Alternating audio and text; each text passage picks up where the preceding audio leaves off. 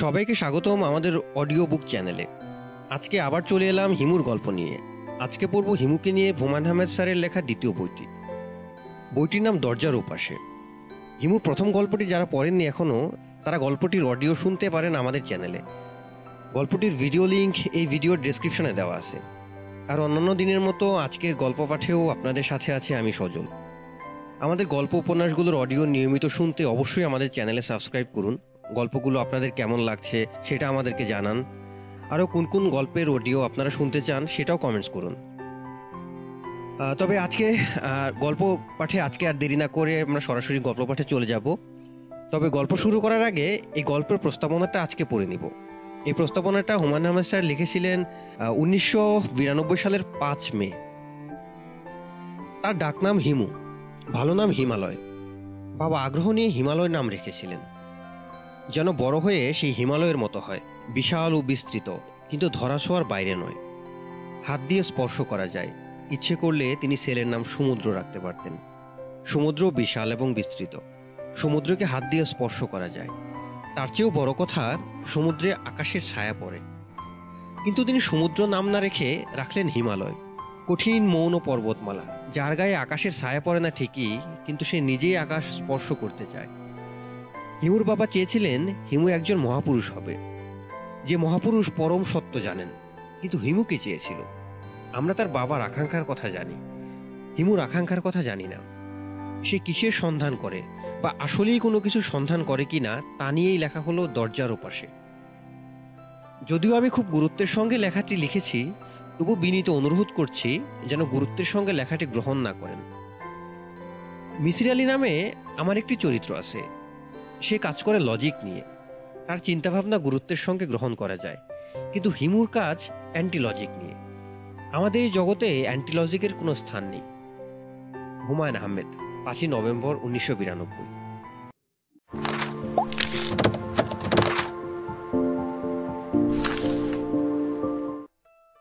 ঘুমের মধ্যেই শুনলাম কে যেন ডাকলো, হিমু, এই হিমু।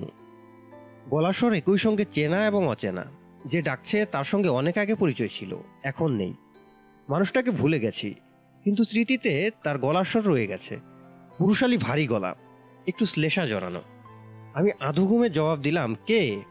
কেউ উত্তর দিল না। ভয়াবহ ধরনের নীরবতা। আমি আবার বললাম, কে? কে ওখানে? ছোট্ট করে কেউ একজন নিঃশ্বাস নিল।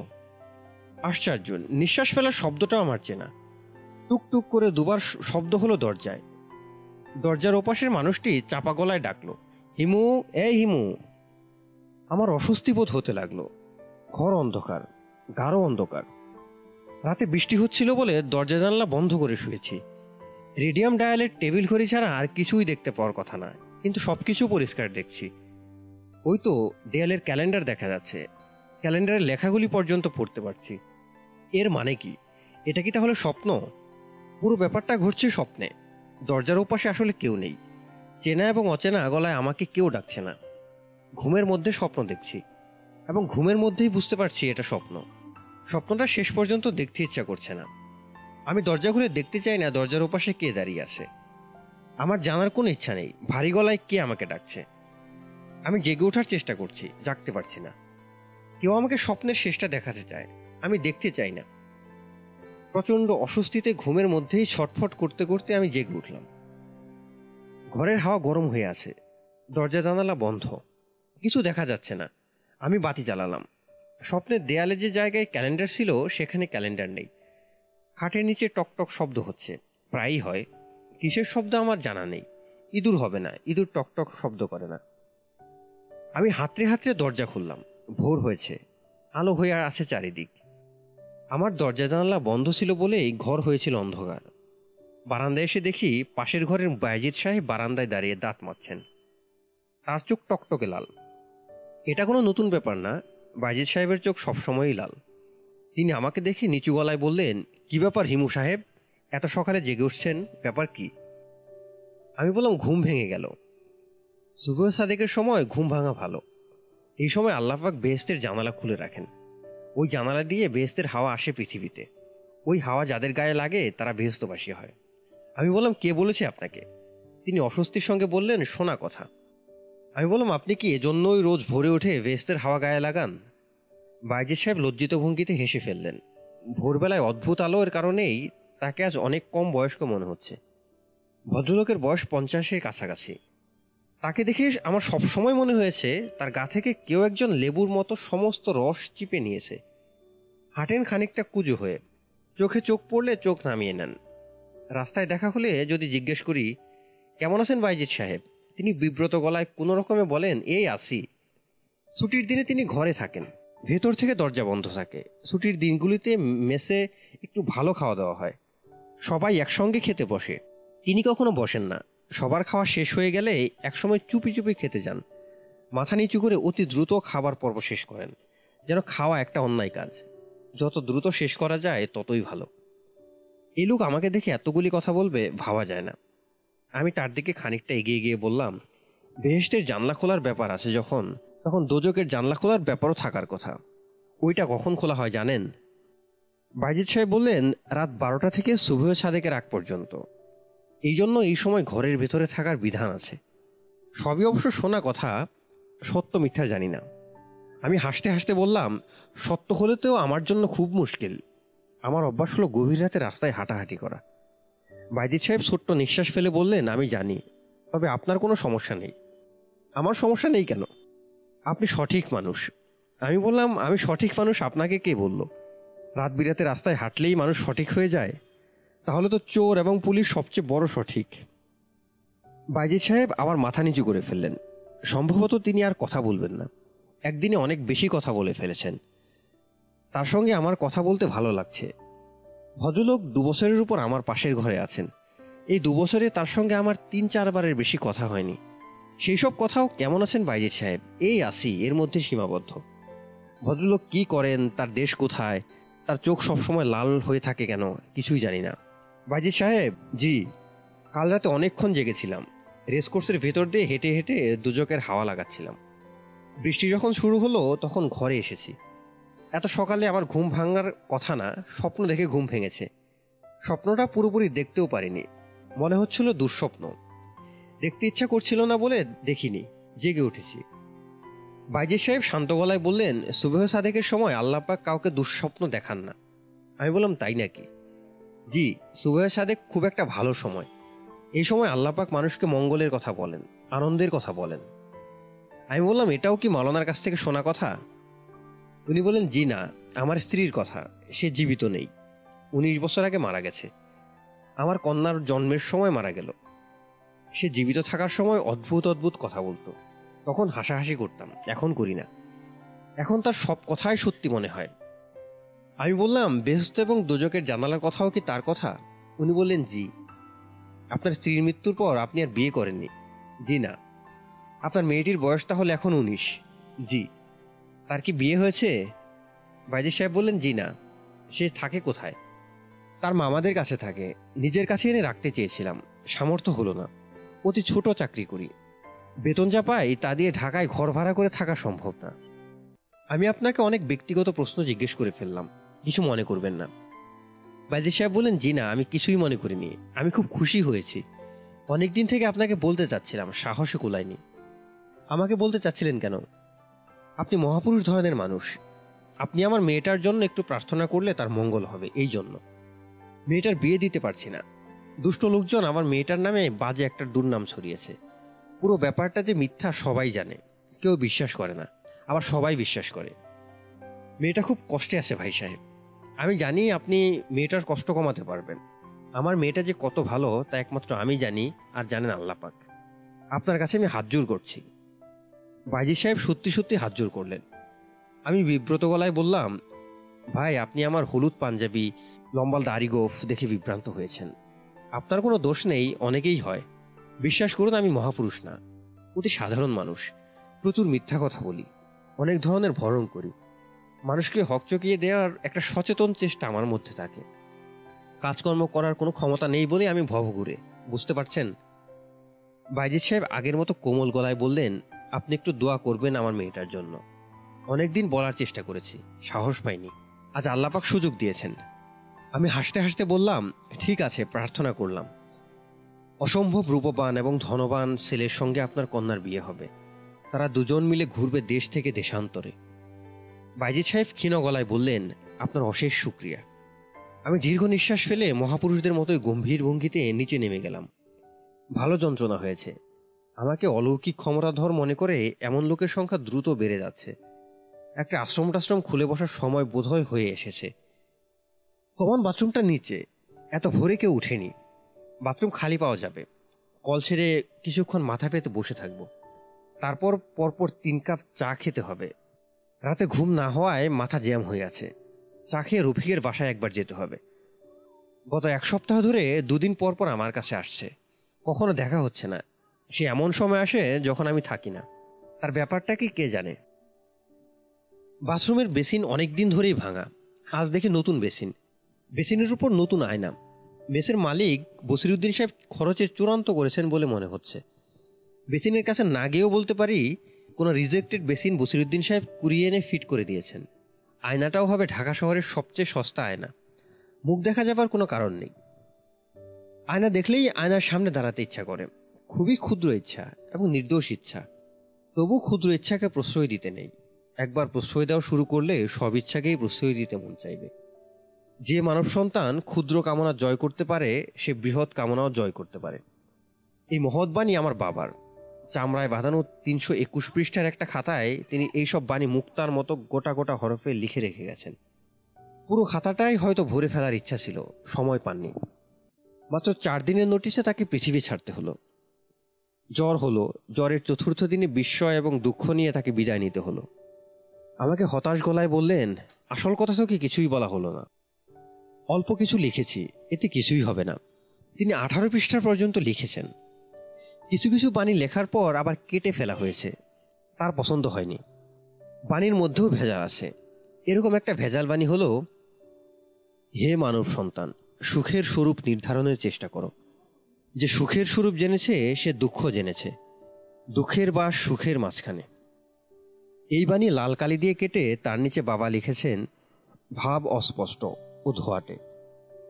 কলের নিচে মাথা পেতে মনে হলো জগৎ সংসারে সবটাই কি অস্পষ্ট ও ধোয়াটে নয়।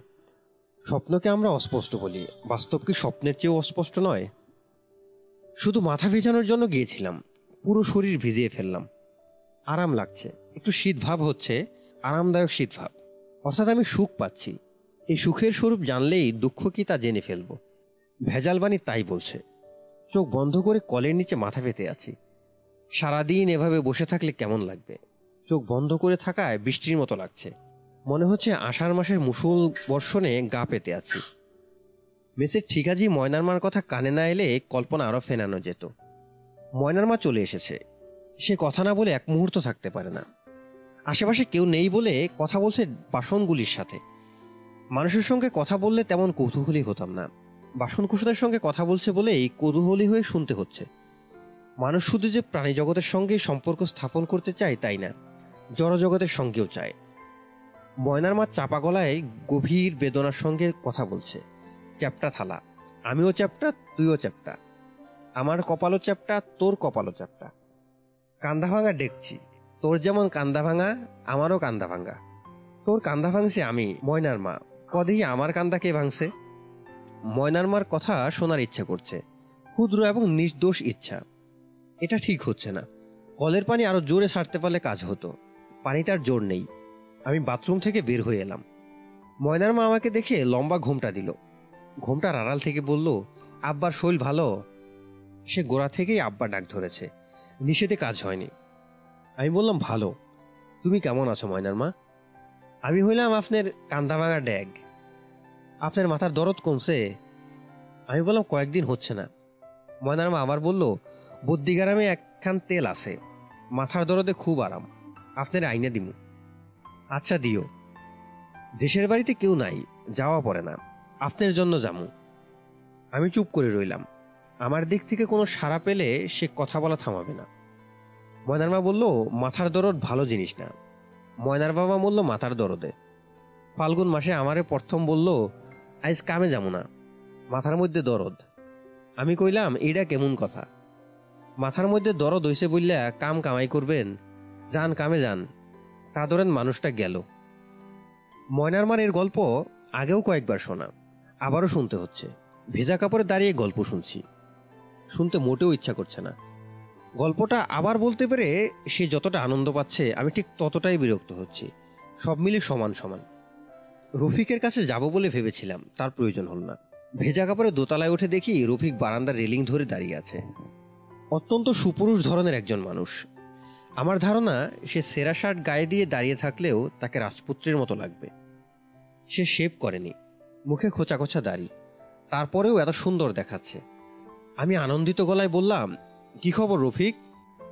রফিক একবার আমার দিকে তাকিয়ে চোখ সরিয়ে নিল। জবাব দিল না। চুপ করে রইল। প্রশ্ন করলে সে কখনোই জবাব দেয় না। আগে কিছুটা দিত, ইদানিং একেবারেই দিচ্ছে না। ব্যাপারটা যত অস্বাভাবিক মনে হচ্ছে, আসলে তত অস্বাভাবিক না। প্রশ্ন করলে চুপ করে থাকার কারণ সে নিজেই ব্যাখ্যা করেছে। সেই ব্যাখ্যা আমার কাছে গ্রহণযোগ্য বলেই মনে হয়েছে। স্কুলে পড়ার সময় স্যাররা তাকে প্রশ্ন করতেন, পড়া ধরতেন। সে যে উত্তরই দিত, তাকে মার খেতে হতো। মার খেতে খেতে প্রশ্নের উপরই এক ধরনের ভীতি জন্মে গেছে। প্রশ্ন করলে জবাব দেয় না, গম্ভীর হয়ে থাকে। মাঝে মাঝে প্রশ্নের উত্তরে ফোঁস করে নিঃশ্বাস ফেলে। তার কাছে কিছু জানতে হলে এমনভাবে প্রশ্ন করতে হয় যেন কখনো প্রশ্ন বলে মনে না হয়। আমি বললাম তারা কাপড় ছাড়িয়ে, তারপর চা খেয়ে আসি। তুই কয়েকবার আমার খোঁজ করেছিস, ব্যাপার কি? রফিক চুপ করে রইল। চুপ করে থাকবে জানা কথা। শেষের দিকে প্রশ্ন করা হয়েছে। আমি কাপড় ছাড়লাম। শার্ট প্যান্ট পরতে পরতে বিরক্ত গলায় বললাম, কাঠের মতো দাঁড়িয়ে থাকলে তো কোনো লাভ হবে না। কিছু বলার থাকলে বলে ফেল। রফিক বলল, তোর কোনো মন্ত্রীর সঙ্গে পরিচয় আছে? আমি বললাম, কেন? রফিক নিঃশ্বাস ফেলল, কিছু বলল না। আমি হতাশ গলায় বললাম, তুই যা বলার বলে চলে যা। আমি নিজ থেকে কিছু জিজ্ঞেস করব না। রফিক বলল, চাকরি চলে গেছে। সাসপেনশন অর্ডার হয়েছে। আমি বললাম, ও আচ্ছা। ও বলল, আমি কিছুই করিনি। সুপারিনটেন্ডেন্ট ইঞ্জিনিয়ার এসেছিলেন। আমাকে অনেক প্রশ্ন করলেন। আমি জবাব দিলাম না। উনি মনে করলেন, আমি ইচ্ছা করে বেয়াদবি করছি। আমি বললাম, যারা তোকে চেনে, তোর সঙ্গে কাজ করে, তারা তো তোর স্বভাব চরিত্র জানে। তারা কিছু বলল না? তারা তো জানে, তোকে কিছু জিজ্ঞেস করলে তুই চুপ করে থাকিস। রফিক নিঃশ্বাস ফেলে বলল, কেউ আমার পক্ষে কিছু বলেনি। আমার সাসপেনশন অর্ডার হওয়াতে সবাই খুশি। কেউ আমাকে দেখতে পারে না। আমি বললাম, তোকে দেখতে পারার তো কোনো কারণ নেই। ও বলল, আমাকে শোকজ করেছিল। শোকজের জবাব দিয়েছি। জবাব ওদের পছন্দ হয় নাই। সবাই বলেছে আমাকে ডিসমিস করে দেবে।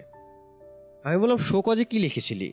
কথা বল গাথা তোকে কোনো প্রশ্ন করছি না। এমনি জিজ্ঞেস করলাম। রফিক চুপ করে রইল। আমি বিরক্ত গলায় বললাম, ওদের কোনো দোষ দিচ্ছি না। আমি তোর বস হলে অনেক আগেই ডিসমিস করে দিতাম। প্রশ্নের জবাব দে যাতে বুঝতে পারি ব্যাপারটা কি। শেষ প্রশ্ন। কবে শোকস করেছে? কবে জবাব দিয়েছিলি? এক বাক্যে ডাবল প্রশ্ন। রফিক ফোঁস করে নিঃশ্বাস ফেলল। আমি জবাবের জন্য অপেক্ষা করলাম না। চা খাওয়ার জন্য রওনা হলাম। রফিক ক্ষীণস্বরে বলল, অনেক আজে বাজে কথা শোকজে লিখেছে। আমি নাকি কাজ করি না। কাজ জানি না, কাজের প্রতি আমার কোনো আগ্রহ নেই। ইনসাবঅর্ডিনেশন মনটা খারাপ হয়েছে। তোর জানাশোনা কোনো মন্ত্রী আছে? এবার আমি চুপ করে রইলাম। চুপ করে থাকলে রফিক নিজেই কথা বলবে। রফিক বলল, আমার এক খালাতো ভাইয়ের আত্মীয় আছে মন্ত্রী। খালাতো ভাইকে বলতে হয়। বলতে ইচ্ছা করে না। খালাতো ভাইটা বিরাট বদ। তুই কোনো মন্ত্রী চিনিস না, তাই না? চেনার অবশ্য কথা না। ভালো মানুষদের সঙ্গে মন্ত্রীর পরিচয় থাকে না। বদগুলির সঙ্গে থাকে। খালাতো ভাইটাও একটা বদ এই জন্যই রফিক কথা শেষ করল না। মাঝে মাঝে সে দীর্ঘ বাক্য শুরু করে। যেই মুহূর্তে মনে হয় অনেক বেশি কথা বলা হয়ে গেছে, সেই মুহূর্তে চুপ করে যায়। বাক্যটা শেষ পর্যন্ত করে না। চায়ের টেবিলে দুজন মুখোমুখি বসলাম। রফিক নাস্তা করে এসেছে কিনা জিজ্ঞেস করা অর্থহীন, জবাব দেবে না। দুজনের নাস্তা দিতে বললেই ভালো। রফিক, এই সপ্তাহে তোদের বাড়িতে যাব। তোরা তো এখনও নারায়ণগঞ্জ ড্রেজার কলোনিতে থাকিস।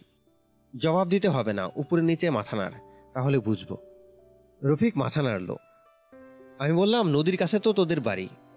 রফিক আবার মাথা নাড়ল।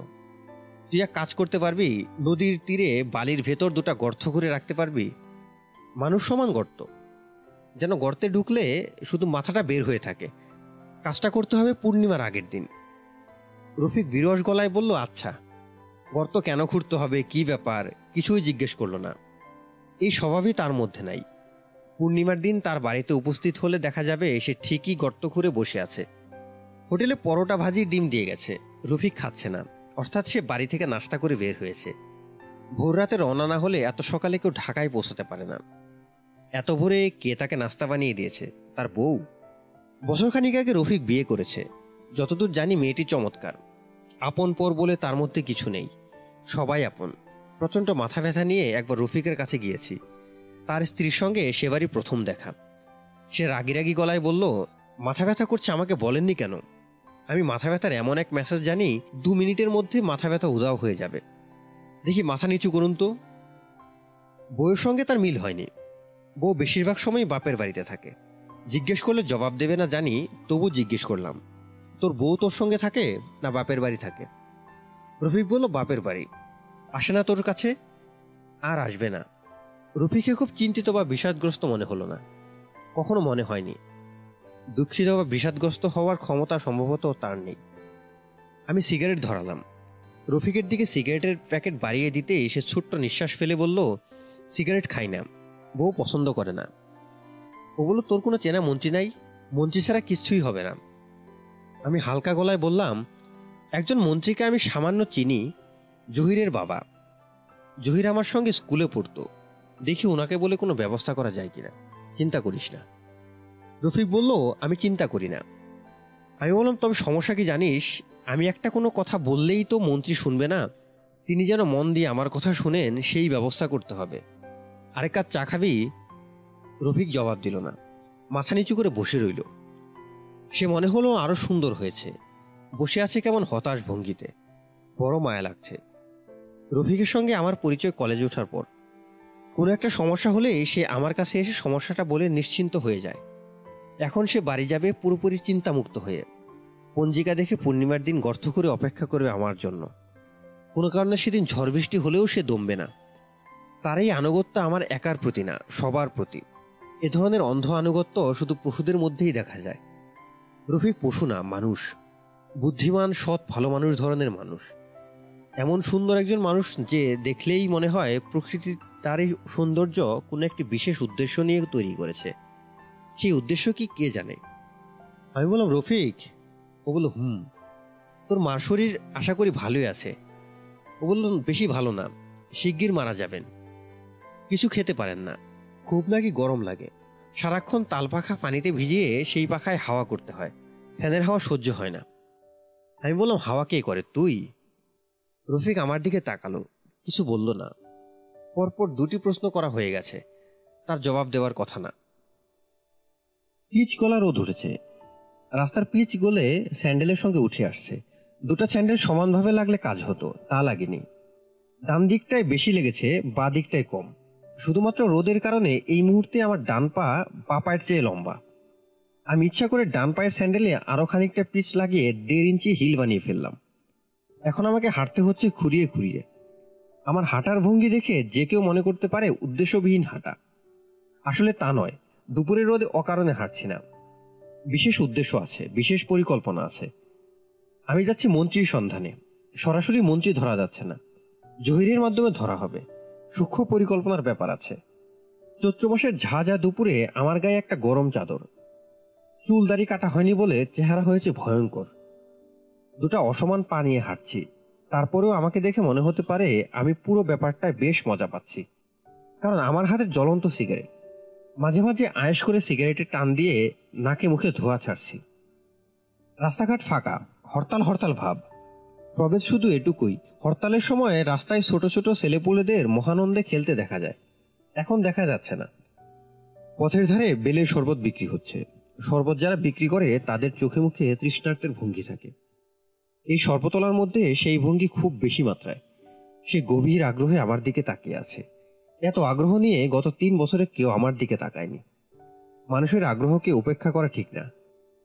আমি থমকে দাঁড়ালাম সিগারেটে লম্বা টান দিয়ে এবং হাসি মুখে বললাম, খবর ভালো? বেচারা হকচকিয়ে গেল। কি বলবে ভেবে পেল না। তাকালো জগের দিকে। জগ ভর্তি হলুদ পানীয়। তার উপরে বরফের কুচি ভাসছে।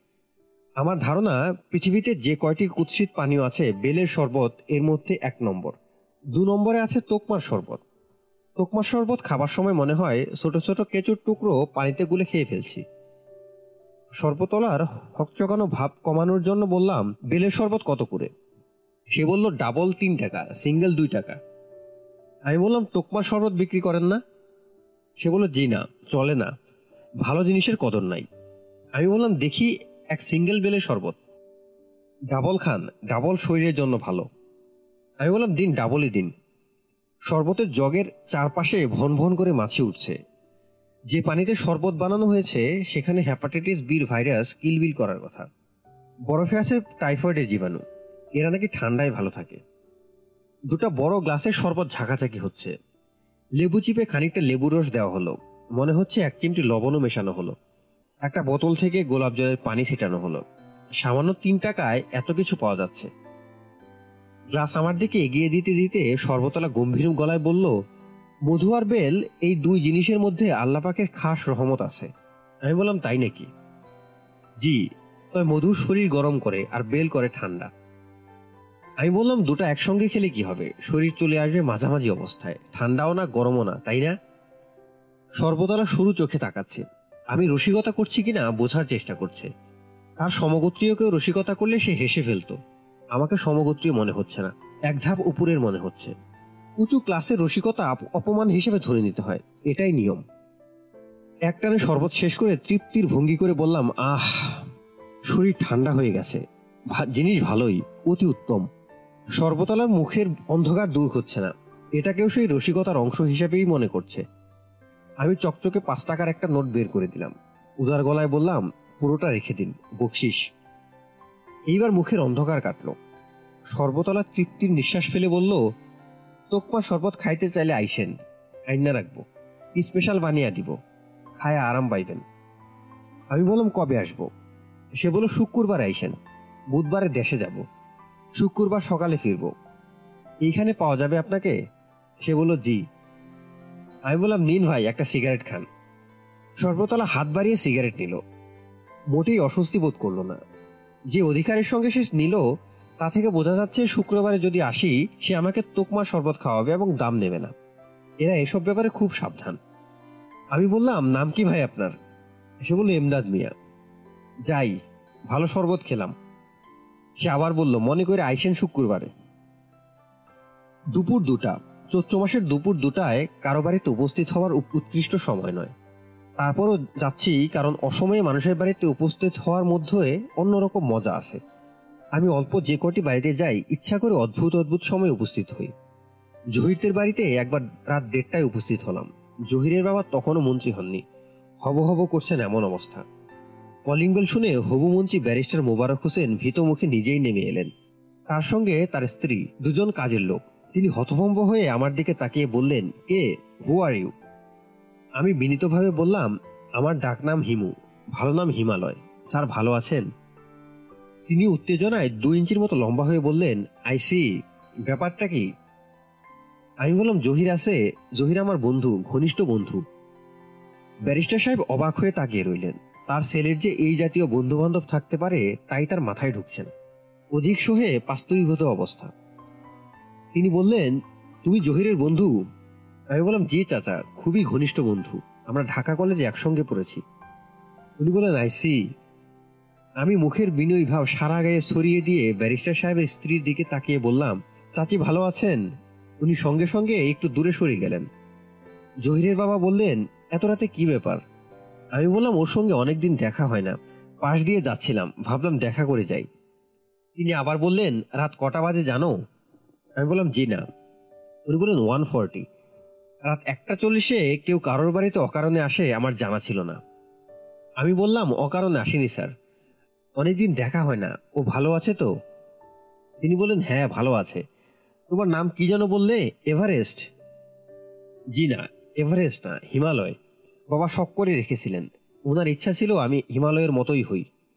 আমি শব্দ করে হাসলাম, শোনো হিমালয়, এখন বাসায় যাও। আমার ধারণা তুমি নেশা টেশা করে এসেছ। নেশাগ্রস্ত মানুষের সঙ্গে হইচই করে লাভ নেই বলে চুপ করে আছি। জহিরের সঙ্গে দেখা করতে হলে সকাল কিংবা বিকালে আসবে। আনআর্থলি টাইমে আসবে না, মনে থাকবে? আমি বললাম, জি স্যার, মনে থাকবে। আমি পাশ হয়ে সালাম করবার জন্য নিচু হলাম। দুজনই খানিকটা সরে গেলেন। ঠিক তখন কার সঙ্গে কথা বলছো মা? বলতে বলতে জহিরের ছোট বোন তিতলি এসে দাঁড়াল। আমি হাসি মুখে বললাম, তিতলি ভালো আছো? এখনও ঘুমাওনি? একটা চল্লিশ বাজে। তিতলিও তার বাবা মার মতো কিংবা তাদের চেয়েও বেশি রকম চমকালো। কারণ সে আমাকে চেনে না, দেখেনি কোনোদিন।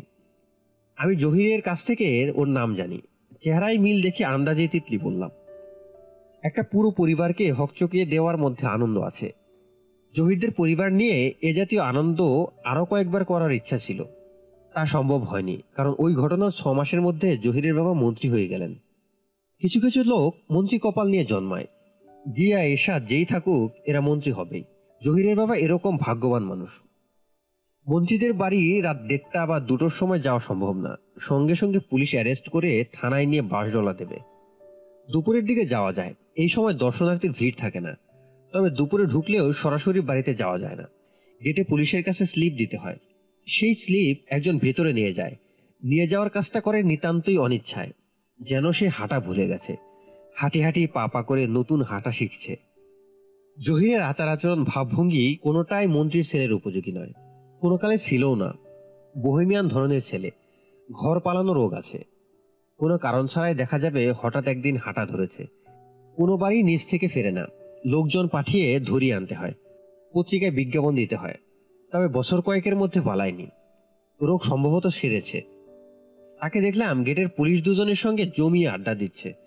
মুখ ভর্তি পান, চিবুক গড়িয়ে পানের রস পড়ছে। আমি কোনো একটা মজার গল্পের মাঝামাঝি উপস্থিত হলাম। পুলিশ দুজন অত্যন্ত সন্দেহজনক দৃষ্টিতে আমাকে দেখতে লাগল। চাদর গায়ে মন্ত্রীদের বাড়ির আশেপাশে ঘোরাঘুরি করা সম্ভবত নিষেধ। দুজন পুলিশের তীক্ষ্ণ দৃষ্টিতে তাকিয়ে আছে আমার চাদরের দিকে। জহির পানির ফিক ফেলে উঠে এলো। আমাকে হাত ধরে রাস্তার ওপাশে নিয়ে নিচু গলায় বলল, কি কাজে এসেছিস? চট করে বলে চলে যা দোস্ত। বাবা এসে যদি দেখে বারান্দায় দাঁড়িয়ে আড্ডা দিচ্ছি, সর্বনাশ হয়ে যাবে। পুলিশের সঙ্গে মাঝে মাঝে আড্ডা দেই। এতেই বাবা সারাক্ষণ নাইনটি নাইন হয়ে থাকে। বাড়িতে তোর পজিশন পুলিশের চেয়েও খারাপ। মন্ত্রী হওয়ার পর বাবার মেজাজ যা হয়েছে, আমাকে দেখতেই পারে না। শুল কীভাবে বানানো যায়, এই কায়দা জানা থাকলে বাবা নিজেই কাঠমিস্ত্রি ডাকিয়ে একটা শুল বানিয়ে রাখত। সকাল বিকাল আমাকে শুলে চড়াতো। লাইফ হেল হয়ে যাচ্ছে, দোস্ত। আমি বললাম, বাসায় তোর অবস্থা তাহলে কাহিল। ও বলল, কাহিল বলে কাহিল গন অবস্থা। আমি বললাম, কাজকর্ম কিছু করছিস? ও বলল, কাজকর্ম জানি কি যে করব। কাগজি কলমে এক প্লাস্টিক কোম্পানির অ্যাডভাইজার। মাসে দশ হাজার টাকা দিয়ে যায়, তাও আমার কাছে না, বাবার কাছে। আমি বললাম, তুই প্লাস্টিক কোম্পানির অ্যাডভাইজার, কি অ্যাডভাইস করিস? ও বলল, আরে ধুর ধুর, কি অ্যাডভাইস করব? আমি প্লাস্টিকের কি জানি? সকালবেলা ওদের গাড়ি এসে নিয়ে যায়, আমার একটা ঘর আছে, ওই ঘরে বসিয়ে তিন চার কাপ কফি খাই, তারপর চলে আসি। এখন বল দোস্ত, কি জন্য এসেছিস? টাকা ধার চাইতে এলে কিচ্ছু করতে পারব না। হাতে একটা ফোঁটা পয়সাও নাই, বিশ্বাস কর। বন্ধু বান্ধবরা আসে চাকরি বাকরি নেই, বড় মায়া লাগে। চাকরির ব্যবস্থা তো দূরের কথা। ঘরে নিয়ে যে এক কাপ চা খাওয়াবো, সেই উপায়ও নেই। আমার কোনো বন্ধু বান্ধব ঘরে ঢুকতে পারবে না, বাবার হুকুম। কি জন্য এসেছিস তাড়াতাড়ি বলে চলে যা দোস্ত।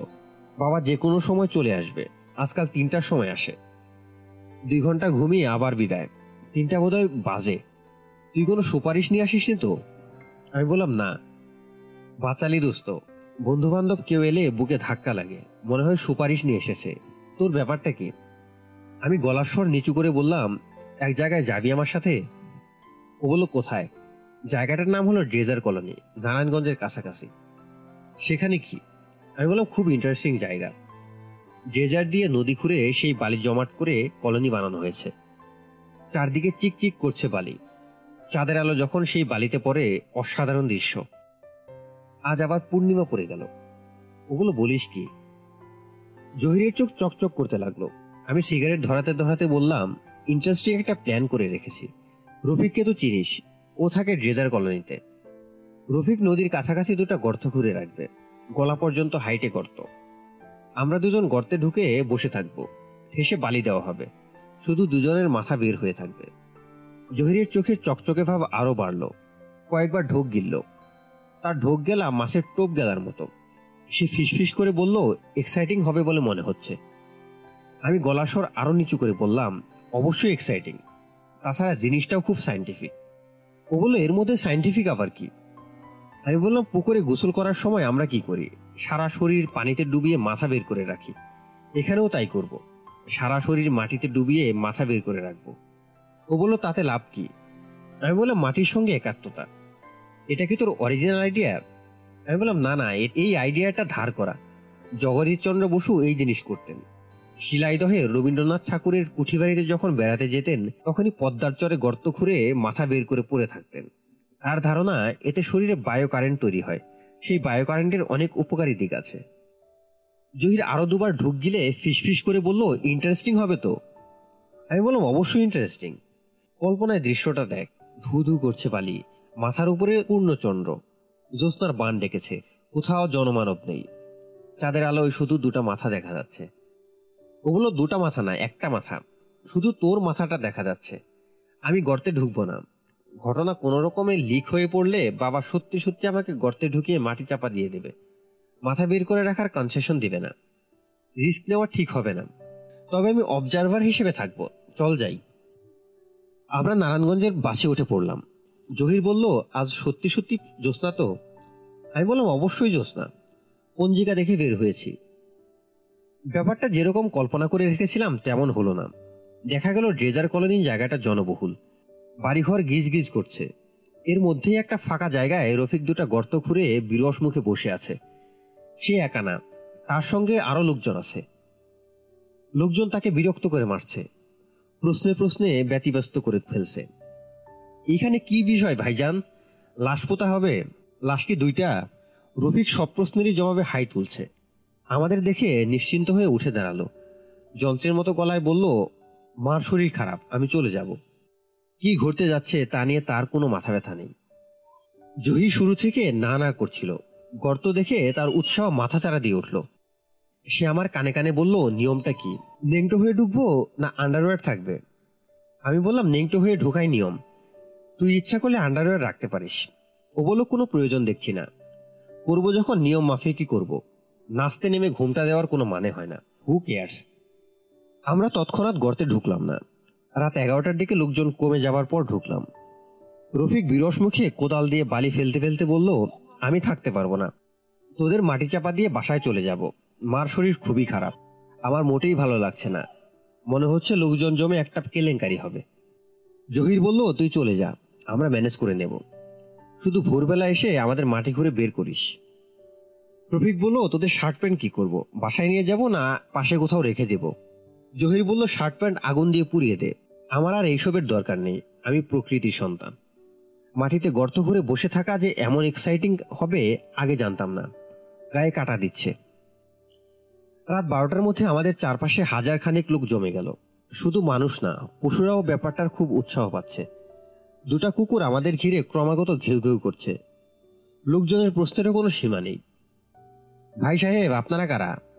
এইখানে কি করতেছেন? জিন্দা কবর নিয়েছেন, আপনারা থাকেন কোথায়? আমি কোনো প্রশ্নেরই জবাব দিচ্ছি না, তবে জহির প্রতিটি প্রশ্নের জবাব দিচ্ছে। উচ্চ শ্রেণির দার্শনিক জবাব। রাত একটার দিকে মনে হলো পুরো নারায়ণগঞ্জের মানুষ জড়ো হয়েছে। বিকট হইচই। জহির বলল, আপনারা হইচই করছেন কেন? নীরবতা কাম্য। দয়া করে নীরব থাকুন। প্রকৃতি নীরবতা পছন্দ করে। দেড়টার দিকে পুলিশ চলে এলো। ওসি সাহেব দুজন কনস্টেবল নিয়ে নিজেই এসেছেন। ওসিরা সহজভাবে কোনো কথা বলতে পারেন না। ইনিও পারলেন না। হুঙ্কার দিয়ে বললেন, কি হচ্ছে এসব? আপনারা কে? জহির শীতল গলায় বলল, অত্যন্ত জটিল প্রশ্ন। মানুষ এই ফিলোসফিক প্রশ্নের মীমাংসা গত দু হাজার বছর ধরে করার চেষ্টা করছে। মীমাংসা হয়নি। ওসি সাহেব বললেন, আপনারা আন্ডার অ্যারেস্ট উঠে আসুন। জহির হিমশীতল গলায় বলল আন্ডার অ্যারেস্ট মানে? মস্করা করছেন? আমরা দেশের কোন আইনটি ভঙ্গ করছি, দয়া করে বলুন। বাংলাদেশ প্যানাল কোডের কোন ধারায় আছে যে গর্ত করে বসে থাকা যাবে না? আমরা যদি পানিতেই শরীর ডুবিয়ে থাকতে পারি, তাহলে মাটিতেও পারি। ওসি সাহেব যুক্তিতর্কে গেলেন না। কনস্টেবল দুজনকে হুকুম দিলেন আমাদের টেনে তুলতে। জহির হুঙ্কার দিয়ে বলল, আমি কে পরিচয় দিলে, আপনি কিন্তু ভাই প্যান্ট নষ্ট করে ফেলবেন। প্যান্ট পাঠাতে হবে ধোপার কাছে ডাবল চার্জ নেবে। ওসি সাহেব সেপাইকে বললেন, এই পাগলটার গালে একটা চর দাও। সেপাই সঙ্গে সঙ্গে ঝেড়ে লাথি বসিয়ে দিল। জহির হুমড়ি খেয়ে পড়ে গিয়েছিল। বালি ঝাড়তে ঝাড়তে বলল, বুঝলেন ভাই সাহেব, আপনাকে এমন জায়গায় ট্রান্সফার করা হবে যে এক পয়সা ঘুষ পাবেন না। হালুয়া টাইট হয়ে যাবে। একটা টেলিফোন নাম্বার দিচ্ছি। টেলিফোন করে জেনে নিন আমি কে। পরিচয় জানার সঙ্গে সঙ্গে আদরে আদরে আমাদের প্রাণ অতিষ্ঠ করে ফেলবেন। ওসি সাহেব বিরক্ত মুখে বললেন, পুলিশের আদর কত প্রকার ও কি কি, কিছুক্ষণের মধ্যেই জানতে পারবেন। আমরা থানার দিকে রওনা হলাম। উৎসাহী জনতার একটা অংশ আসছে আমাদের পিছু পিছু।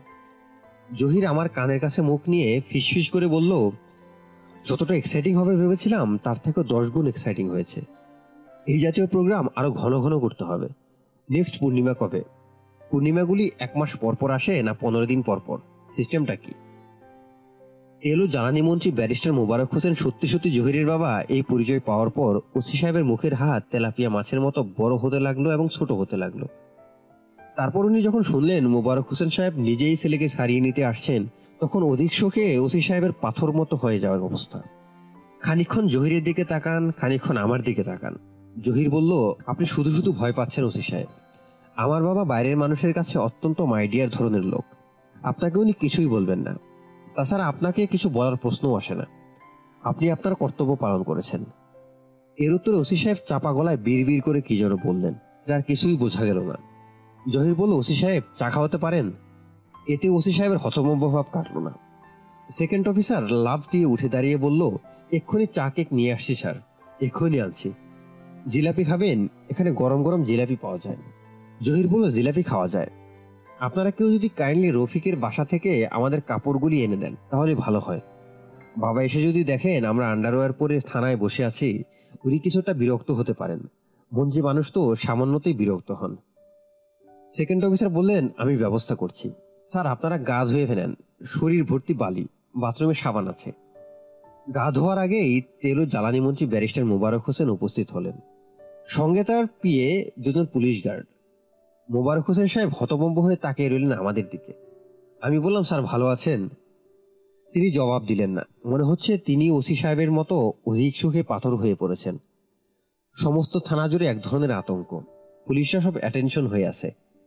ব্যারিস্টার সাহেব ওসি সাহেবের দিকে তাকিয়ে বললেন, এরা কি করেছিল বললেন? গর্ত খুলে বসেছিল? ওসি সাহেব বললেন, জি, স্যার, শুধু মাথা বের হয়েছিল। আমি খবর পেয়ে দুজন কনস্টেবল নিয়ে উপস্থিত হলাম। আইসি ওসি সাহেব আবার বললেন, আমি স্যার ভাবলাম পাগল। মানে স্যার ঠিক বুঝতে পারিনি। ব্যারিস্টার সাহেব বললেন, বুঝতে পারার কথাও না, আমি নিজেই কিছু বুঝতে পারছি না। যাই হোক, আপনাকে ধন্যবাদ। ঘটনাটা থানায় জিডি এন্ট্রি করে রাখুন। মন্ত্রীর ছেলে বলে পার পেয়ে যাবে তা হবে না। আর এই ছেলে, যার নাম সম্ভবত হিমালয়, একে ভালো মতো জিজ্ঞাসাবাদ করুন। সেই বুদ্ধি দিয়ে এইসব করিয়েছে বলে আমার ধারণা। ড্রাগ এডিক্ট হবার সম্ভাবনা। খুব ভালো মতো খোঁজখবর করবেন। ওসি সাহেব বললেন, অবশ্যই করব, স্যার। মুবারক হোসেন সাহেব বললেন, আমি জহিরকে নিয়ে যাচ্ছি। তাকে জিজ্ঞাসাবাদ করতে চাইলে টেলিফোন করবেন। ওসি সাহেব বললেন, তার কোনো প্রয়োজন হবে না, স্যার। প্রয়োজন হবে না, বলবেন না। মন্ত্রীর ছেলে বলে সে কোনো আলাদা ফেভার পাক, এটা আমি চাই না। মন্ত্রী জনগণের সেবক, এর বেশি কিছু না। সেকেন্ড অফিসার সাহেব, আমাদের কাপড় এবং চা নাস্তা নিয়ে এসেছেন। মন্ত্রী দেখে তার ভিমরি খাওয়ার উপক্রম হলো। জহির বিরস মুখে শার্ট গায়ে দিল, প্যান্ট পরলো। মোবারক হোসেন ছেলের দিকে তাকিয়ে মিষ্টি গলায় বললেন, চল বাবা, যাওয়া যাক। ভঙ্গিটা এমন যেন ছ সাত বছরের একটা ছেলেকে সান্ত্বনা দিয়ে কথা বলছেন। যে ছেলে না বুঝে দুষ্ট বন্ধুদের পাল্লায় পড়ে সামান্য অপরাধ করে ফেলেছে। যে অপরাধের শাস্তি বকাঝকা না আদর। যাবার সময় খানিকক্ষণ স্থির দৃষ্টিতে আমার দিকে তাকিয়ে রইলেন। আমি এই জিনিসই চাচ্ছি। আমাকে যেন চিনে রাখেন। দ্বিতীয়বার দেখা হলে আমাকে যেন বলতে না হয় আমি হিমু, হিমালয়। তারা চলে যাবারও আধ ঘণ্টা পার হওয়ার পর থানার পরিস্থিতি মোটামুটি স্বাভাবিক হলো। এই আধ ঘন্টায় আমি দু কাপ চা এবং তিন পিস কেক ছটা জিলাপি খেলাম। অর্ধেকটা সিগারেট খেলাম।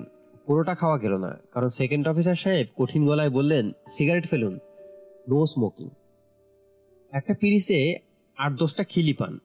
দুটা নিয়ে দুটা নিয়ে একসঙ্গে মুখে দিয়ে দিলাম। আমার এইসব কর্মকাণ্ড সবাই দেখছে। বেশ আগ্রহ নিয়েই দেখছে। তাদের ভালো লাগছে কিনা বুঝতে পারছি না। মনে হয় লাগছে না। চেয়ারে পা উঠিয়ে পদ্মাসনের ভঙ্গিতে বসেছিলাম। সেকেন্ড অফিসার কঠিন ভঙ্গিতে বললেন, পা নামিয়ে বসুন। আমি পা নামিয়ে বসলাম। হাত বাড়িয়ে পিরিচ থেকে আরও দুটা পান নিয়ে মুখে দিয়ে সহজ গলায় বললাম, পানের পি কোথায় ফেলব, স্যার? ওসি সাহেব নড়ে চড়ে বসলেন। টেবিল থেকে আমার দিকে খানিকটা ঝুঁকে এসে বললেন, এবার বলুন আপনি কে? আমি বললাম, আমার নাম হিমালয় ডাকনাম হিমু। তিনি বললেন, কি করেন? কিছু করি না। কিছু যে করেন না তা বুঝতে পারছি। এটা বোঝার জন্য শার্লক হোমস হতে হয় না। থাকেন কোথায়? আমি বললাম, একটা মেসে থাকি। ঢাকায় আপনার আত্মীয় স্বজন আছেন? আমি বললাম, আছেন। ওসি সাহেব ড্রয়ার থেকে কাগজ এবং পেন্সিল বের করলেন। থানায় এই এক মজার জিনিস দেখলাম। সব কর্মকাণ্ড পেন্সিলে। সম্ভবত ইরেজার দিয়ে ঘষে মুছে ফেলার চমৎকার সুযোগ আছে বলেই পেন্সিল। ওসি সাহেব শুকনো গলায় বললেন, এক এক করে আত্মীয় স্বজনের নাম বলুন, ঠিকানা বলুন। টেলিফোন থাকলে টেলিফোন নাম্বার বলুন। সব লিখে নেব। আমি বললাম, যেসব প্রশ্নের উত্তর লেখার দরকার নেই, সেগুলি আগে করুন। তিনি বললেন, সেগুলি আগে করব কেন? আমি বললাম, কারণ আপনার পেন্সিলটা ভোতা। শার্পনার দিয়ে শার্প করতে হবে। এখন কোনো শার্পনার খুঁজে পাবেন না। ওসি সাহেব পেন্সিলের দিকে তাকালেন। পেন্সিলটা সত্যি ভোতা। তিনি অত্যন্ত গম্ভীর মুখে শার্পনার খুঁজতে লাগলেন। খুঁজে পাওয়া গেল না। জয়ার ঘাটাঘাটি করা হলো, ফাইলপত্র উল্টানো হলো, শার্পনার নেই। ওসি সাহেব একা না, অন্যরাও শার্পনার খোঁজায় যোগ দিল। ওসি সাহেব গর্জনের মতো শব্দ করে বলতে লাগলেন, একটা পুরনো ব্লেড ছিল, সেটা গেল কই? এত বিশৃঙ্খলা এত বিশৃঙ্খলা। আমি বললাম, একটা বল পয়েন্ট দিয়ে লিখলে কি চলে? তিনি ক্রুদ্ধ দৃষ্টিতে তাকালেন। যেন এমন অদ্ভুত কথা তিনি তার ওসি জীবনে শুনেননি। এসব ক্ষেত্রে সাধারণত এরকমই হয়। আমি জানি যতক্ষণ পর্যন্ত একটা শার্পনার না আসবে, ততক্ষণ পর্যন্ত সব কাজকর্ম বন্ধ থাকবে। একজন কাউকে দোকানে পাঠিয়ে একটা শার্পনার আনিয়ে নিলেই হয়, তা আনা হবে না। খোঁজা চলতেই থাকবে এবং সবার রাগ বাড়তে থাকবে, ধমকাধমকি হতে থাকবে। হোটেল থেকে একটা ছেলে টিফিন ক্যারিয়ারে কি যেন নিয়ে এসেছে। রাত প্রায় রাত প্রায় শেষ হতে চলল। এই সময় খাবার কার জন্য? উসি সাহেব নিতান্ত অকারণে তার উপর ঝাঁজিয়ে উঠলেন। এই হারামজাদা হা করে দাঁড়িয়ে আছিস কেন? এটা কি রং দেখার জায়গা? কেউ আমার দিকে লক্ষ্য করছে না, কাজে আবার পা উঠিয়ে বসা যাক। ওসি সাহেব আমার দিকে তাকালেন। বললেন, বলুন, আপনি কি করেন? আগে একবার বলেছি, কিছু করি না, ঘুরে বেড়াই। তিনি বললেন, কোথায় ঘুরে বেড়ান? আমি বললাম, পথে পথে ঘুরি। ভবঘুরে? তা বলতে পারেন। তিনি বলেন দেশে ভবঘুরে আইন বলে যে একটা আইন আছে তাকে জানেন? এই আইনে ভবঘুরেদের ধরে ধরে জেলে ঢুকিয়ে ফেলা যায়। আমি হাসতে হাসতে বললাম, ভাগ্যিস এই যুগে কোনো ধর্মপ্রচারক নেই। ধর্মপ্রচারক থাকলে সমস্যা হয়ে যেত। জানেন বোধ হয় ধর্মপ্রচারকরা সবাই বলতে গেলে ভবঘুরে। গৌতম বুদ্ধ, গুরু নানক, যীশু খ্রিস্ট। তিনি বললেন, আপনি কি ধর্মপ্রচারক? জি না, তবে এই লাইনে চিন্তা ভাবনা করছি। টাকা পয়সা জোগাড় করতে পারলে একটা আশ্রম চালু করার ইচ্ছা আছে। মহাপুরুষ সবার ক্ষুদ্র চেষ্টা বলতে পারেন। তিনি বলেন মহাপুরুষ সবার চেষ্টা করছেন? জি। কেন জানতে পারি? আমি বললাম, সত্যি সত্যি জানতে চান? হ্যাঁ চাই। আমি শান্ত ভঙ্গিতে বললাম, আমার নিজের দিক থেকে মহাপুরুষ হবার তেমন আগ্রহ নেই। তবে আমার বাবার খুব শখ ছিল ছেলেকে মহাপুরুষ বানাবেন। সাধারণ বাবারা ছেলে মেয়েদের ডাক্তার, ইঞ্জিনিয়ার, ব্যারিস্টার এইসব বানাতে চায়। কেউ মহাপুরুষ বানাতে চায় না। আমার বাবা চেয়েছিলেন ওসি সাহেব বললেন, আমার সঙ্গে ফাজলামি করছেন? আমি বললাম, জি না, ফাজলামি করছি না। তিনি বললেন, শিয়ালের শিং দেখেছেন? না। শিয়ালের শিং আমি দেখিয়ে ছাড়বো। মহাপুরুষ কত প্রকার ও কি কি বুঝে যাবেন। শুকর গর্তে ঢুকে মহাপুরুষ না। এই মবিন মবিন মবিন নামের একজন কেউ ছুটে এলো। ওসি সাহেব চোখ মুখ কুচকে বললেন, একটা নাপিত ধরে নিয়ে আসো। নাপিতকে বলো, এই মহাপুরুষের চুল, দাড়ি, ভুরু সব যেন কামিয়ে দেয়। মহাপুরুষগিরি বার করছি। অনেক মহাপুরুষ দেখা আছে। পেন্সিল কাটার কি পাওয়া গেল? জি না, স্যার। ওসি সাহেব আবার বললেন, না, শব্দ শুনতে যাচ্ছি না। খুঁজে বের করো। ওসি সাহেবের নাম মোহাম্মদ সিরাজুল করিম। তিনি দেখলাম আসলেই করিতকর্মা লোক। শুধু যে করিতকর্মা তাই না, বেশ সাহসীও। নাপিত ডাকিয়ে সত্যি সত্যি দাড়িগো ভুরু সব কামিয়ে দিলেন। হুঙ্কার দিয়ে বললেন, মহাপুরুষের হাতে একটা আয়না দাও। মহাপুরুষ তার চেহারাটা দেখুক। আমি হাই তুলতে তুলতে বললাম, চেহারা দেখতে যাচ্ছি না। মহাপুরুষদের আয়নায় নিজেকে দেখা নিষেধ আছে। এতে নিজের চেহারার প্রতি এক ধরনের মুগ্ধতা চলে আসে। এটা ঠিক না। ওসি সাহেব বলেন ঠিক না হলেও একটু দেখে রাখুন। চেহারা যে অবস্থায় এখনও আছে এই অবস্থা থাকবে না। মন্ত্রী সাহেব কি বলেছেন, তা তো শুনেছেন বোধ হয় ভালো মতো জিজ্ঞাসাবাদ করতে বলেছেন। পুলিশের জিজ্ঞাসাবাদ শুধু মুখের কথাই হয় না। পুলিশের জিজ্ঞাসাবাদ কঠিন জিনিস। শরীরের চামড়াটা শুধু থাকবে। হাড্ডি যা আছে পানির হয়ে হিসাবের সাথে বের হয়ে যাবে। মহাপুরুষদের প্রতি আপনার অকারণ রাগের কারণ জানতে পারি। অবশ্যই বর্তমানে আপনার মন অত্যন্ত বিক্ষিপ্ত। ঘরে অসুস্থ স্ত্রী প্রিয়জন ভয়াবহ রকমের অসুস্থ থাকলে মন মেজাজ ঠিক থাকে না। সারা পৃথিবীর উপরই রাগ লাগে। ওসি সাহেব সরু চোখে তাকিয়ে রইলেন। আমি আসলে আন্দাজে ঢিল ছুঁড়েছি। মাঝে মাঝে আমার আন্দাজ খুব লেগে যায়। এটা মনে হয় লেগে গেছে। মন্ত্রী দেখার পর ওসি সাহেবের যে অবস্থা হয়েছিল, এখনও সেই অবস্থা। মনে হচ্ছে হাত পা শক্ত হয়ে গেছে। তেলাপিয়া মাছের মতো মুখের হা বড় হচ্ছে, ছোট হচ্ছে। ওসি সাহেবের গলার আওয়াজ খানিকটা নিচে নামলো। তিনি অস্বস্তির সঙ্গে বললেন, আমার স্ত্রী যে অসুস্থ, এটা কি করে বললেন? আমি হাসলাম, জবাব দিলাম না। একজন প্রথম শ্রেণির ভবিষ্যৎ বক্তা কথা বলবেন খুব কম। প্রশ্ন করলে অন্যদিকে তাকিয়ে হাসবেন। তিনি বললেন, তার কি অসুখ সেটা বলতে পারবেন? আমি বললাম, না, আমি তো ডাক্তার না। তার এই রোগের কি কোনো ওষুধ আছে? আমি বললাম, অবশ্যই আছে। সৃষ্টিকর্তা এমন কোনো অসুখ তৈরি করেননি যার প্রতিষেধক তার কাছে নেই। আমাকে দয়া করে কিছু জিজ্ঞেস করবেন না। আমি রোগের ওষুধ সম্পর্কে কিছু জানি না। ওসি সাহেব পকেট থেকে সিগারেটের প্যাকেট বের করতে করতে বললেন, মহাপুরুষগিরি ফলানোর জায়গা পান না। স্ত্রী অসুস্থ, ভাওতাবাজে পুলিশের কাছে। বয়স তো খুব বেশি মনে হয় না। লোক ঠকানো, কায়দা কানুন সব জানা হয়ে গেছে। তিনি মবিনকে ডাকলেন, মবিন মবিন। মবিন চলে এলো। মবিনের মুখ হাসি হাসি, কারণ তার হাতে পেন্সিল কাটার। শেষ পর্যন্ত পাওয়া গেছে। সে খুশি খুশি গলায় বলল পেন্সিল কাটার পাওয়া গেছে, স্যার। ওসি সাহেব বললেন, পেন্সিল কাটারের এখন আর দরকার নেই। এই বাবাজিকে হাজতে নিয়ে যাও। ভালো মতো আদর যত্ন করো, যাতে যতদিন বাঁচে পুলিশের খাতিরের ব্যাপারটা মনে থাকে। চুলদারি কামানো ঠিক হয়নি। চুলদারি থাকলে আদর যত্নের সুবিধা হতো। মবিন আনন্দিত স্বরে বলল, চুলদারির কোনো দরকার নাই, স্যার। দেখেন না কি করি। মবিন সাহেব কিছু করার সুযোগ পেলেন না। তার আগেই তেল ও জ্বালানি মন্ত্রী মোবারক হোসেন সাহেব আমাকে ছেড়ে দেওয়ার জন্য টেলিফোন করলেন। জহিরের চাপাচাপিতে এটা করলেন, বলাই বাহুল্য। আমি যে খুব আনন্দিত হলাম তা না।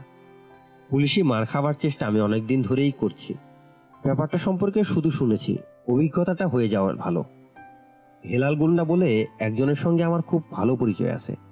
তার কাছে শুনেছি, মারের সময় ব্যথা পাচ্ছি ভাবলেই ব্যথা পাওয়া যায়। ব্যথা পাচ্ছি না ভাবলে আর ব্যথা পাওয়া যায় না। আমি থানা থেকে ছাড়া পেলাম রাত তিনটায়। এত রাতে ঢাকায় ফিরলাম না। চলে গেলাম নারায়ণগঞ্জের লঞ্চ টার্মিনালে। রাত কাটাবার জন্য লঞ্চ টার্মিনাল খুব ভালো জায়গা। অনেক খালি লঞ্চ বাঁধা থাকে। নজর এড়িয়ে তার একটায় ঢুকে পড়তে হয়। চুপি চুপি চলে যেতে হয় সাদে চাদর মুড়ি দিয়ে টানা ঘুম দিলেই হয়। লঞ্চের লোকজন এলে ভাববে, তাদেরই কেউ। আমার সঙ্গে চাদর আছে। শরীর ঢেকে ঘুমিয়ে পড়া কোনো সমস্যা না। তাই করলাম। ঘুম ভাঙলো ভোর রাতে। লঞ্চ চলছে। কখন যাত্রী উঠল, কখন লঞ্চ ছাড়লো, কে জানে? হু হু বাতাসে রীতিমতো শীত ধরে গেছে। আকাশে থালার মতো বড় চাঁদ। নদীর দুপাশে গাছপালার চাঁদের আলোয় পরিষ্কার দেখা যাচ্ছে। মনে হচ্ছে এরা সবাই জেগে আছে। উথাল পাথাল জ্যোৎস্নায় গাছগুলো ঘুমোতে পারে না। ঘুমিয়ে পড়ে মানুষ। আমার চোখে ঘুম জড়িয়ে আসছে। চাদর দিয়ে সারা শরীর ঢেকে চাদর আলো থেকে নিজেকে আলাদা করে আমি ঘুমোতে গেলাম। ঘুম আসছে না।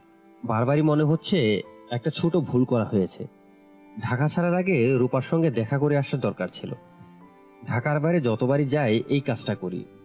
এইবারই শুধু করা হলো না। মানুষের টেলিপ্যাথিক ক্ষমতা থাকলে চমৎকার হতো। লঞ্চের সাথ থেকে রূপার সঙ্গে কথাবার্তা শুরু করা যেত। Hello hello Rupa. তুমি তুমি কোথায় এখন?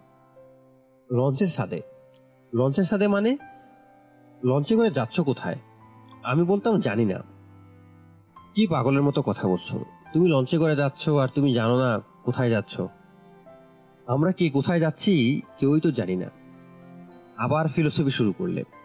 শোনো দার্শনিক, এগুলো নিতান্তই নিম্ন শ্রেণির ফিলোসফি।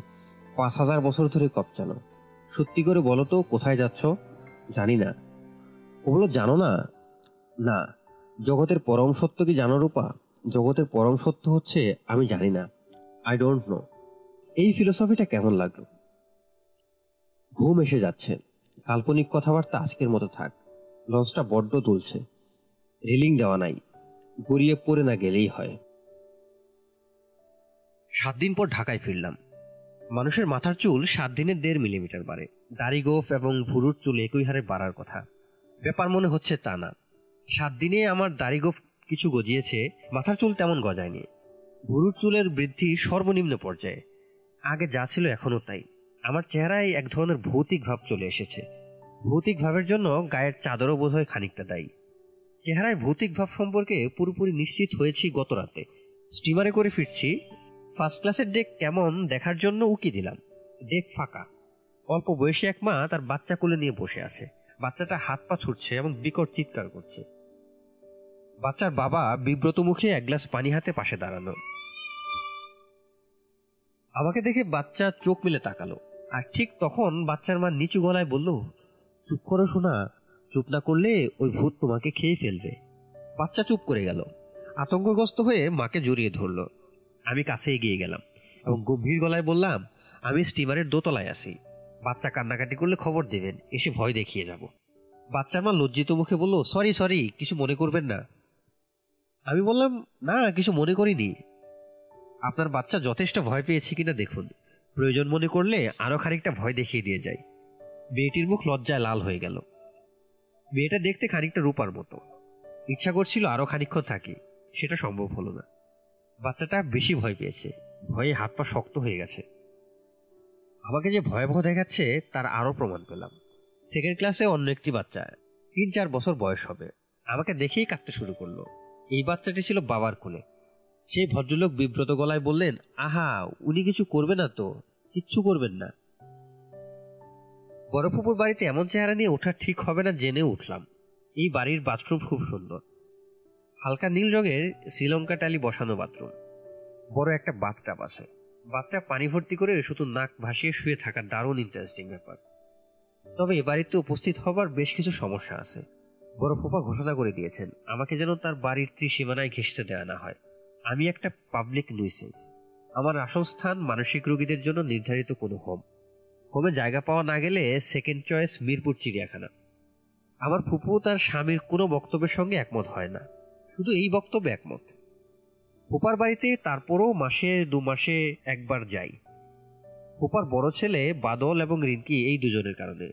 দুজনই আমার মহাভক্ত। বাদলের ধারণা, আমি রাজপুতিন বা গৌতম বুদ্ধের ফিফটি ফিফটি মিক্সচার শুধু মহাপুরুষ না পরম পুরুষ।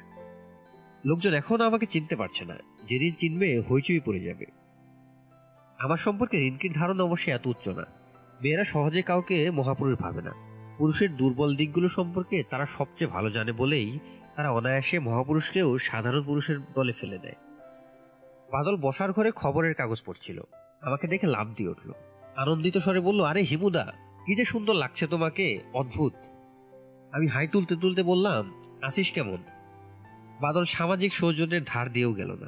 মুগ্ধস্বরে বলল, ভুরু কামিয়ে ফেলেছ? ইস, কি অদ্ভুত! ভুরু কামানো মানুষ আমি এই প্রথম দেখলাম। সাদা চাদরে কি অপূর্বই না তোমাকে লাগছে হিমুদা? বাসায় লোকজন আছে? ও বলল, সবাই আছে। দাঁড়াও, ডাকছি। তুমি এক কাজ করো, সন্ন্যাসীদের মতো সোফায় পদ্মাসন হয়ে বসো। আমি সবাইকে ডাকি। বাবাও বাড়িতে আছেন, অফিসে যাননি, তার পেটে ব্যথা। আমি বললাম, তাহলে তো সমস্যা হয়ে গেল রে বাদল। পিস্তল বের করে আমাকে গুলি টুলি করে দেয় কিনা কে জানে? ও বলল, গুলি করবে কেন শুধু শুধু? আর যদি করেও তোমার কিচ্ছু হবে না। রাসপুতিনকে তিনবার গুলি করা হয়েছিল। পটাশিয়াম সায়ানাইড খাওয়ানো হয়েছিল। নদীর পানিতে চেপে ধরা হয়েছিল। তারপরেও বাদলের কথা শেষ হওয়ার আগেই ফুপু ঢুকলেন। আমাকে দেখে শুরুতে হকচকিয়ে গেলেও চট করে নিজেকে সামলে নিলেন। কর্কশ গলায় বললেন, তুই বাদল বলল, হিমুদাকে কি গ্র্যান্ড দেখাচ্ছে? দেখলে মা? উফ, অপূর্ব। ফুপু গম্ভীর গলায় বললেন, এই নতুন ভং কবে ধরলি? আমি মধুর ভঙ্গিতে হাসলাম। ফুপু বললেন, তোকে না এই বাড়িতে আসতে নিষেধ করা হয়েছে? কি মনে করে এলি? আমি বললাম, গোসল করতে এসেছি ফুপু। গোসল করেই বিদায় হব। বাথটাবে সারা শরীর ডুবিয়ে। ফুপু বলল, পাগলের মতো কথা বলিস না। তোকে আমাদের বাথরুমে ঢুকতে দেবো? কি বলিস? বাদল বলল অফকোর্স দেবে মা। আমি বাথটাবে পানি দিচ্ছি। ডিপ কি বরফ আছে, মা? বাথটাবে বরফের টুকরা ছেড়ে দিব গ্র্যান্ড হবে। ফুপু ক্রুদ্ধ গলায় বলল, তুই আমার সামনে থেকে যা তো, বাদল। হিমুর সঙ্গে আমার কিছু কথা আছে। ও বলল, তুমি কথা বলতে থাকো, আমি বাথটাবটা রেডি করি। বাথটাবটা আরেকটু বড় হলে আমিও তোমার সঙ্গে গোসল করে ফেলতাম। বাদল অত্যন্ত ব্যস্ত ভঙ্গিতে ঘরে ঢুকে গেল। ফুপু বললেন, তোকে যে পুলিশ খুঁজছে, এটা কি তুই জানিস? আমি বললাম, না তো, আমি ঢাকায় ছিলাম না। পুলিশ আমাদের এখানেও রোজ একবার করে তোর খোঁজে টেলিফোন করে। তুই নাকি কোন মন্ত্রীর ছেলেকে নিয়ে পালিয়ে গেছিস? আমি বললাম, জ্বালানি মন্ত্রীর ছেলে। কোন মন্ত্রী জানি না, তোর ফুপা জানে। সত্যি কিনা বল? আমি বললাম, না। ফুপু বলল, না হলে খামাখা পুলিশ তোকে খুঁজবে কেন? আমি বললাম, পুলিশ তো খামাখাই খোঁজাখুঁজি করে ফুপু। তুই তোর ফুপার ঘরে যা, তার সঙ্গে কথা বল। কথা বলে বিদায় হয়ে যা। এক মুহূর্ত থাকবি না এখানে। আমি বললাম, গোসল করে ভদ্র হয়ে গেলে কেমন হয়? এই বাড়িতে তোর গোসল হবে না। এক কথা কতবার বলব, যা তুই তোর ফুপার ঘরে যা। ফুপা বিছানায় কাত হয়ে শুয়ে আছেন। টেবিলে বিরাট এক গ্লাস ভর্তি ঘোলাটে রঙের বস্তু। আমি ঘরে ঢুকেই বললাম, ওর স্যালাইন চালাচ্ছেন নাকি ফুপা? ফুপা তিক্ত গলায় বললেন, ওর স্যালাইন না, ডাবের পানি। আমি বললাম, পেট ব্যথা কমেছে কিছু? আমার শরীর সম্পর্কে তোমার কৌতূহল দেখানোর কারণ দেখছি না হিমু। ফুপু বলেছিলেন, আপনি আমার সঙ্গে কথা বলতে চান। উনি বললেন, আমি কারোর সঙ্গেই কথা বলতে চাই না, তোমার সঙ্গে তো নয়ই আমি বললাম, তাহলে ফুপা যাই। না, বসো। তোমার ফুপু কি বলেছে যে পুলিশ তোমাকে খুঁজছে? জি, বলেছেন। মন্ত্রী ছেলেকে নিয়ে নাকি তুমি ভেগেছ করেছ কি? খুন করেছ নাকি? আমি বললাম, না। এখন না করলেও করবে। You will end up in murder তুমি এক্ষুনি মন্ত্রীর বাড়ির সঙ্গে যোগাযোগ করো। আর পুলিশকে বলো, আর যেন তারা টেলিফোন করে আমাকে বিরক্ত না করে। আচ্ছা বলব। আমি কি এখন উঠতে পারি ফুপা? হ্যাঁ উঠতে পারো। আমি তোমাকে এ বাড়িতে আসতে নিষেধ করেছিলাম। তারপরে এসেছ। আমি বললাম, গোসল করার জন্য এসেছি। গোসল করেই চলে যাব।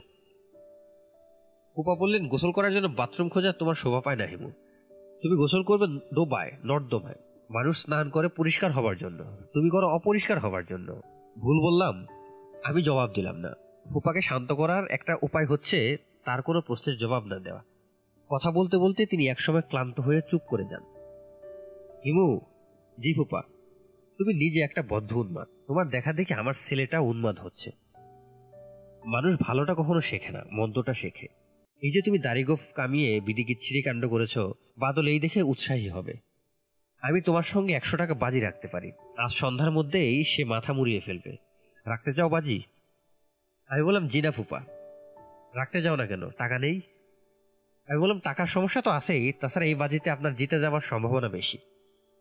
আমারও ধারণা বাদল মাথা মুড়িয়ে ফেলবে ভুরুও কামিয়ে ফেলবে। ফুপা বিস্মিত হয়ে বললেন, ভুরু কামাবে কেন? আমি বললাম, আমি কামিয়েছি তো, তাই কামাবে। তুমি ভুরু কামিয়েছ? জি ফুপা আই সি।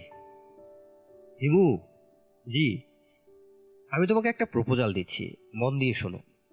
দিনে দশ টাকা হিসাবে প্রতি মাসে আমি তোমাকে তিনশো করে টাকা দেব। তার বদলে তুমি এ বাড়িতে আসবে না। রাজি আছো? আমি বললাম, ভেবে দেখি।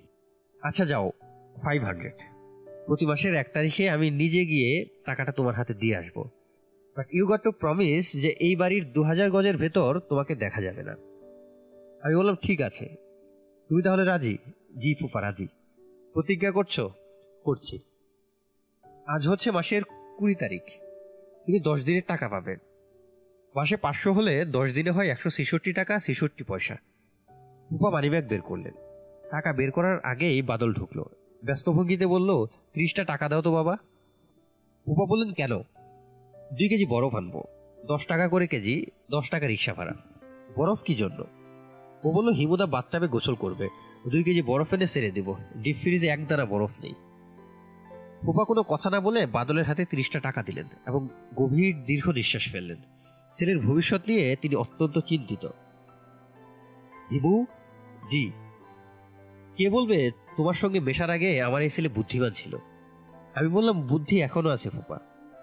ফুপা দীর্ঘ নিঃশ্বাস ফেললেন। বিড়বিড় করে বললেন, মানুষের ব্রেন পুরোপুরি অকেজো করে দেওয়ার ক্ষমতা কোনো সহজ ক্ষমতা না। সবাই তা পারে না, তুমি পারো। আমি বললাম, ওর ব্রেন নিয়ে আপনি চিন্তা করবেন না, ফুপা। ওর ব্রেন ভালো। ব্রেন ভালো? ব্রেন ভালো নমুনা শুনবে। গত মাসে কি করল শোনো? বাড়ির পেছনে একটা সজনে গাছ আছে না? এক সন্ধ্যাবেলা দেখি সজনে গাছ জড়িয়ে ধরে দাঁড়িয়ে আছে। বারান্দা থেকে দেখলাম। নিচে নেমে জিজ্ঞেস করলাম, ব্যাপার কি? সে দাঁত বের করে বলল, গাছের ইলেকট্রন নিয়ে নিচ্ছি। আমি বললাম, গাছের ইলেকট্রন নিয়ে নিচ্ছিস মানে? গাছের ইলেকট্রন নিতে তোকে কে বলেছে? সে চোখ বড় বড় করে বলল, হিমুদা শিখিয়েছে। এই ছেলের তুমি ভালো বলবে? আমি তো তোমার কোনো ক্ষতি করিনি হিমু। তুমি কেন আমার এত বড় ক্ষতি করছ। আমি অস্বস্তির সঙ্গে বললাম, গাছের ইলেকট্রন নেবার ব্যাপারটা আপনাকে আরেকদিন বুঝিয়ে বলব। একবার বুঝিয়ে বললে আপনার কাছে আর তেমন হাস্যকর লাগবে না। উপা বললেন, আমাকে কিছুই বুঝিয়ে বলতে হবে না, তুমি বিদায় হও। পাঁচশো টাকা দিচ্ছি, খুশি হয়েই দিচ্ছি। এই নিয়ে বিদায় হয়ে যাও। দয়া করে বাদল বরফ নিয়ে ফিরে আসার আগেই যাও। ওর সঙ্গে আরও কিছুক্ষণ থাকলে তোমার কাছ থেকে আরও কিছু কায়দা কানুন শিখে ফেলবে। এখন গাছ থেকে ইলেকট্রন দিচ্ছে, পরে হয়তো আগুন থেকে ইলেকট্রন দিতে চাইবে। একটাই আমার ছেলে হিমু অনলি সান আমি বললাম, ঠিক আছে ফুপা, আমি যাচ্ছি। থ্যাংকস মন্ত্রীর ছেলের ব্যাপারটা খোঁজ নিও। ওরা বড় বিরক্ত করছে। আচ্ছা খোঁজ নেব। ওসিকে বলবে? আর যেন আমাদের বিরক্ত না করে। এক্ষুনি টেলিফোন করে বলে দাও। টেলিফোন নাম্বার তোমার ফুফুর কাছে আছে। আছে ফুপা, এক্ষুনি টেলিফোন করছি। এখান থেকে টেলিফোন করার দরকার নেই। কোনো দোকান টোকান থেকে করো। নাও টেলিফোনের জন্য পাঁচটা টাকা নিয়ে যাও। গোসল না করে ফুপার ঘর থেকে বের হলাম। ডাক্তারখানা থেকে ওসি সাহেবকে টেলিফোন করলাম। ভদ্রলোক হাতে আকাশের চাঁদ পেলেন বলে মনে হলো। আনন্দে খানিকক্ষণ কথা বলতে পারলেন না। তো তো করে তোতলালেন। কে বলছেন, হিমু সাহেব? ও মাই গড, আপনাকে আমরা পাগলের মতো খুঁজছি। আপনি আত্মীয় স্বজনের যে লিস্ট দিয়ে গিয়েছিলেন, সেই লিস্ট ধরে ধরে সবার কাছে গিয়েছি। যাদের টেলিফোন নাম্বার আছে, তাদের অনবরত টেলিফোন করেছি। কেন বলুন তো? উনি বললেন, বিরাট সমস্যা হয়েছে ভাই। মোবারক হোসেন সাহেবের ছেলে, ওই যে আপনার বন্ধু জহির, ও বাড়ি থেকে পালিয়েছে। আমি বললাম, ও আচ্ছা। আপনি যত সহজে ও আচ্ছা বলছেন, ব্যাপারটা তত সহজ না। সারা শহর ওলট পালট করে ফেলা হয়েছে, তাকে পাওয়া যাচ্ছে না। মোবারক সাহেবের ধারণা, আপনি তাকে ফুসলে ফাসলে নিয়ে গেছেন, কিংবা আপনি জানেন সে কোথায় আছে। আমি বললাম, আমি জানি না। ভাই, আপনি জানেন কিংবা না জানেন, মোবারক হোসেন সাহেবের সঙ্গে আপনাকে একটু দেখা করতে হবে, এক্ষুনি। আমি বললাম, এক্ষুনি তো যেতে পারব না, আমার এখনও গোসল হয়নি। ভাই, আমি সামান্য ওসি, ছোট চাকরি করি। আপনারা দুজন এসে আমাকে মন্ত্রীর থাবার মধ্যে ফেলে দিয়েছেন। এখন উদ্ধার করুন। আপনার স্ত্রী কেমন আছেন? ওনার শরীর অবস্থা এখন কেমন? ওসি সাহেব জবাব দিলেন না, চুপ করে রইলেন। আমি বললাম, ওই দিন যদিও আপনি বলেছেন আপনার স্ত্রী সুস্থ, আমার তাপ মনে হয় না। আমার ধারণা তিনি বেশ অসুস্থ। আমার ইনটিউশন পাওয়ার খুব প্রবল। সবসময় কাজ করে না, মাঝে মাঝে করে। এখনও করছে। এই যে আপনার সঙ্গে কথা বলছি, এখনও মনে হচ্ছে তিনি অসুস্থ। ওসি সাহেব ক্লান্ত গলায় বললেন হ্যাঁ সে অসুস্থ। তার অসুখ সারাবার সাধ্য কারণ নেই। আপনার থাকলেও থাকতে পারে। এটা বড় ব্যাপার না। এই মুহূর্তে বড় ব্যাপার হচ্ছে, এখন আপনি আমাকে দয়া করে উদ্ধার করুন। প্লিজ ওই বাড়িতে যান। আমি বললাম, এখন গেলে তো ওনাকে পাওয়া যাবে না। মন্ত্রী সাহেব, বিকেলে ফিরে ঘন্টাখানেক ঘুমান। তারপর আবার বের হন। ফিরতে ফিরতে রাত এগারোটা। ওসি সাহেব বললেন উনি না থাকলেও ওনার স্ত্রী আছেন। উনি আপনার সঙ্গে কথা বলতে চান। ভাই আপনি কি যাবেন? আমি বললাম যাচ্ছি। সত্যি যাচ্ছেন? হ্যাঁ সত্যি যাচ্ছি। ভাই অসংখ্য ধন্যবাদ। আমি না জেনে আপনার সঙ্গে খারাপ ব্যবহার করেছি। দয়া করে ক্ষমা করে দেবেন। আমি বললাম ক্ষমা করে দিলাম। আপনার স্ত্রীর অসুখটা কি? উনি বললেন ওর গলায় ক্যান্সার। মাসখানেক আয়ু আছে। ও আচ্ছা। আপনি কি ক্যান্সার সারাতে পারেন? আমি বললাম না। ওসি সাহেব বললেন, তাও ভালো, স্বীকার করলেন। সবাই বলে সারাতে পারে। হোমিওপ্যাথি ডাক্তাররা বলে পারে, কবিরাজ বলে পারে, পীর ফকির পর্যন্ত বলে পারে। আপনার স্ত্রীর নাম কি রানু? ওসি সাহেব বললেন, তাকে জেনেন? আমি বললাম, জি না। হঠাৎ মনে হলো, তার নাম রানু, তার মাথা ভর্তি চুল। ওসি সাহেব জবাবে হ্যাঁ না, কিছুই বললেন না। জহিরদের বাড়িতে তেমন কোনো ঝামেলা ছাড়াই ঢুকলাম। জহিরের মা সঙ্গে সঙ্গে দেখা করতে এলেন। ভদ্রমহিলা দেখতে অবিকল তিতলির মতো। যেন মার মাথাটা কেটে তিতলির ঘাড়ে বসিয়ে দেওয়া হয়েছে। মা মেয়ের চেহারা এত মিল সচরাচর চোখে পড়ে না। তবে দুজনের তাকানোর ভঙ্গি দুরকম। মা শান্ত চোখে আমাকে দেখছেন। মেয়ের চোখে তীব্র রাগ এবং ঘৃণা। এমনভাবে আমাকে দেখছে যেন মাটির নিচ থেকে অদ্ভুত কোনো জন্তু বের হয়ে এসেছে। মেয়েই প্রথম কথা বলল, আমার ভাই কোথায়? আমি বললাম, আমি জানি না কোথায়। দয়া করে মিথ্যা বলবেন না। আপনি যথেষ্ট যন্ত্রণা করেছেন। আমরা আর যন্ত্রণা সহ্য করব না। জহিরের মা বললেন তিতলি তুই চুপ কর তো। চুপ করে বসে থাক। যা বলার আমি বলব। বাবা, তুমি কি সত্যি জানো না ও কোথায়? আমি বললাম, সত্যি জানি না। কোথায় থাকতে পারে তাকে জানো? না, তাও জানি না। কিছু মনে করো না বাবা। আমার কিন্তু মনে হচ্ছে তুমি জানো। জেনেও বলছো জানি না। আমি বললাম, এরকম মনে হবার কারণ কি? ও একটা চিঠি লিখে গেছে। চিঠি থেকে মনে হচ্ছে তুমি জানো। তিতলি চিঠিটা নিয়ে কে দেখা। তিতলি বলল, চিঠি দেখাতে হবে না, মা। ব্যক্তিগত চিঠি বাইরের মানুষকে দেখানোর দরকার কি? তিতলির মা বলল, ও বাইরের মানুষ না, ও জহিরের বন্ধু। তুই চিঠি নিয়ে আয়। তিতলি ও উঠে চিঠি আনতে গেল। ভদ্রমহিলা কপালের ঘাম মুছলেন। তাকে খুবই কাহিল দেখাচ্ছে, চোখ লাল। মনে হয় রাতে ঘুমটুম হচ্ছে না। বাবা, তোমার নাম যেন কি? হিমু। ও হ্যাঁ হিমু। জহির কি তোমার খুব ভালো বন্ধু। আমি হাসতে হাসতে বললাম, সেটা জহির বলতে পারবে। আমি তো বলতে পারব না। আমি জহিরকে খুব পছন্দ করি এইটুকু বলতে পারি। উনি বললেন, কেন পছন্দ করো? আমি বললাম, ভালো ছেলে, সরল সাদা সিধা মনটা দিহির জলের মতো স্বচ্ছ। ভদ্রমহিলা আরও কিছু বলতে যাচ্ছিলেন। মেয়েকে আসতে দেখে চুপ করে গেলেন। তিতলি আমার সামনে চিঠি রাখল। তার ফর্সা মুখ এখনও ঘৃণায় কুচকে আছে। তিতলির মা ক্লান্ত গলায় বললেন, বাবা, চিঠিটা পড়ো। তুমি কি দুপুরে আর খাওয়া দাওয়া সেরে এসেছ? না। তাহলে এখানেই খাবে। জহিরের বাবা তিনটার দিকে আসবেন। তার সঙ্গে কথা বলে তারপর যাবে। আমি বললাম, এখানে তো আমি খেতে পারব না। গোসল না করে আমি কিছু খেতে পারি না। সাত দিন আমি গোসল ছাড়া আছি। তিতলি বলল, আপনাকে সেটা বড় গলায় বলতে হবে না। আপনার গা থেকে যে বিকট গন্ধ আসছে, তা থেকেই আমরা বুঝতে পারছি। মা মেয়ের দিকে তাকিয়ে এই প্রথম কঠিন গলায় বললেন, তিতলি, তুই ভেতরে যা। এই ছেলে এখানে খাবে। ওর গোসলের ব্যবস্থা করতে বল। বাথরুমে সাবান দিতে বল। তিতলি উঠে গেল। তিনি আমার দিকে তাকিয়ে বললেন, বাবা, তুমি আমার ছেলের প্রসঙ্গে যেসব কথা বলেছ, সেগুলি কিন্তু আমার মেয়ের সম্পর্কেও সত্য। আমার এই মেয়ের মনটা দিঘির জলের মতোই স্বচ্ছ। ও তোমার উপর রেগে আছে বলে এরকম করছে। ওর ধারণা ভদ্রমহিলা কথা শেষ করলেন না। সম্ভবত মেয়ের ধারণার কথা তিনি আমাকে বলতে চান না। আমি জহিরের চিঠি পড়তে শুরু করলাম। চিঠিতে কোনো সম্বোধন নেই, তবে বোনকে লেখা তা বোঝা যাচ্ছে। জহির লিখেছে, আমার এই চিঠি পড়ে খুব রাগ করবি। একবার ভেবেছিলাম চিঠি লিখব না। তাতে সবাই দুশ্চিন্তা বেশি করবে। তাই এই চিঠি। তোদের সঙ্গে আমি থাকতে পারছি না। মানুষ হিসাবে বাবা অত্যন্ত নিম্নমানের। তিনি অনর্গল মিথ্যা বলেন। একের পর এক আজে বাজে কাজ করে যান। কিছু কিছু কাজ এমন যে শয়তানের পক্ষেও করা সহজসাধ্য নয়। উদাহরণ দিই। আমাদের গ্রামের বাড়ির বুলু মাস্টার। ভদ্রলোক নিতান্তই ভালো মানুষ। তার অপরাধের মধ্যে অপরাধ হচ্ছে, ইলেকশনের সময় বাবার বিরুদ্ধে নানান কথা বলেছে, যেন লোকজন বাবাকে ভোট না দেয়। সে যে সমস্ত কথা বলেছে, তার প্রতিটি বাক্য সত্য। যাই হোক, বাবা তাকে খুনের মামলায় এমন ফাঁসানো ফাঁসিয়েছেন যে এক ধাক্কায় যাবজ্জীবন হয়ে গেল। এই জাতীয় মানুষের সঙ্গে কি বাস করা যায়? তুই বল। মাও যে বাবার থেকে আলাদা, তা না। বাবার প্রতিটি অন্যায় মা সমর্থন করে যাচ্ছেন। আদর্শ স্বামীর আদর্শ স্ত্রী। বাবাকে একবার তিন লাখ টাকা ঘুষ দিয়ে গেল। টাকাটা দিয়ে গেল মার হাতে। মা শান্ত ভঙ্গিতে সেই টাকা আয়রন শেফে তুলে রাখলেন। তার মধ্যে কোনো বিকার নেই। আমি আর সহ্য করতে পারছি না। বাড়ি সেরে চলে যাচ্ছি। কোথায় যাব জানি না। গর্ত করে মাটিতে ঢুকে থাকতে ইচ্ছা করছে। ভালো কথা, ওই রাতে হিমুর সঙ্গে গর্ত করে বসেছিলাম। দারুণ লাগছিল। দুজনই থানায় গেলাম। বাবা আমাকে সারিয়ে আনলেন, হিমুকে আনলেন না। বেচারা একা একা বসে রইল। পুলিশ নিশ্চয়ই তাকে মারধরও করেছে। বাবা সেরকম ইঙ্গিত দিয়ে এসেছেন। অবশ্য এতে হিমুর কিছুই যাবে আসবে না। পুলিশের পক্ষে ওকে হজম করা মুশকিল। ও কঠিন চিজ। তুই ভালো থাকিস। প্রাণপণ চেষ্টা করতে থাক, যাতে তুইও বাড়ি ছেড়ে চলে যেতে পারিস। বাঁচার একটাই পথ। তোর ড্রয়ার থেকে কিছু টাকা নিয়ে গেলাম। একেবারে খালি হাতে বের হতে সাহস পাচ্ছি না। জহিরের মা বললেন, বাবা, চিঠিটা পড়লে? জি, পড়লাম। কিছু বলবে? আমি বললাম ও কত টাকা নিয়েছে? সাতশো তেত্রিশ টাকা। চিন্তার কোনো কারণ দেখি না। টাকা শেষ হলেই ফিরে আসবে। আগেও তো অনেকবার পালিয়েছে। নতুন কিছু না তো।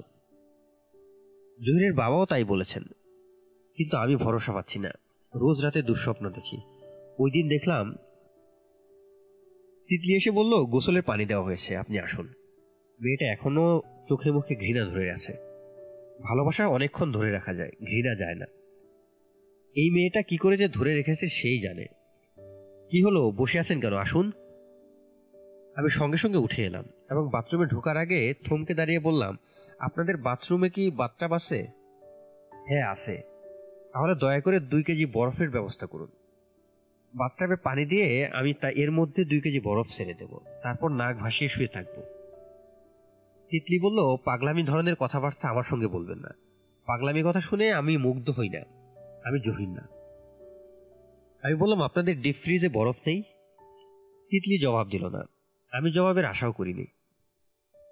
মন্ত্রীর বাড়িতে খাওয়া দাওয়া আয়োজন প্রচুর থাকবে, এটা ভাবাই স্বাভাবিক। বিশাল ডাইনিং টেবিল থাকবে, চাইনিজ রেস্টুরেন্টের বড় উর্দি পরা বয় থাকবে, ন্যাপকিন, কাঁটা চামচ থাকবে, সেরকম কিছুই না।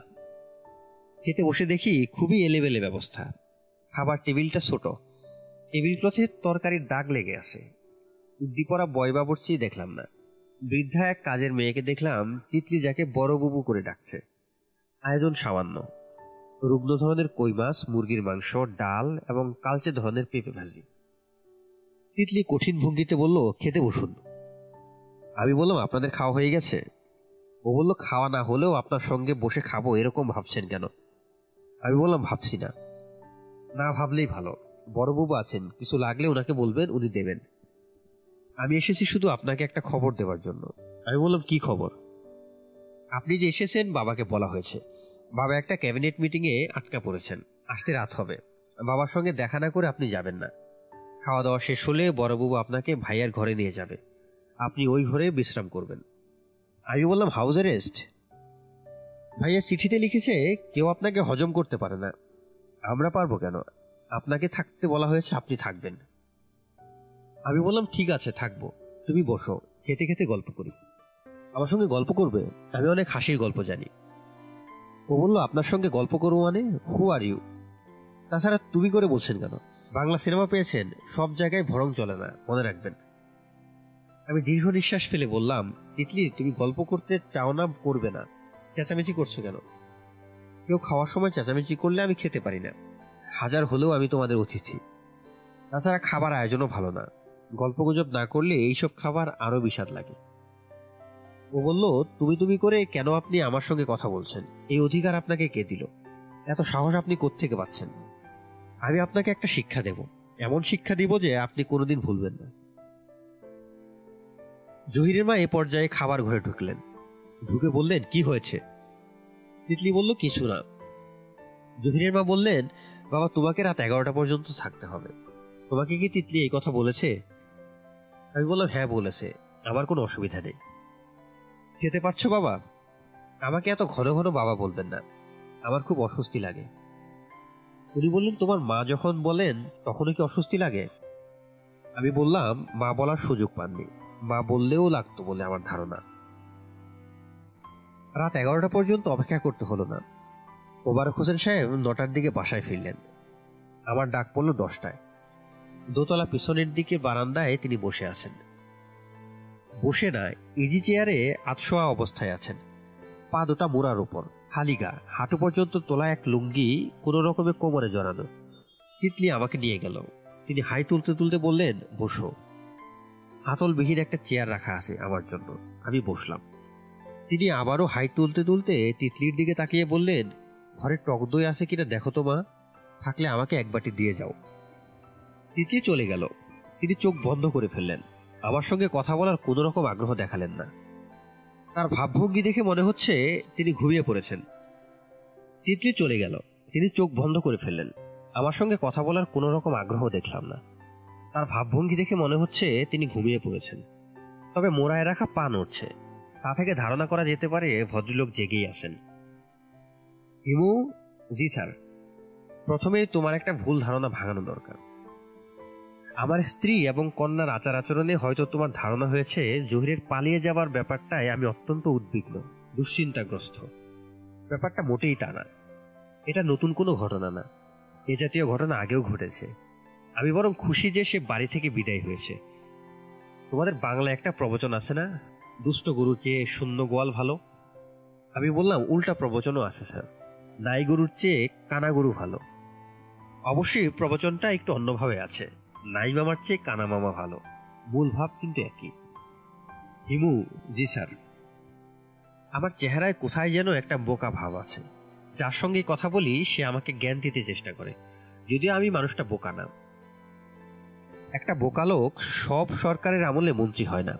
এক সরকারের আমলে হয়, অন্য সরকারের আমলে জেলে চলে যায়। আমি এখনও জেলে যাইনি।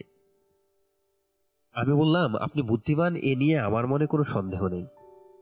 উনি বললেন, বুদ্ধিমান মানুষ আবার নানান ধরনের আছে।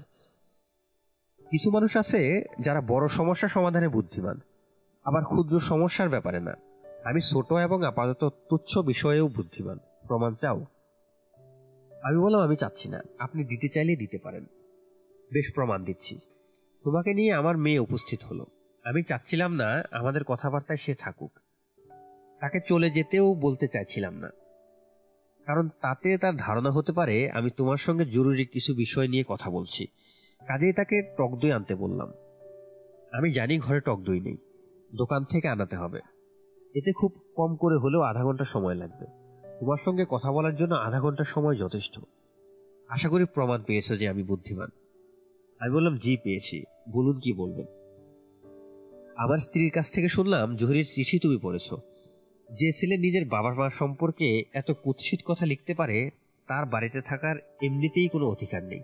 সে চলে গেছে ভালো করেছে। গুড ফর হিম আমার সম্পর্কে সে যে অভিযোগ এনেছে, তার প্রত্যেকটা জবাব দেওয়া যায়। কি জবাব দেব, তুমি কি শুনতে চাও? আমি বললাম, না। উনি বললেন, শুধু একটা জবাব দিচ্ছি। বুলু মাস্টারের ব্যাপারটা। লোকটা হারে হারে বজ্জাত। স্কুল টিচার তার কাজ হচ্ছে ছাত্র পড়ানো, পরে পলিটিক্স সারাক্ষণ আমার বিরুদ্ধে লেগেছিল। ইচ্ছা করলে হারামজাদাকে আমি দশ হাত পানির নিচে পুঁতে ফেলতে পারতাম। তা করিনি। আমি মন্ত্রী হয়ে যাবার পর স্থানীয় লোকজন আমাকে খুশি করবার জন্য তাকে খুনের মামলায় জড়িয়ে ফেলল। খেয়াল রাখবে, আমি কাউকে কিছু করতে বলিনি। ওসি আমাকে খুশি করতে চাইলো, স্থানীয় মেম্বার, চেয়ারম্যান খুশি করতে চাইলো। একদল মিথ্যা সাক্ষী জুটে গেল। একদল অসৎ লোক মিলে কাণ্ডটা করল। আমি বললাম, আপনি কি খুশি হলেন? উনি বললেন আমি সহজে খুশি হই না, সহজে বেজারও হই না। আমার পুত্র এইসব ব্যাপার জানে না। সে জানে আমি শয়তান ধরনের মানুষ। ভালো কথা ছেলে উপযুক্ত হয়েছে, সে তার নিজস্ব ধারণা করতেই পারে। ছেলের ব্যাপার আমার মোটেও মাথা ব্যথা নেই। আমি তোমার ব্যাপারটা জানতে যাচ্ছি। মোবারক হোসেন সাহেব এই প্রথম চোখ মেললেন। আধশোয়া অবস্থা থেকে উঠে বসলেন। আমি খানিকটা হক চকিয়ে গিয়ে বললাম, আমার ব্যাপারে কি জানতে চান? উনি বললেন সব কিছুই জানতে চাই। আমি কিছু খোঁজখবর করেছি। এখনও করছি। তোমার উদ্দেশ্যটা কি? জহিরকে গর্ত খুঁড়ে বসিয়ে রাখার কাজটা যে তুমি করেছ, আমার ধারণা তা খুব ভেবে চিন্তে করেছ। এর পেছনে তোমার পরিকল্পনা আছে। পরিকল্পনাটা কি? চট করে জবাব দিতে হবে না। ভাবো। ভেবে ভেবে জবাব দাও। আমি চুপ করে রইলাম। মুবারক হোসেন সাহেব চাপা গলায় বললেন, তুমি কি নিজেকে মহাপুরুষ মনে করো? আমি বললাম, না। অনেকেই মনে করে। আমি আবার বললাম, কেউ কেউ হয়তো করে।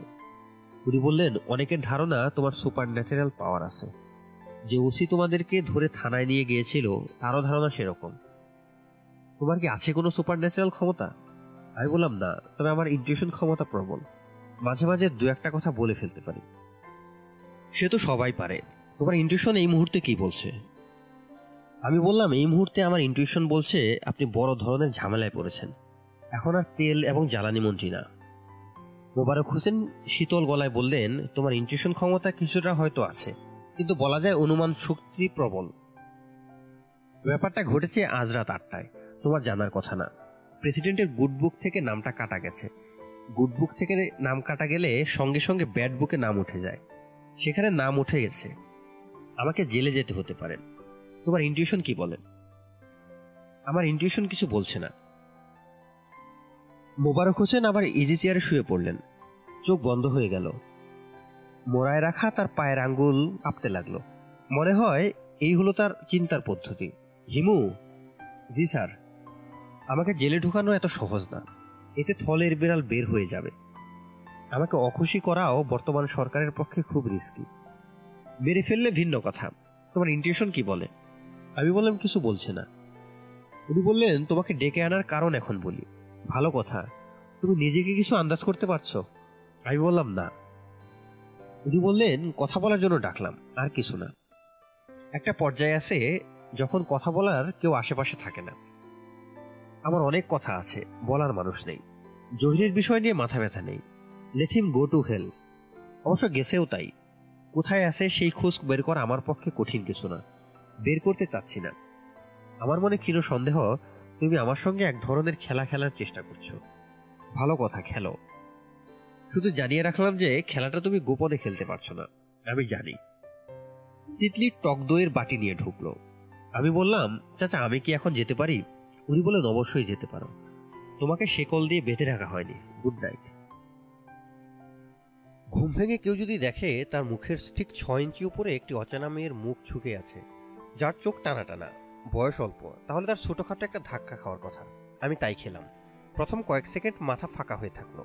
তারপর শুনলাম, অচেনা মেয়েটি বলছে, আপনি কি আমাকে চিনতে পারছেন? আমি হ্যাঁ না, কিছুই বললাম না। কোনো মেয়ে যদি জিজ্ঞেস করে, আপনি কি আমাকে চিনতে পারছেন? তাহলে তার মুখের উপর না বলা যায় না। কেউ বললে, আদালতে তার জেল জরিমানা দুই হবার বিধান থাকা উচিত। চিনতে পারছেন তো আমাকে? এর আগে দুবার দেখা হয়েছে। আমি কিন্তু আপনাকে চিনতে পারিনি। দাড়িগোফ কেটে ফেলেছেন কেন? আপনাকে সুন্দর লাগতো। আমি ঘরে ঢুকে প্রথম একটু চমকে গেলাম। ভাবলাম, কার না কার ঘরে ঢুকেছি। আচ্ছা আপনি এমন দরজা খুলে রেখে ঘুমান, চোর এলে তো সর্বনাশ হয়ে যেত। আমি মেয়েটিকে চিনলাম। কথা বলার ভঙ্গি থেকে চিনলাম। এই মেয়ে এক নাগারে কথা বলছে। খুবই আন্তরিক ভঙ্গিতে কথা বলছে। আমার চেনার মধ্যে এরকম আন্তরিক ভঙ্গিতে একজনই কথা বলে, রফিকের বউ। কিন্তু রফিকের বউয়ের স্বাস্থ্য বেশ ভালো ছিল। এই মেয়েটিকে দারুণ রোগা লাগছে। আমি কতক্ষণ আগে এসেছি বলুন তো? কাটায় কাটায় দেড় ঘণ্টা। বেশ কয়েকবার আপনার ঘুম ভাঙানোর চেষ্টা করেছি। দরজায় ঠক ঠক করেছি, খক খক করে কেসেছি। দিনের বেলায় কারও এমন গাঢ় ঘুম হয়, আমি জানতাম না। শেষে কি হলো জানেন? একটু ভয় লাগতে লাগল। আমি বললাম, কিসের ভয়? হঠাৎ মনে হলো, কেউ এসে হয়তো আপনাকে খুনটুন করে গেছে। দরজা খোলা তো, তাই এরকম মনে হলো। নিঃশ্বাস পড়ছে কিনা দেখার জন্য আপনার মুখের উপর ঝুঁকেছিলাম। আমি উঠতে বসতে বসতে বললাম, রফিক ভালো? মেয়েটি বলল, সেটাই তো আপনাকে জিজ্ঞেস করতে এসেছি। আমাকে জিজ্ঞেস করতে এসেছেন কেন? আপনি জানেন না? দেখা হয় না? সে বলল, রোজই দেখা হয়। ও রোজ একবার করে আসে, ঠিক সন্ধ্যার দিকে আসে। ভাইয়ার বসার ঘরে ঘন্টাখানিক বসে থেকে চলে আসে। আমি বললাম, আপনার সঙ্গে কথা হয় না? না, ভাইয়া আমাকে বলে দিয়েছে আমি যেন কথা না বলি। তারপরও বলতাম, কিন্তু সন্ধ্যাবেলা আবার ভাইয়া বাসায় থাকে। আমি বললাম, আপনি দাঁড়িয়ে দাঁড়িয়ে কথা বলছেন কেন? চেয়ারটাই বসুন। সে বলল, আমার নাম কি আপনার মনে আছে? হ্যাঁ মনে আছে। আপনার নাম জুথি সে বলল, অনেকে চন্দ্রবিন্দু দিয়ে জুথি লেখে। আমিও আগে লিখতাম, এখন লিখি না। আচ্ছা শুনুন, আপনার একটা চিঠি এসেছে। নিচে পড়েছিল, আমি টেবিলে রেখে দিয়েছি। নিন। আমি বললাম, চিঠি পরে পড়ব। এমন কিছু জরুরি চিঠি না। আমার বাড়ির চিঠি। প্রতি মাসের শেষের দিকে তারা একটি করে চিঠি পাঠান। মেয়েটি বলল, আপনি একটা শার্ট গায়ে দিয়ে হাত মুখ ধুয়ে ভদ্র হয়ে আসুন। কথা বলি।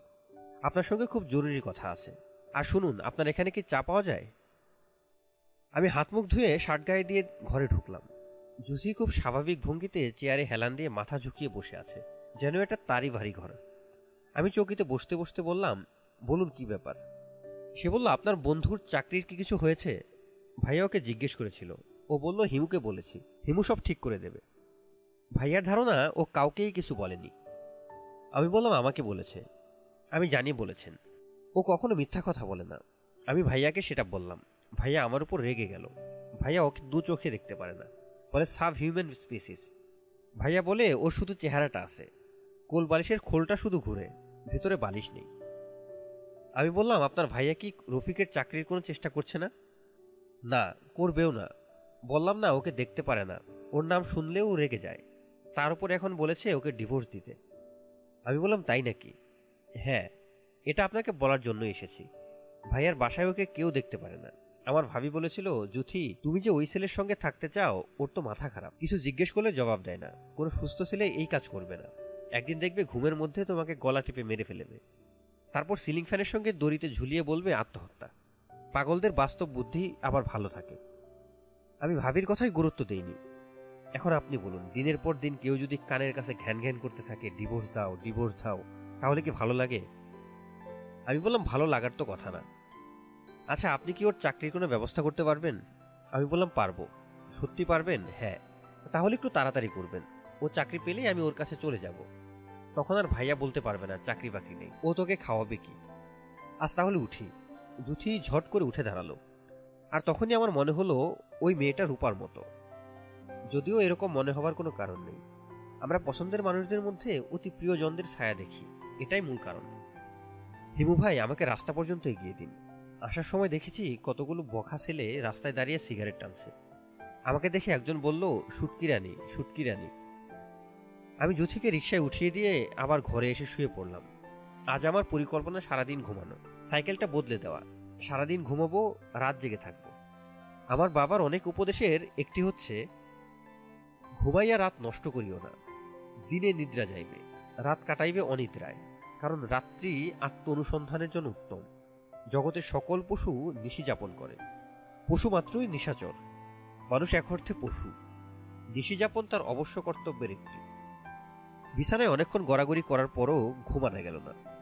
ঘরে খবরের কাগজ নেই। পুরনো ম্যাগাজিন নেই যে চোখ বোলাবো বাবার বাড়ি থেকে আসা চিঠিটা অবশ্যই পড়া যায়। পড়তে ইচ্ছা করছে না। চিঠিতে কি লেখা না পড়েই বলে দিতে পারি। একই ভাষা, একই ভঙ্গিতে একটি শব্দ এদিক সেদিক না করে ছোট মামা দীর্ঘদিন ধরে চিঠি লিখছেন। চিঠির মাথায় আরবিতে লেখা থাকে ইয়া রব। তারপর গুটি গুটি হরপে লেখেন। দোয়া গো। পর সমাচার এই যে, দীর্ঘদিন তোমার কোনো পত্রাদি না পাইয়া বিশেষ চিন্তাযুক্ত আছি। আশা করি আল্লাপাক রাব্বুল আলমিন তোমাকে সুস্থ দেহে রাখিয়াছেন। আমাদের এদিকের সংবাদাদি মঙ্গল। তুমি কোনো চিন্তা করিবে না। আল্লাপাকের ইচ্ছায় এইবার ফসল ভালো হইয়াছে। ব্যবসাপাতিও ভালো। তোমাকে মাসিক যে টাকা পাঠানো হয়, তাহাতে তোমার খরচ চলে কি না জানি না। প্রয়োজন হলে জানাইবা। এই বিষয়ে কোনো লজ্জা বা সংকোচ করিবে না। তোমাকে যে কি পরিমাণে স্নেহ করি, তাহা একমাত্র আল্লাপাক রাব্বুল আলমিন জ্ঞাত আছেন। শরীরের যত্ন নিবা, পথে পথে ঘোরার অভ্যাস ত্যাগ করিবা। মনে রাখিও, ভিক্ষুকরাই পথে পথে ঘুরে, তুমি ভিক্ষুক নও, কারণ আমরা এখনও জীবিত আছি। আল্লাপাকের ইচ্ছায় তোমার অন্যের অভাব কখনো হইবে না। কোনো কারণে আমার মৃত্যু ঘটিলেও চিন্তাযুক্ত হইও না। কারণ আমি তোমার নামে আলাদা সম্পত্তি লেখাপড়া করিয়া দিয়া রাখিয়াছি। তাহাতে কেউ হাত দিবে না। দোয়া নিও। ইতি তোমার ছোট মামা। বিছানায় গড়াগড়ি করতে করতে মনে হলো অনেকদিন মামার বাড়ি যাওয়া হয় না। কোনো এক গভীর রাতে উপস্থিত হলে কেমন হয়? চার বছর আগে মামার বাড়ি গিয়েছিলাম। ঠাকুরকোনা স্টেশনে নেমে সাত মাইল হেঁটে রাত একটার সময় উপস্থিত হলাম। ছোট মামা ঘুম থেকে উঠে এলেন। প্রথমে খানিক্ষণ হতবম্ব চোখে তাকিয়ে রইলেন। তারপর আনন্দে কেঁদে ফেললেন। গোসলের জন্য গরম পানি করা হলো।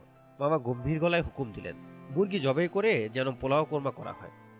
রান্না হতে হতে রাত তিনটা বেজে গেল। মামা বললেন, ছেলেটা একা একা খাবে নাকি? দেখি ওর সাথে আমাকেও দাও।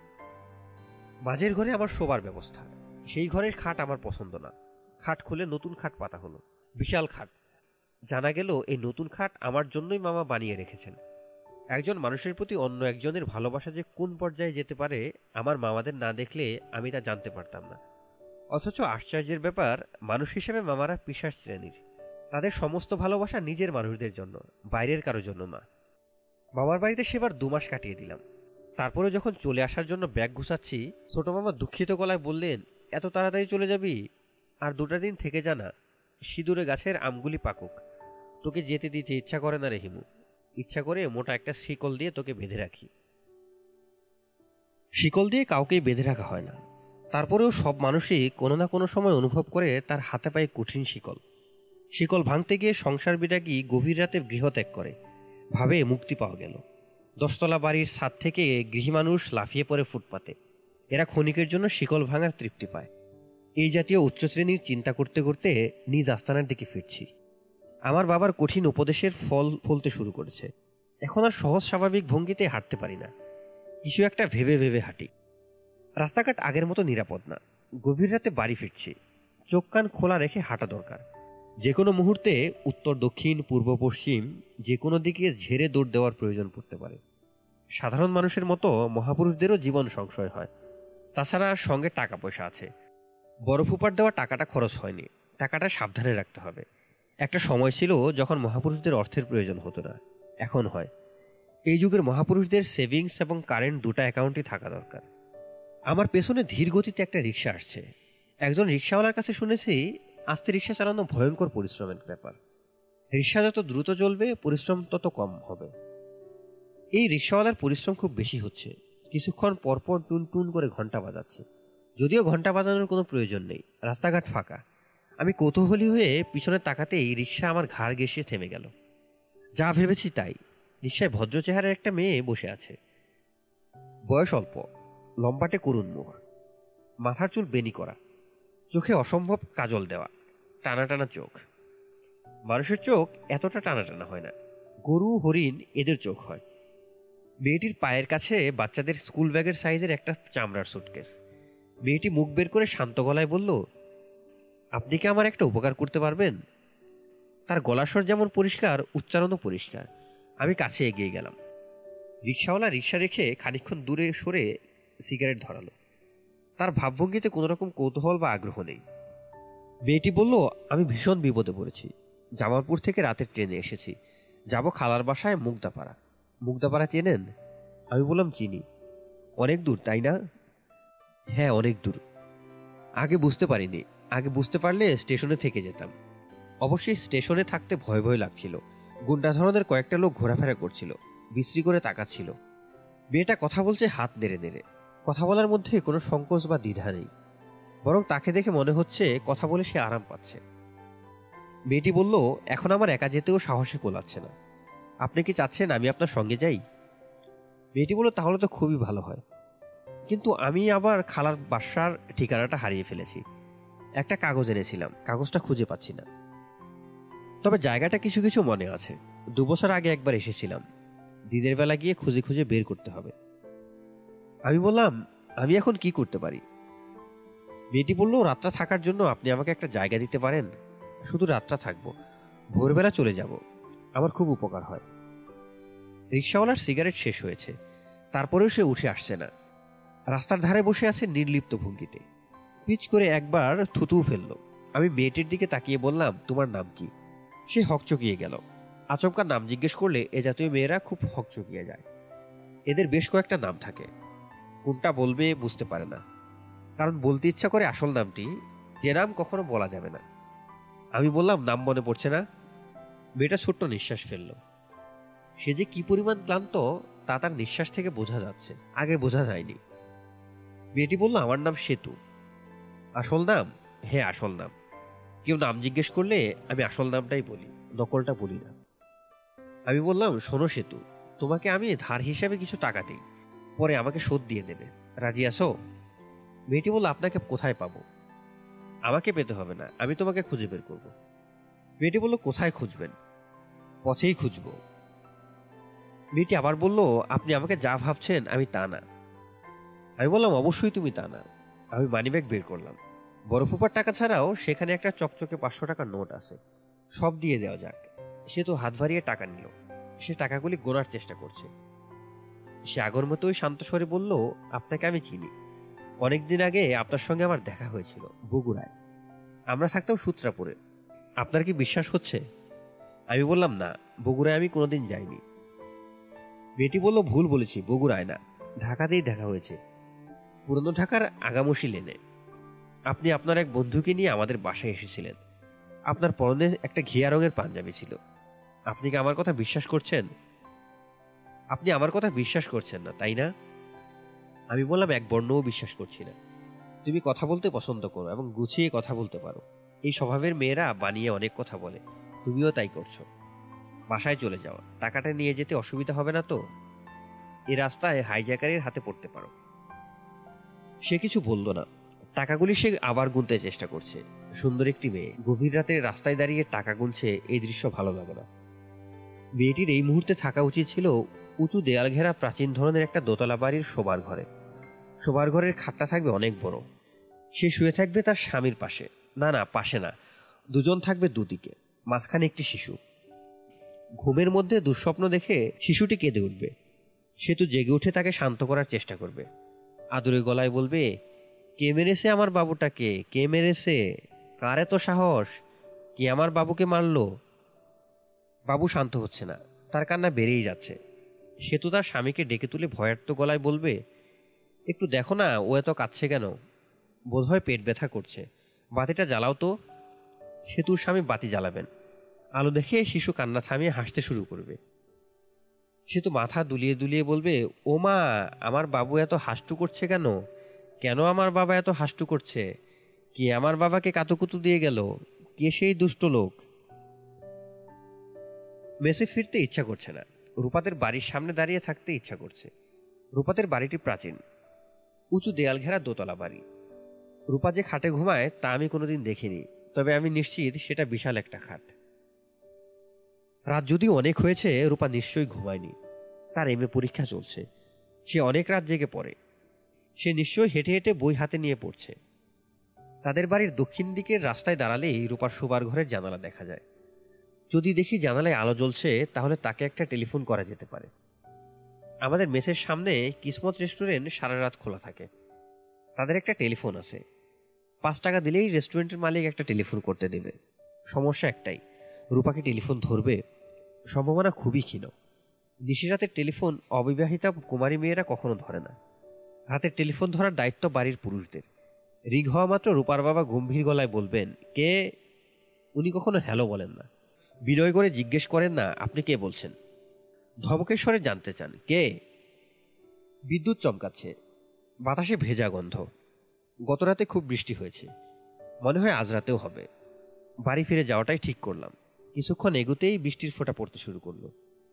দৌড়ে গাছের নিচে আশ্রয় নেবার কোনো মানে হয় না। বৃষ্টিতে ভিজতে ভিজতে ধীরে সুস্থে এগোনোই ভালো। বেসে পৌঁছলাম কাক ভেজা হয়ে। ইলেকট্রিসিটি চলে গিয়েছে। মেজবাড়ি অন্ধকার। সিঁড়িঘরের স্বাদ হয়নি বলে বৃষ্টি হলেই সিঁড়ি ভেজে থাকে। খুব সাবধানে রেলিং ধরে ধরে উঠতে হয়। কয়েক পা এগোতেই সিঁড়িতে টর্চের আলো পড়ল। সিঁড়ির মাথায় দাঁড়িয়ে আছে সিঁড়ির মাথায় দাঁড়িয়ে আলো ফেলছেন বাইজিৎ সাহেব। আমি হালকা গলায় বললাম, কি ব্যাপার বাইজিৎ সাহেব? এখনও জেগে আছেন? আপনার জন্য জেগে আছি। আমি বললাম, কেন বলুন তো? দুপুরবেলায় আপনার বন্ধু এসেছিলেন, রফিক সাহেব। উনি রাত দশটা পর্যন্ত অপেক্ষা করে চলে গেলেন। ওনার মা মারা গেছেন, এই খবরটা দিতে এসেছিলেন। আমি বললাম, কীভাবে মারা গেলেন? উনি বললেন, আমি জিজ্ঞেস করেছিলাম, কিছু বললেন না। উনি প্রশ্ন করলে উত্তর দেন না। আমি ঘরে ঢুকলাম না। ভেজা কাপড়ে ঘরে ঢুকে লাভ নেই। আবার ভিজতে হবে। বাইজের সাহেব নিচু গলায় বললেন, আপনি কি এখন নারায়ণগঞ্জ যাবেন? আমি বললাম, জি। উনি বললেন, এত রাতে তো বাস টাস কিছুই পাবেন না। তার উপর বৃষ্টি হচ্ছে। আমি বললাম, হেঁটেই চলে যাব। উনি বললেন, এক্ষুনি রওনা দেবেন? হ্যাঁ এক্ষুনি। দেরি করে লাভ নেই। রফিক অপেক্ষা করছে আমার জন্য। বাইজির সাহেব নিচু গলায় বললেন, আমার ঘরে কেরোসিনের কুকার আছে। এক কাপ চা গরম করে দেই। চা খেয়ে যান। শরীরটা গরম থাকবে। আমি বললাম আচ্ছা বানান। এক কাপ চা খাই। রফিক শুধু তার মার মৃত্যুর সংবাদ দিয়েছে। আর কিছু বলেনি? বাইজির সাহেব বললেন, জি না। আমি আবার রাস্তায় নামলাম। রাত একটা দশ মিনিট। ঘোর দুর্যোগ। ক্রমাগত বৃষ্টি হচ্ছে। রাস্তায় এক হাঁটু পানি। পানি ভেঙে এগুচ্ছি। চরম দুর্যোগে মানুষকে একা পথে চলতে দেখলে কোত্থেকে না কোত্থেকে একটা কুকুর এসে তার সঙ্গী হয়। ব্যাপারটা আমি আগে অনেকবার লক্ষ্য করেছি। আজ আবার করলাম। আমি হাঁটছি। আমার পেছন পেছন আসছে জমের অরুচি টাইপ একটা কুকুর। আমি থামলে সেও থামে, আমি চলতে শুরু করলে সেও চলে। রফিকদের একতলা বাড়ির সামনে দাঁড়িয়ে রীতিমতো হকচকিয়ে গেলাম। মৃত বাড়ির এক ধরনের চরিত্র আছে।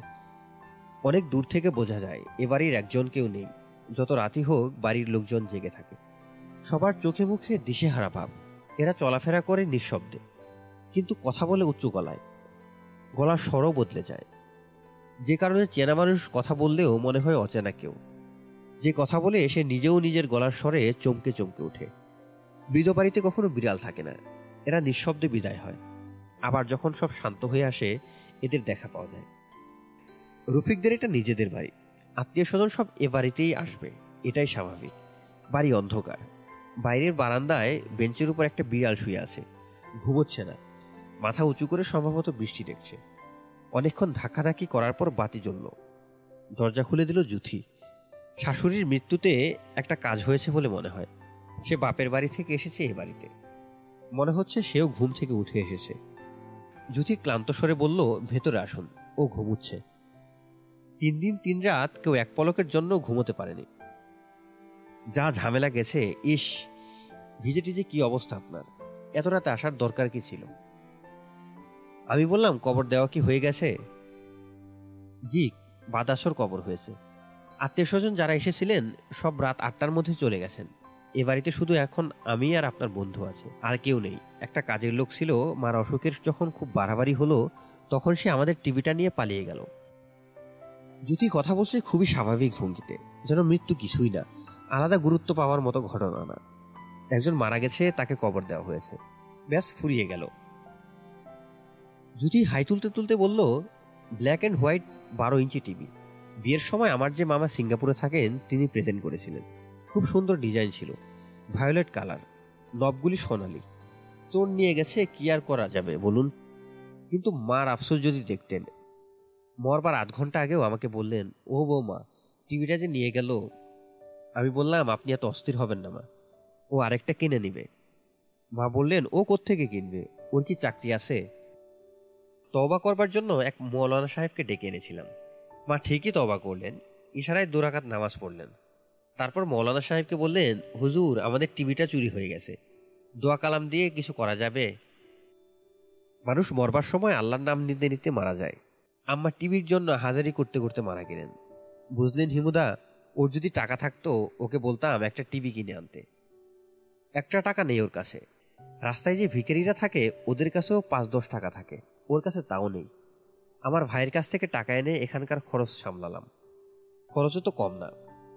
হিমুদা আপনি বাথরুমে ঢুকে গোসল করে নিন। সাবান গামছা আছে, মরা বাড়ি, চুলা ধরানোর নিয়ম নেই। আমি খবরের কাগজ জ্বালিয়ে আপনাকে এক কাপ চা করে দেই। আপনি গোসল করে ওর লুঙ্গিটা পরে ফেলুন। লুঙ্গি অবশ্য ধোয়া নেই, ময়লা। ময়লা লুঙ্গি পরতে যদি ঘেন্না লাগে, তাহলে আমার একটা সুতি শাড়ি লুঙ্গির মতো পেঁচিয়ে পরতে পারেন। নতুন শাড়ি, আমি এখনও পরিনি। আমি বললাম, আমাকে লুঙ্গি দিন। বাথরুম থেকে বের হয়ে চমৎকৃত হলাম। এর মধ্যেই জ্যোতি চা বানিয়ে ফেলেছে। মেঝেতে পাটি পেতে চায়ের কাপ, এক বাটি মুড়ি, এক গ্লাস পানি সাজানো। হিমুদা এক গাল মুড়ি খান। ঘরে আর কিছুই নেই। চায়ে চিনি ঠিক হয়েছে কিনা দেখুন। আপনি তো আবার চায়ে চিনি বেশি খান। আমি বললাম, চা খুব ভালো হয়েছে। ওকে কি ডেকে তুলবো? আপনি এসেছেন দেখলে সে খুব খুশি হতো। অবশ্যই ওর খুশি বোঝা খুব মুশকিল। ও খুশি না বেজার সেটা কি আপনি বুঝতে পারেন? আমি বললাম পারি। জ্যোতি বলল আমিও পারি। ও সবচেয়ে খুশি হয় কখন জানেন? যখন আপনার সঙ্গে দেখা হয়। আর কি যে ভরসা আপনার উপর ওর ধারণা আপনি সব সমস্যার সমাধান করে দিতে পারেন। আমার বড় মামা যিনি সিঙ্গাপুরে থাকেন তিনি এসেছিলেন। ওকে ডেকে বললেন চাকরিটা পাওয়া যায় কিনা দেখো। না পাওয়া গেলে বিকল্প কিছু চিন্তা করো। ছোটাছুটি করো। চুপচাপ বসে থাকলে তো হবে না। ও কি বলল জানেন? ও বলল, হিমুকে বলেছি। ও সব ব্যবস্থা করে দেবে। আপনি কি কিছু করতে পেরেছেন? আমি বললাম, চেষ্টা করছি। ভাইয়া বলে, চেষ্টা চেষ্টায় কিছু হবে না। আর হলেও ওই চাকরি টিকবে না। সাব হিউম্যান স্পিসিসকে কে চাকরি দেবে? দুদিন পরে আবার ঘাড় ধাক্কা দিয়ে ফেলে দেবে। আমি বললাম, আপনার ভাইয়ার কথা ঠিক না। ভাইয়ার কথা সব ঠিক হয়। ভাইয়া না ভেবে চিনতে কিছু বলেন না। এই বিয়েতে ভাইয়ার কোনো মত ছিল না। ভাইয়া ওকে দেখেই বলেছিলেন যে পুরুষ দেখতে সুন্দর, সে কখনো কাজের হয় না। ভাইয়ার কথা আমাদের পরিবারের কেউ ফেলে না। তারপরেও কি করে করে যেন এই বিয়েটা হয়ে গেল। বিয়ের পর ভাইয়া বলল, তোর হাজবেন্ড কি করে চাকরি করছে কে জানে? বেশি দিন চাকরি করতে পারার তো কথা না। দেখবি হুট করে চাকরি চলে যাবে। তুই পড়বি দশ হাত পানির নিচে। হলোও তাই। আমি বললাম, রফিককে ছেড়ে দেওয়ার পরামর্শ কি আপনার ভাই এখনও দিচ্ছেন? জুথি বলল, এখন সবাই দিচ্ছে। আমার মামাও সেদিন বললেন, মামা খুব বড় লোক তো, তার কথা কেউ ফেলবে না। বড় লোকদের অন্যায় কথাও মনে হয় নেয় আমি বললাম, তাহলে তো সমস্যা। শুধু সমস্যা, বিরাট সমস্যা। ভাইয়া বলেছিলেন, তোর কোনো ছেলেপুলে হয়নি, তুই একা আসিস কোনো বন্ধন নেই। এখনও তুই অন্য ভালো চিন্তা করতে পারিস। নয়তো পরে খুব আফসোস করবি। তোর হাজব্যান্ড মানুষ না সাব হিউম্যান স্পিসিস তার বুদ্ধি শিম্পাঞ্জির বুদ্ধির চেয়ে খানিকটা বেশি। এখনও সময় আছে। আমি বললাম, কিসের সময় আছে? আলাদা হয়ে যাবার সময়। ভাইয়া বলেছে, একটা হাফম্যানের সঙ্গে জীবন কাটাতে হবে এমন তো কথা না। আমি বললাম, আপনারও কি ধারণা রফিক হাফম্যান জুথি বলল, আমি জানি না। তবে ভাইয়া সবসময় সত্যি কথাই বলে। আমি বললাম, আপনি কি রফিককে প্রচণ্ড ভালোবাসেন না? জুথি বলল, ও কি করে ভালোবাসতে হয় তাই জানে না। চুপচাপ বসে থাকা কি ভালোবাসা? তবু ভাইয়াকে আমি মিথ্যা করে বলেছি, ও আমাকে প্রচণ্ড ভালোবাসে। ভালোবাসার কথা বড় ভাইকে বলা লজ্জার ব্যাপার, তবু বললাম। আমি বললাম, তিনি কি বললেন? ভাইয়া বলল, কুকুর বিড়ালও তো মানুষকে ভালোবাসে। ভালোবাসা কোনো ব্যাপার না।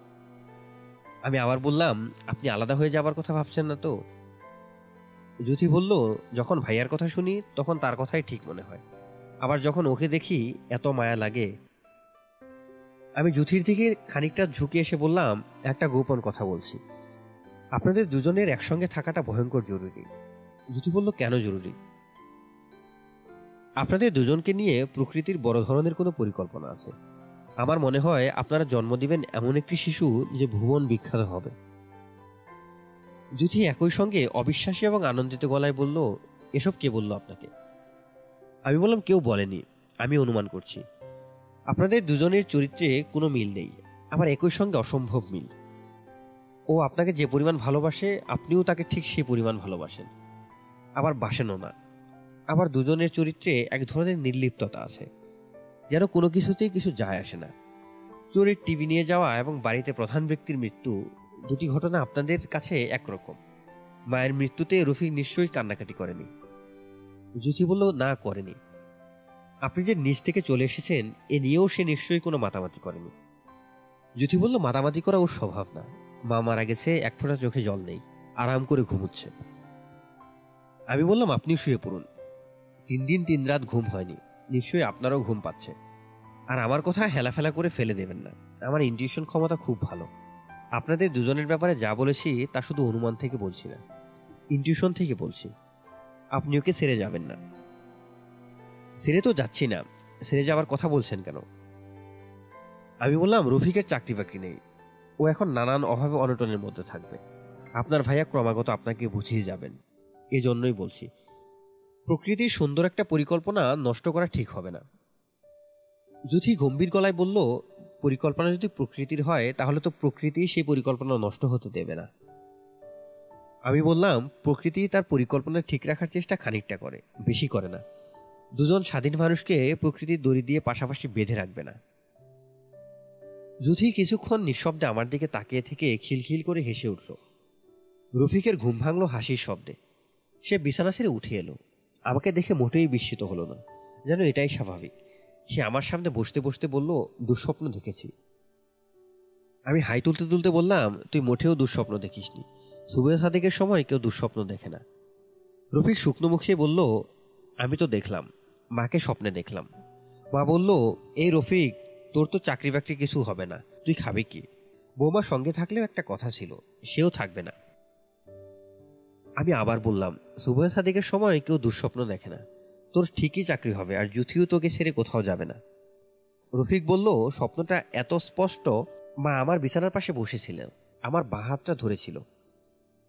জুথি আবারও খিলখিল করে হেসে উঠল, কে বলবে, আজই এই বাড়িতে একজন মানুষ মারা গেছে। হাসির শব্দে আকৃষ্ট হয়ে বোধহয় বিড়ালটা ঘরে ঢুকেছে। সম্ভবত সে বুঝতে পারছে এ বাড়িতে এখন আর মৃতের কোনো ছায়া নেই।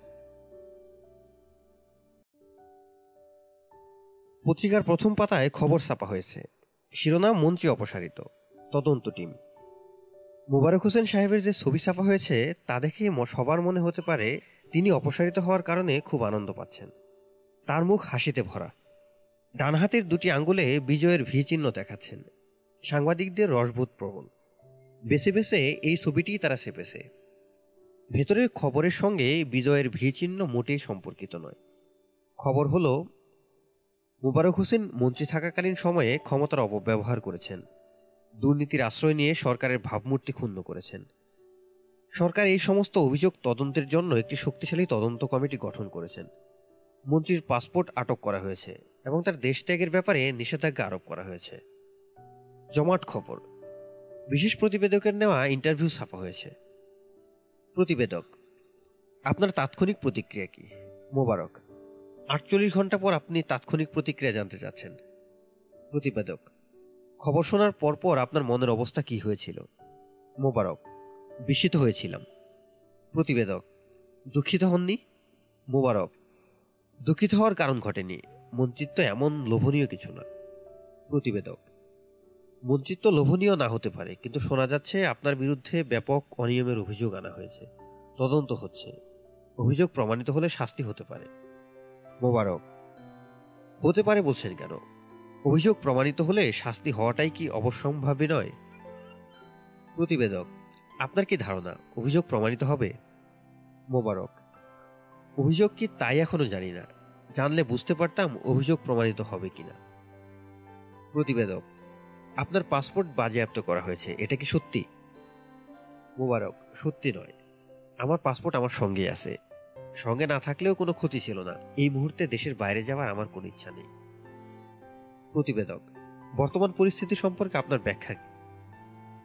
মোবারক, ভুল বোঝাবুঝি হয়েছে, এর বেশি কিছু না।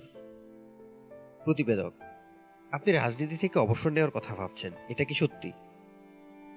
মোবারক আমি নিজে কি ভাবছি না ভাবছি, তার চেয়ে সাংবাদিকরা বেশি জানেন বলে সবসময় লক্ষ্য করেছি। কাজে কিছু বলতে চাচ্ছি না। ইন্টারভিউ এখানে শেষ হলেও স্টোরি শেষ না। প্রতিবেদক এর পরেও কিছু লিখেছেন। যেমন, প্রাক্তন মন্ত্রী মহোদয়কে সাক্ষাৎকার গ্রহণকালে খুব হাসি খুশি দেখাচ্ছিল। যদিও এই আপাত খুশির পুরোটাই যে অভিনয়, তা বুঝতে কষ্ট হচ্ছিল না। কারণ এই প্রতিবেদক জানতে পেরেছেন, রাজনৈতিক সংকটের পাশাপাশি প্রাক্তন মন্ত্রী মহোদয়ের পারিবারিক জীবনেও সংকট দেখা যাচ্ছে। তার একমাত্র পুত্র দীর্ঘদিন যাবৎ নিখোঁজ। ব্যাপক অনুসন্ধানেও তার কোনো খবর পাওয়া যাচ্ছে না। প্রাক্তন মন্ত্রী মহোদয়কে তার পুত্র সম্পর্কিত প্রশ্ন করা হলে তিনি বিরক্তি প্রকাশ করে বলেন, নিতান্ত ব্যক্তিগত বিষয়ে আমি আপনার সঙ্গে আলাপ করব না। প্রাক্তন মন্ত্রী মহোদয়ের স্ত্রীও গুরুতর অসুস্থতার কারণে সম্প্রতি গুলশানের এক ক্লিনিকে চিকিৎসাধীন আছেন। প্রাক্তন মন্ত্রীর একমাত্র কন্যাও মানসিকভাবে অসুস্থ। তিনি দীর্ঘদিন যাবৎ একজন মনোবিশ্লেষণ চিকিৎসকের চিকিৎসাধীন। জানা গেছে তার অসুস্থতা সম্প্রতি আরও বৃদ্ধি পেয়েছে। খবরের কাগজের কোনো খবর দ্বিতীয়বার পড়া যায় না। এটাই আমি দ্বিতীয়বার পড়লাম। দ্বিতীয়বার পরে মনে হলো প্রতিবেদক সাক্ষাৎকারে বিশেষ সুবিধা করতে পারেননি। মোবারক হোসেন তাকে কোণঠাসা করে ফেলেছিলেন। সেই শোধ তিনি নিয়েছেন কন্যার অসুস্থতার খবর দিয়ে। সত্যের সঙ্গে খানিকটা মিথ্যা ঢুকিয়ে দিয়েছেন। দশটি সত্যের সঙ্গে একটি মিথ্যা মিশিয়ে দাও। দেখবে এই মিথ্যাটি সত্য বলে মনে হবে। কেউ এই মিথ্যা আলাদা করতে পারবে না। কিন্তু দশটি মিথ্যার সঙ্গে যদি একটি সত্য মিশাও, তাহলেও কিন্তু সত্য সত্যই থাকবে। মিথ্যা হবে না। এটা আমার বাবার বাণী নয়। এটা আমার নিজের কথা।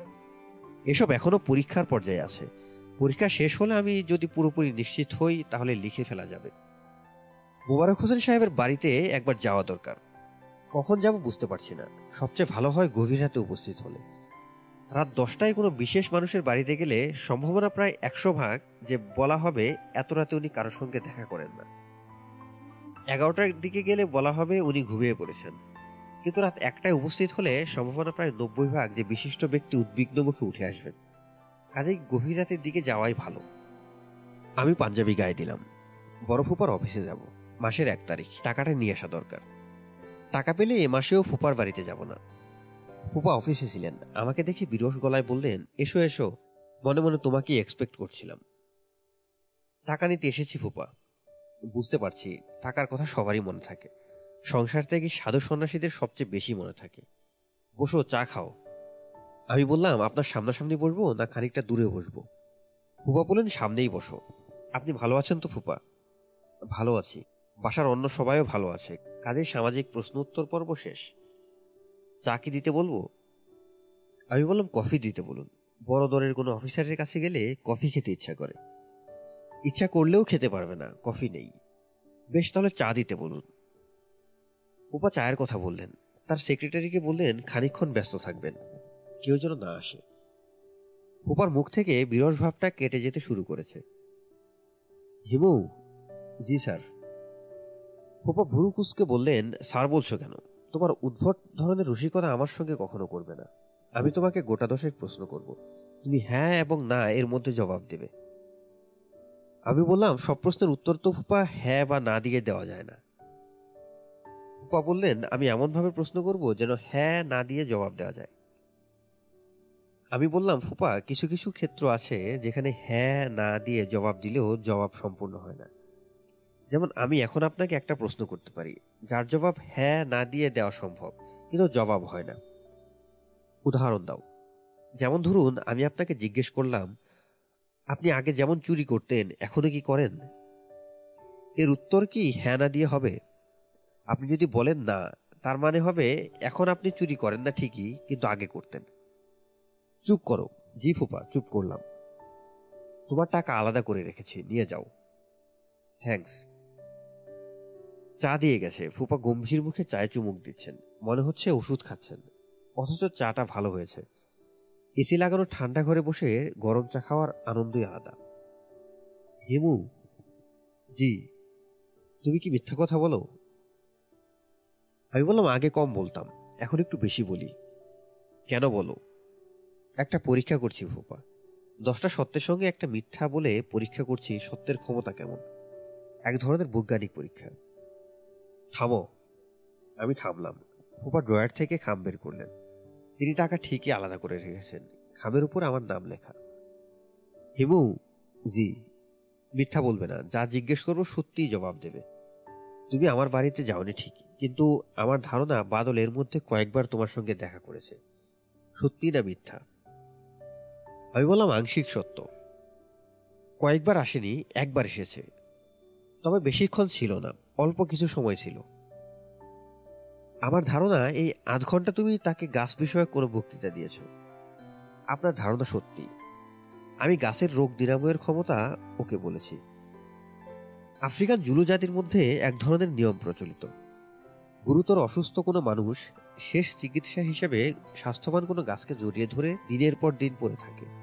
তাদের ধারণা, এতে গাছ তাকে জীবন শক্তি দেয়। প্রায় সবসময় দেখা যায় স্বাস্থ্যবান গাছটা রোগগ্রস্ত হয়, মানুষটা সেরে ওঠে। ফুপা দীর্ঘ নিঃশ্বাস ফেলে বললেন, আমিও তাই ধারণা করেছিলাম।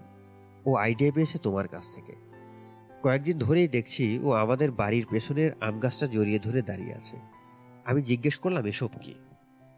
ও জবাব দেয় না, হাসে। আমি বললাম, ওর তো কোনো অসুখ বিসুখ নেই। শুধু শুধু গাছ জড়িয়ে ধরে আছে কেন? ফুপা বললেন, অসুখ বিসুখ নেই বলছো কেন?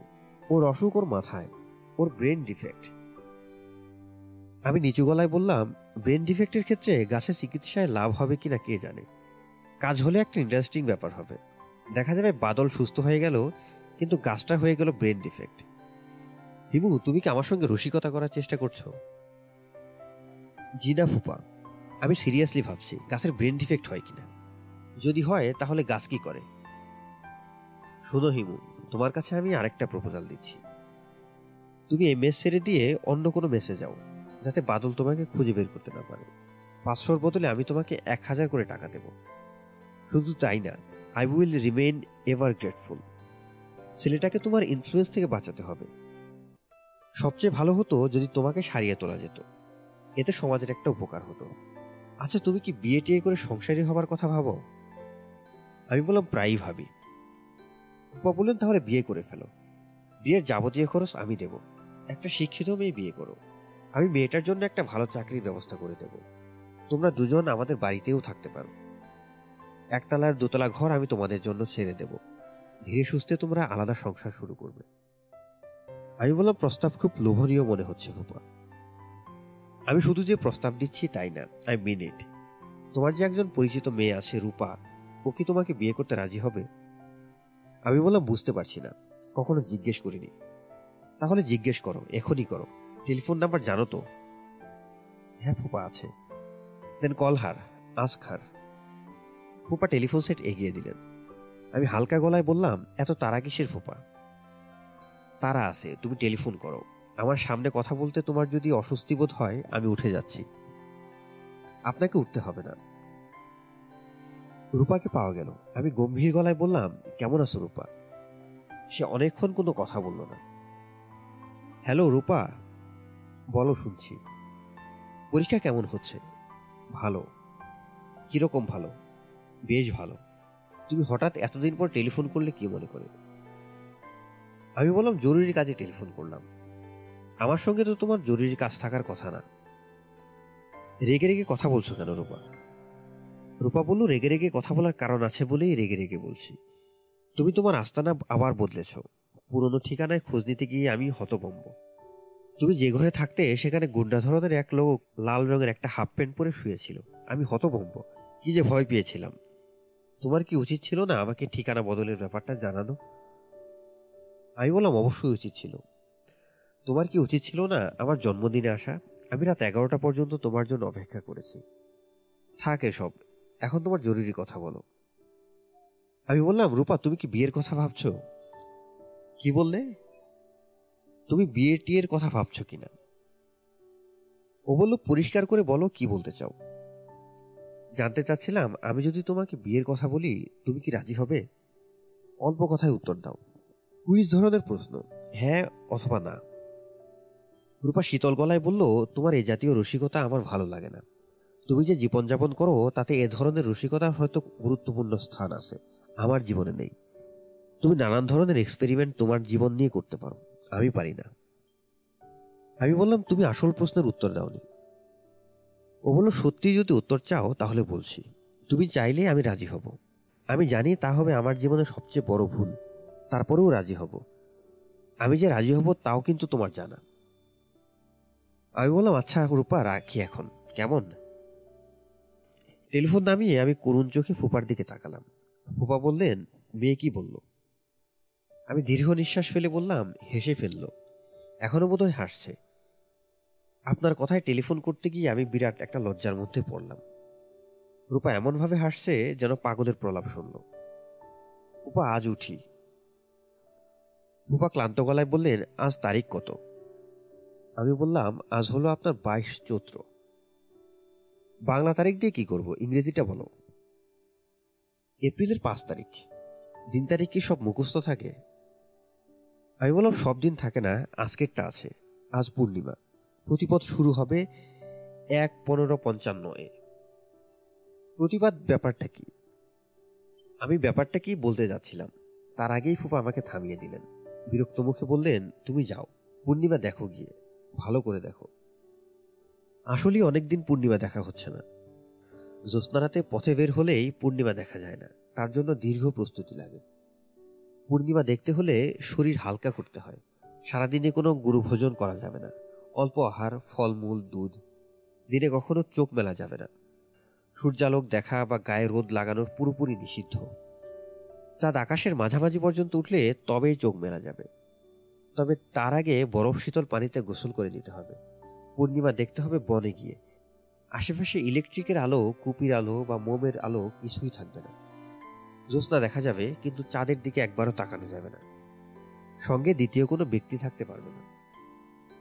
এমন কঠিন নিয়ম কানুনে এখনও জ্যোৎস্না দেখা হয়নি। তাছাড়া এভাবে জ্যোৎস্না দেখা দুর্বল চিত্ত মানুষের জন্য নিষিদ্ধ।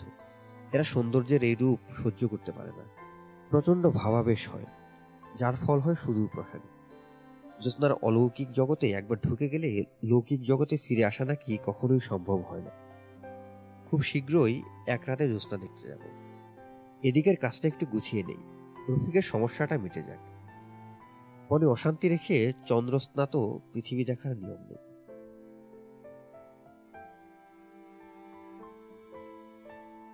বেল টিপতেই মোবারক হোসেন সাহেব নিজেই দরজা খুলে দিলেন। সহজ গলায় বললেন, এসো হিমু। যেন তিনি আমার জন্যই অপেক্ষা করছিলেন। সাধারণ মানুষ থেকে মন্ত্রী পর্যায়ে ওঠা খুব কঠিন, কিন্তু নেমে আসাটা অত্যন্ত সহজ। মোবারক সাহেবকে দেখে তাই মনে হচ্ছে। ওনার পরনে সাদা লুঙ্গি, খালি গা, কাঁধে ভেজা গামছা। তিনি সহজ গলায় বললেন, শরীরটা তেতে আছে। ভিজে গামছা দিয়ে রাখলাম, এতে শরীর ঠান্ডা থাকে। কোনো খবর আছে হিমু? আমি বললাম, না, কোনো খবর নেই। আপনার খবর নিতে এসেছি। উনি বললেন, আমার খবর নেওয়ার জন্য তো বাড়িতে আসার দরকার পড়ে না। পত্রপত্রিকায় রোজই কিছু না কিছু বেরোচ্ছে। পত্রিকা পড়ো না। আমি বললাম, মাঝে মাঝে পড়ি। আমার খবর সব আপ টু ডেট জানো তো? কিছু কিছু জানি। ব্যাংক অ্যাকাউন্ট ফ্রিজ করা হয়েছে, এটা জানো? না। উনি বললেন, ব্যাংক অ্যাকাউন্ট ফ্রিজ করা হয়েছে। বুদ্ধিমান লোক মাঝে মাঝে প্রথম শ্রেণির বুকার মতো কাজ করে। আমিও তাই করেছি। টাকা পয়সা অনেক ব্যাংকেই ছিল। ছিল আমার নিজের নামে। কিছু যে অন্যের নামে রাখা দরকার, কিছু ক্যাশ দরকার, এটা কখনো মনে হয়নি। আমি বললাম, আপনার ব্যাংকে কত টাকা আছে? জবাব দেবার আগে মুবারক হোসেন সাহেব কিছুক্ষণ এক দৃষ্টিতে আমার দিকে তাকিয়ে থেকে বললেন, পাঁচ কোটি টাকার মতো। আমরা ঠিক আগের মতো বারান্দায় বসলাম। মোবারক হোসেন সাহেব ইজি চেয়ারে শুয়ে মোড়ায় পা তুলে দিলেন। তিতলিকে ডেকে বললেন, টক দই দিতে। হিমু। জি, স্যার। পাঁচ কোটি টাকা আছে জানার পরও তুমি দেখি তেমন অবাক হওনি। পাঁচ কোটি টাকা যে কত টাকা, সে সম্পর্কে তোমার বোধহয় ধারণা নেই। আমি বললাম, অনেক টাকা তা বুঝতে পারছি। পারছ বলে মনে হয় না। অনেক তো বটেই। সে অনেকটা কত অনেক তাকে জানো? পাঁচ কোটি টাকা দিয়ে কি করা যায় বলো তো? আমি বললাম, পাঁচ কোটি দেড়শলাই কেনা যায়। একটা দেড়শলের দাম এক টাকা। তবে একসঙ্গে এত টাকার দেড়শলাই কিনলে কিছুটা বোধহয় সস্তায় দেবে। আনা পিস পাওয়া যেতে পারে। তাহলে দশ কোটি দেড়শলাই পাওয়া যাবে। এই জীবনে আর দেড়শলাই কিনতে হবে না। উনি বললেন, তুমি ব্যাপারটাকে ফানি সাইডে নিয়ে যাওয়ার চেষ্টা করছ। ফানি সাইডে নেওয়ার দরকার নেই। পাঁচ কোটি টাকা যে কি পরিমাণ টাকা, আমি অন্যভাবে তোমাকে ধারণা দিই। ধরো টাকাটা তুমি যদি শুধু ব্যাংকে রেখে দাও, তাহলে কি হবে? ফিফটিন পার্সেন্ট রেটে ইন্টারেস্ট কত আসে? মনে মনে হিসাব করতে থাকো। Five times fifteen divided by আমি তাকিয়ে আছি। মুবারক হোসেন সাহেব চোখ বন্ধ করে হিসাব করে যাচ্ছেন। তিতলি যখন এসে বলল, বাবা, দই দাও। তখন বিরক্ত মুখে চোখ মেললেন। তার হিসাবে গন্ডগোল হয়ে গেছে। অসময়ে আসার জন্য তিনি মেয়ের দিকে রাগি চোখে তাকিয়ে আছেন। তিতলি বলল, বাবা, আমি তোমার সঙ্গে বসবো? উনি বলেন আমাদের সঙ্গে বসার দরকার কি? বারান্দায় চা দিতে বলেছি, এই জন্যই বসতে যাচ্ছি। সে আমার মুখোমুখি চেয়ার টেনে বসল। বাবাকে সম্পূর্ণ অগ্রাহ্য করে আমাকে বলল, ভাই, আর কোনো খোঁজ পেয়েছেন? আমি বললাম, না। খোঁজ করার চেষ্টা করেছেন? না, তাও করিনি। তিতলি বলল, এই সত্যি কথাটা যে বললেন, তার জন্য আপনাকে ধন্যবাদ। এসেছেন কি জন্য? আমাদের দুর্দশা দেখতে। আমি সহজ গলায় বললাম, আমি আসলে একটা সুপারিশ নিয়ে এসেছি। একজনের চাকরির বিষয়ে একটা সুপারিশ। আমার এক বন্ধুর চাকরি চলে গেছে। পুরোপুরি এখনও যায়নি, সামান্য সুতায় ঝুলছে। আপনার বাবার সুপারিশে হয়তো তার চাকরিটা হয়ে যাবে। তিতলি বিস্মিত চোখে তাকিয়ে রইল। মোবারক হোসেন সাহেব কৌতূহলী গলায় বললেন, তুমি কি সত্যি সুপারিশ নিতে এসেছ? জি স্যার, সবাই তো মন্ত্রিত্ব থাকাকালীন সময়ে নানান সুপারিশ নিয়ে আসে। আমি এসেছি যখন আপনার মন্ত্রিত্ব নেই, কিছুই নেই। তুমি তাহলে জেনে শুনে এসেছ আমার সুপারিশে কাজ হবে না। আমি বললাম, তা নয় স্যার। আমি জানি আপনার সুপারিশে এখন অনেক বেশি কাজ হবে। কারণ সবাই জানে আপনি আবার স্টেজে আসবেন। আসার সম্ভাবনা অনেক বেশি। যদিও এখন আপনি কেউ না নো বডি তবু ভবিষ্যতের কথা ভেবে তারা আপনাকে খুশি রাখবে। মুবারক হোসেন সাহেব বললেন, যার সুপারিশ করতে এসেছ, তার নাম কি? সুপারিশ কার কাছে করতে হবে? আমি পকেট থেকে কাগজ বের করতে করতে বললাম, সব এখানে লেখা আছে, স্যার। ও আমার ঘনিষ্ঠ বন্ধু, ওর নাম রফিক। মুবারক সাহেব বললেন, তুমি বসো, আমি টেলিফোন করে দেখি। তোমার কথা সত্যি কিনা পরীক্ষা হয়ে যাক। আমি চুপচাপ বসে রইলাম। তিতলি নামের রাগী এবং অহংকারী মেয়েটি আমার সামনে বসে আছে। তার ঠোঁটে হাসির ক্ষীণ আভাস। কি মনে করে সে হাসছে কে জানে? আমি বললাম, আপনার মা কেমন আছেন? তিতলি বলল, ভালো না। ওনার ঠিকানাটা আমাকে দেবেন? ওনাকে একটু দেখতে যাব। কেন? এমনি যাব। আপনি বিনা উদ্দেশ্যে কিছু করেন না। আপনার কোনো একটা উদ্দেশ্য আছে। উদ্দেশ্যটা বলুন, তারপর ঠিকানা দেব। উদ্দেশ্য বলার সময় হলো না। মোবারক হোসেন সাহেব ফিরে এসেছেন। তিনি ইজি চেয়ারে বসতে বসতে বললেন, হিমু, তুমি তোমার বন্ধুকে আগামীকাল চাকরিতে জয়েন করতে বলো। আমি কথা বলেছি। আমি বললাম, ধন্যবাদ স্যার, আমি তাহলে উঠি। বসো, চা খেয়ে যাও। চা আনছে। এদের বাড়ির বড়বাবু চা দিয়ে গেছে। মুবারক হোসেন সাহেব চায়ের কাপে চুমুক দিচ্ছেন। তিতলি চায়ের কাপ মুখের কাছে নিয়ে নামিয়ে রেখেছে। মনে হচ্ছে কিছু বলবে। কি বলবে তা গোছাতে সময় লাগছে। সে বাবার দিকে কঠিন দৃষ্টিতে তাকালো। মুবারক সাহেব বললেন, তোর কি হয়েছে? কিছু হয়নি। এরকম করে তাকাচ্ছিস কেন? যেভাবে আমি তাকাই, সেভাবেই তাকাচ্ছি। মুবারক সাহেব বললেন, তুই এখান থেকে যা, আমি হিমুর সঙ্গে কথা বলব। তিতলি বলল, যা বলার আমার সামনেই বলো, আমি কোথাও যাব না। সে আবারও চায়ের কাপ মুখের কাছে নিল, আবারও নামিয়ে রাখল। মেয়েটির এই হঠাৎ পরিবর্তনের কোনো কারণ ধরতে পারছি না।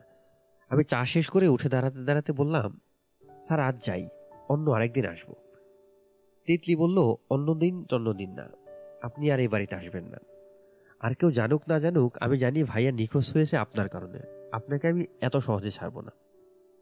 আমি আবার বসে পড়লাম। মুবারক সাহেব বললেন, কটা বাজে দেখো তো হিমু। স্যার, আমার সঙ্গে ঘড়ি নেই। মুবারক সাহেব মেয়ের দিকে তাকিয়ে বললেন, তোর ঘড়িতে কটা বাজে, মা?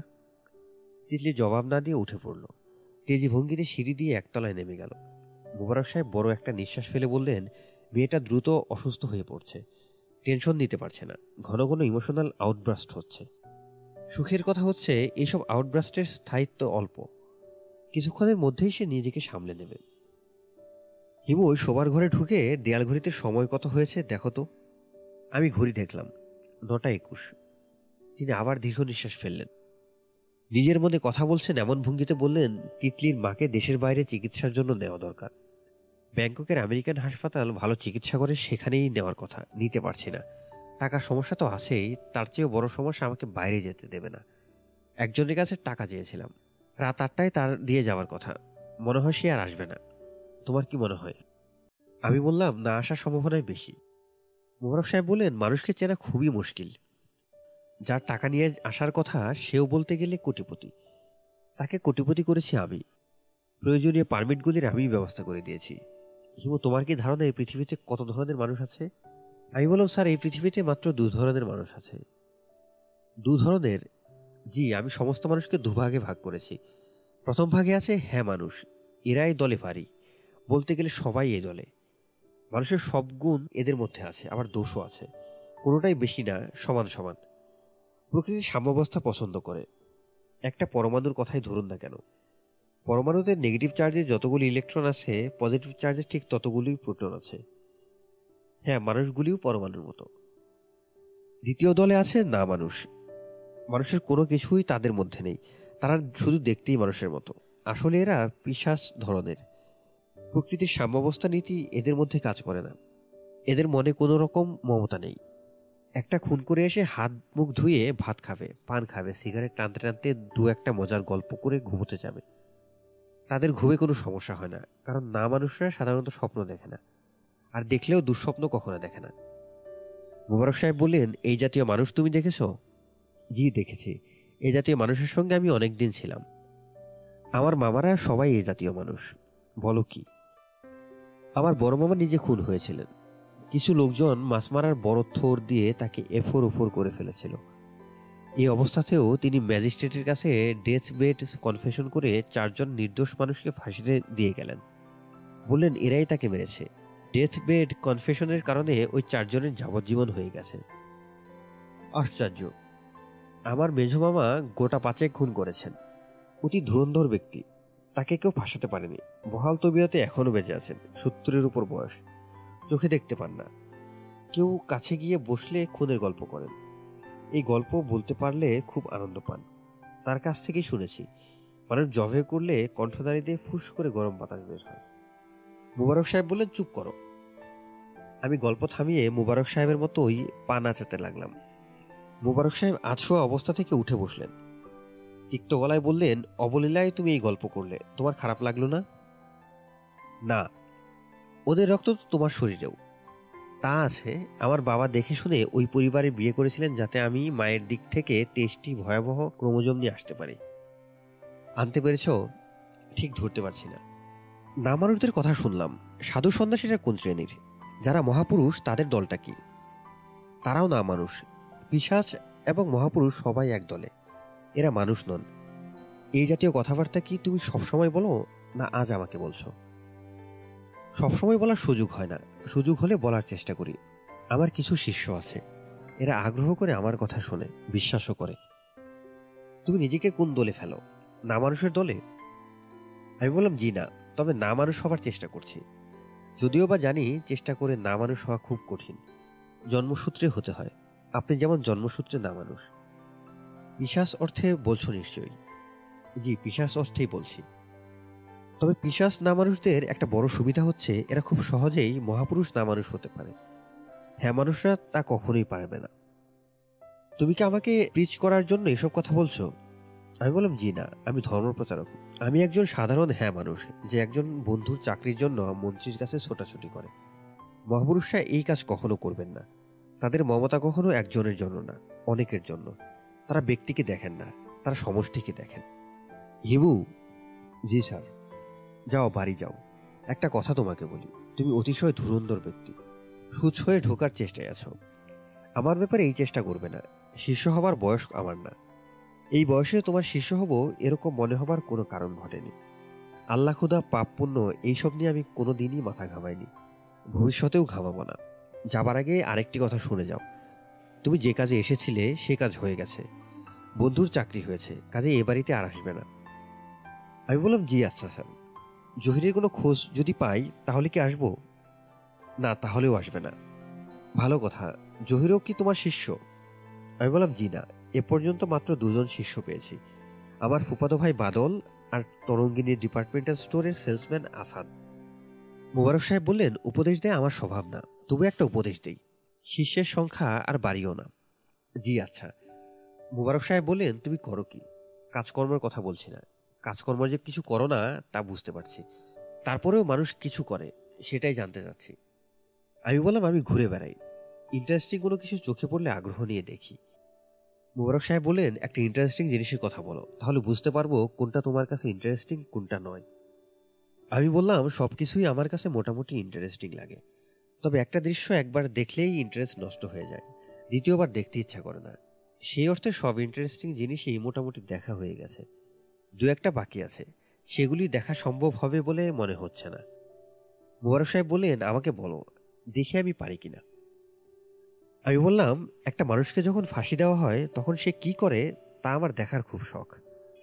অর্থাৎ ফাঁসির মঞ্চে উঠবার আগে সে কি করে তাকায়, কীভাবে নিঃশ্বাস নেয়? অবধারিত মৃত্যুর কথা আমরা সবাই জানি। কিন্তু মৃত্যুক্ষণ জানি না বলে ব্যাপারটা বুঝতে পারি না। যদি মৃত্যুক্ষণটা জেনে যাই, তখন কি হয়, সেটাই আমার দেখার বিষয়। মানুষদের যে দুটি শ্রেণির কথা বললে, তার বাইরেও একটা শ্রেণি আছে, উন্মাদ শ্রেণি। তুমি সেই শ্রেণির। এমন উন্মাদ যা চট করে বোঝা যায় না। আমার আগে কি তোমাকে এই কথা কেউ বলেছে? আমি বললাম, আমার ফুপা প্রায়ই বলেন। মোরক সাহেব বললেন, তাকে আমার রিগার্ডস দেবে। তিনি নিশ্চয়ই তার বাড়িতে তোমাকে ঢুকতে দেন না। আমি বললাম, ইদানিং দিচ্ছেন না। তার বাড়িতে যাতে না যাই, সেজন্য আমি মাসে মাসে পাঁচশো করে টাকা পাই। শুনে ভালো লাগল। আচ্ছা তুমি যাও। তুমি আমার যথেষ্ট সময় নষ্ট করেছ আর না রাস্তায় নেমে অনেকক্ষণ চিন্তা করলাম কোথায় যাব। রফিককে চাকরির খবরটা দেওয়ার জন্য নারায়ণগঞ্জ যাওয়া দরকার। যেতে ইচ্ছা করছে না। মাথায় চাপা যন্ত্রণা হচ্ছে। ভাবভঙ্গিতে মনে হচ্ছে ভয়ঙ্কর ব্যথা আবার আসছে। ব্যথাটা পথের মধ্যে আমাকে কাবু করার আগেই বাড়ি ফিরে যাওয়া দরকার। দরজা জানালা বন্ধ করে ঠান্ডা মেঝেতে শুয়ে থাকতে হবে। মাথা ঢেকে রাখতে হবে ভেজা গামছায়। কিছু খেয়ে নেওয়া দরকার। একবার ব্যথা শুরু হলে চব্বিশ ঘণ্টা কিছু মুখে দিতে পারব না। করা কিছু ঘুমের ওষুধ খেয়ে নিলে কেমন হয়? এমন ডোজে খেতে হবে যাতে চব্বিশ ঘণ্টা মরার মতো ঘুমিয়ে থাকি। ঘুম ভাঙলে দেখব মাথার যন্ত্রণা নেই। বড় দেখে একটা ফার্মেসিতে ঢুকলাম। ঢুকে বললাম করা কিছু ঘুমের ওষুধ দিতে পারবেন? ফার্মেসির মাঝবয়সী কর্মচারী নির্লিপ্ত গলায় বলল, ডাক্তারের প্রেসক্রিপশন ছাড়া পারব না। আমি বললাম, ডাক্তার এখন কোথায় পাবো বলুন? বিরাট সমস্যা। আমার এক ছোট ভাই আছে মেন্টাল কেস খুব বাড়াবাড়ি করলে তাকে ঘুম পাড়িয়ে রাখা হয়। এখন খুব বাড়াবাড়ি করছে, অথচ ঘরে ঘুমের ওষুধ নেই। ওনার প্রেসক্রিপশনটা নিয়ে আসেন। সুটে বের হয়ে এসেছি। প্রেসক্রিপশনের কথা মনে ছিল না ভাই। কি যে যন্ত্রণা করছে, লম্বা লাঠি নিয়ে সবাইকে তাড়া করছে। এই সময় কি আর প্রেসক্রিপশনের কথা মনে থাকে? দোকানদার বলল, তাকে কোন ওষুধ দেওয়া হয় তা জানা দরকার না। আমি বললাম, এতদিন ফার্মেসি চালাচ্ছেন, আপনি কি ডাক্তারের চেয়ে কম জানেন নাকি? এমন একটা কিছু দিন যাতে চব্বিশ ঘণ্টা ঘুমিয়ে থাকে। দোকানদার বলল, হিপনল নিয়ে যান। দশ মিলিগ্রামের চারটা ট্যাবলেট খাইয়ে দেন। চব্বিশ ঘণ্টা নড়াচড়া করবে না। আমি বললাম, মরে যাবে না তো? আরে না, মানুষ মারা কি এত সহজ? আমি বললাম, খাওয়ার কতক্ষণ পর অ্যাকশন হয়? আধ ঘণ্টার মধ্যে অ্যাকশন শুরু হবে। দিন তাহলে চারটা হিপনল। চারটা হিপনল ফার্মেসির কর্মচারীর সামনেই মুখে দিয়ে গিলে ফেললাম। হাসি মুখে বললাম, এক গ্লাস পানি দিন। মুখ তিতা তিতা লাগছে। ভদ্রলোক কোনো উচ্চবাচ্য করলেন না। তার চোখ অবশ্যই বড় বড় হয়ে গেল। পানি এনে দিলেন। আমি এক চুমুকে পানি খেয়ে হাই তুলতে তুলতে বললাম, একটা টেলিফোন করব। টেলিফোনটা দিন। ভয় নেই, কল পিছু পাঁচটা করে টাকা দেব। আমার বন্ধুকে একটা খবর দিতে হবে। ওর চাকরি হয়েছে সেই খবর। অবশ্যই বন্ধুর বাড়িতে টেলিফোন নেই। ওদের পাশের বাসায় একটা টেলিফোন আছে, অন রিকোয়েস্ট। অর্থাৎ বিনীত গলায় বললে ওরা ডেকে দেয়। দোকানদার বলল, টেলিফোন তালাবদ্ধ। তালাবদ্ধ থাকলে খুলবার ব্যবস্থা করুন। যত তাড়াতাড়ি করবেন, ততই ভালো। বেশি দেরি হলে আপনার দোকানে ঘুমিয়ে পড়ব। আমার হার্ট খুবই দুর্বল। যে করা ঘুমের ওষুধ খাইয়েছেন, এখানে ভালো মন্দ কিছু হয়ে যেতে পারে। তখন আপনি বিপদে পড়বেন। ডাক্তারের প্রেসক্রিপশন ছাড়া ওষুধ দিয়েছেন। ভদ্রলোক শঙ্কিত ভঙ্গিতে টেলিফোন বের করে দিলেন। তালাও খোলা হলো। আমি ডায়াল করতে করতে বললাম, মিথ্যা কথা বলবেন না ভাই। ছোটখাটো মিথ্যা বলতে বলতে পরে অভ্যাস হয়ে যাবে। একদিন দেখবেন ক্রমাগত মিথ্যা বলছেন। এই যে নাম্বারটা ডায়াল করছি, ওদের যখন বলব পাশের বাসা রফিককে একটু ডেকে দিন, ওরা বলবে এখন সম্ভব হবে না, বাসায় কাজের লোক নেই। ওরা একটা মিথ্যা কথা বলবে, যে কারণে ওদেরকে রাজি করানোর জন্য আমাকে একটা মিথ্যা কথা বলতে হবে। মিথ্যা নিয়ে আসে মিথ্যা, সত্য জন্ম দেয় সত্যের। বুঝতে পারছেন তো ভাই সাহেব? হ্যালো হ্যালো, ওপাশ থেকে অল্প বয়সী মেয়ের গলা পাওয়া গেল। ঋণ মিষ্টি গলা। আপনি কাকে চাচ্ছেন? আমি বললাম, তোমাদের পাশের বাড়ির রফিককে, যার মা মারা গেছেন। ওনাকে তো এখন ডাকা যাবে না, আমাদের বাসায় এখন কাজের লোক নেই। আমি বললাম, কাজের লোক কখন আসবে? অর্থাৎ কখন টেলিফোন করলে রফিককে ডেকে দেওয়া যাবে। ওপাশ থেকে বলল, আমাদের কাজের লোক তো ছুটিতে দেশে গেছে, কবে আসবে কে জানে? আমি বললাম, তাহলে তো তোমাদের খুব সমস্যা হলো। ও বলল, আপনি কে? আমি একজন অকাজের লোক। শুনো খুকি, এই বয়সেই মিথ্যা কথা বলা শুরু করেছ কেন? রফিককে ডাকা যাবে না, এটা সরাসরি বলে দিলেই ঝামেলা চুকে যায়। মাঝখান থেকে মিথ্যা করে কাজের লোকের কথা বলছো। ওপাশ থেকে মেয়েটি বলল, আমি তো মিথ্যা বলছি না। আমি বললাম, বেশ, ধরে নিলাম, মিথ্যা বলছো না। সত্যি তোমাদের বাসায় কাজের লোক নেই। তাহলে তো তুমি চট করে তাকে খবরটা দিতে পারো পারো না? ওপাশ থেকে বলল, না, পারি না, কারণ আমার চিকেন পক্স, আমাকে মশারির ভিতর থাকতে হয়। খুকি, তুমি আবার মিথ্যা কথা বলছো। একটা মিথ্যা বললে দশটা মিথ্যা বলতে হয়। কাজের লোক দিয়ে শুরু করেছ, এখন চলে এসেছ জল বসন্তে। আরও খানিক্ষণ কথা বললে আরও মিথ্যা বলবে। মেয়েটা খিলখিল করে হেসে ফেলল। হাসিটা শুনে ভালো লাগল। এত আন্তরিক ভঙ্গিতে আনন্দময় হাসি অনেক দিন শুনিনি। সঙ্গে সঙ্গে মন ভালো হয়ে গেল। মাথার যন্ত্রণা চট করে খানিকটা কমেও গেল। আমি কোমল গলায় বললাম, হাসছো কেন খুকি? ওপাশ থেকে বলল, আপনার পাগলামি ধরনের কথাবার্তা শুনে খুব মজা লাগল। এই জন্য হাসছি। আপনি ধরুন, আমি রফিক ভাইকে ডেকে দিচ্ছি। মেয়েটি আরও খানিক্ষণ হাসলো। হাসতে হাসতে বলল, আমাকে খুকি খুকি করছেন, এজন্যও খুব মজা লাগল। আমি মোটেও খুকি না। মেডিকেল কলেজে ফিফথ ইয়ারে পড়ি এবং আমার সত্যি সত্যি চিকেন পক্স। বাসায় শুধু যে কাজের লোক নেই, তাই না? কেউই নেই। সবাই বিয়ে বাড়িতে গেছে। আমার খালাতো বোনের বিয়ে। আমার কথা কি সত্যি বলে মনে হচ্ছে? আমি বললাম হ্যাঁ হচ্ছে। ধরে থাকুন, আমি ভাইয়াকে ডাকছি। আমি বললাম, তাকে ডাকতে হবে না। তাকে শুধু একটা খবর দিয়ে দেবেন যে তার চাকরির ঝামেলা মিটেছে সেজন্য কালই অফিসে যায়। আর আপনি দয়া করে আমাকে ক্ষমা করবেন। মেয়েটা বলল, আপনাকে ক্ষমা করা হলো। মেয়েটা আবারও হাসছে। আমি টেলিফোন রিসিভার নামিয়ে রাখলাম। মাথার যন্ত্রণা পুরোপুরি চলে গেছে। আমি ফার্মেসির কর্মচারীর দিকে তাকিয়ে মধুর ভঙ্গিতে হাসলাম। সে শিউরে উঠল। আমি বললাম, কই, ঘুম তো আসছে না। আরও দুটা হিপনল দিন। এক গ্লাস পানি আনুন। আরেকটা কথা ভাই সাহেব আপনার দোকানেই আজ ঘুমাবো বলে স্থির করেছে। আপনি কি কোনো বেঞ্চ টেন্স দিতে পারেন? ডাক্তারের প্রেসক্রিপশন ছাড়া ওষুধ দেওয়ার বিপদ দেখলেন?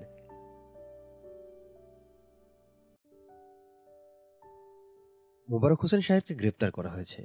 তার বিরুদ্ধে অভিযোগ গুরুতর। নিধু বৈরাগী হত্যা মামলা, চার বছর আগের হত্যাকাণ্ড। নিধু বৈরাগীর ছোট ভাই নিতাই বৈরাগী চার বছর পর মোবারক হোসেনকে আসামি করে মামলা করেছে। মামলা তদন্তের ভার দেওয়া হয়েছে সিআইডি পুলিশের উপর। তদন্তকারী অফিসার সাংবাদিকদের বলেছেন, তদন্তের গতি সন্তোষজনক। এমন সব এভিডেন্স পাওয়া গেছে যা এত সহজে চট করে পাওয়া যায় না। মোবারক হোসেন সাহেবকে জেল হাজতে পাঠানো হয়েছে। তার জামিনের আবেদন নাকচ করে দেওয়া হয়েছে। ওই বাড়িতে আমার যাওয়া নিষেধ, তবুও একদিন গেলাম। বাড়ির গেটে তালা ঝুলছে, বিরাট তালা। বাড়ির লোকজন কোথায় কেউ বলতে পারল না। কোথায় গেলে খোঁজ পাওয়া যাবে তাও কেউ জানে না। মানুষজন না থাকলে অতি দ্রুত বাড়ির মৃত্যু হয়। বাড়ির আশেপাশে দাঁড়ালেই গা ছমছমানো ভাব হয়। বাড়ির সামনে পান সিগারেটের দোকানের ছেলেটা বলল, ওনার দেশের বাড়িতে যান।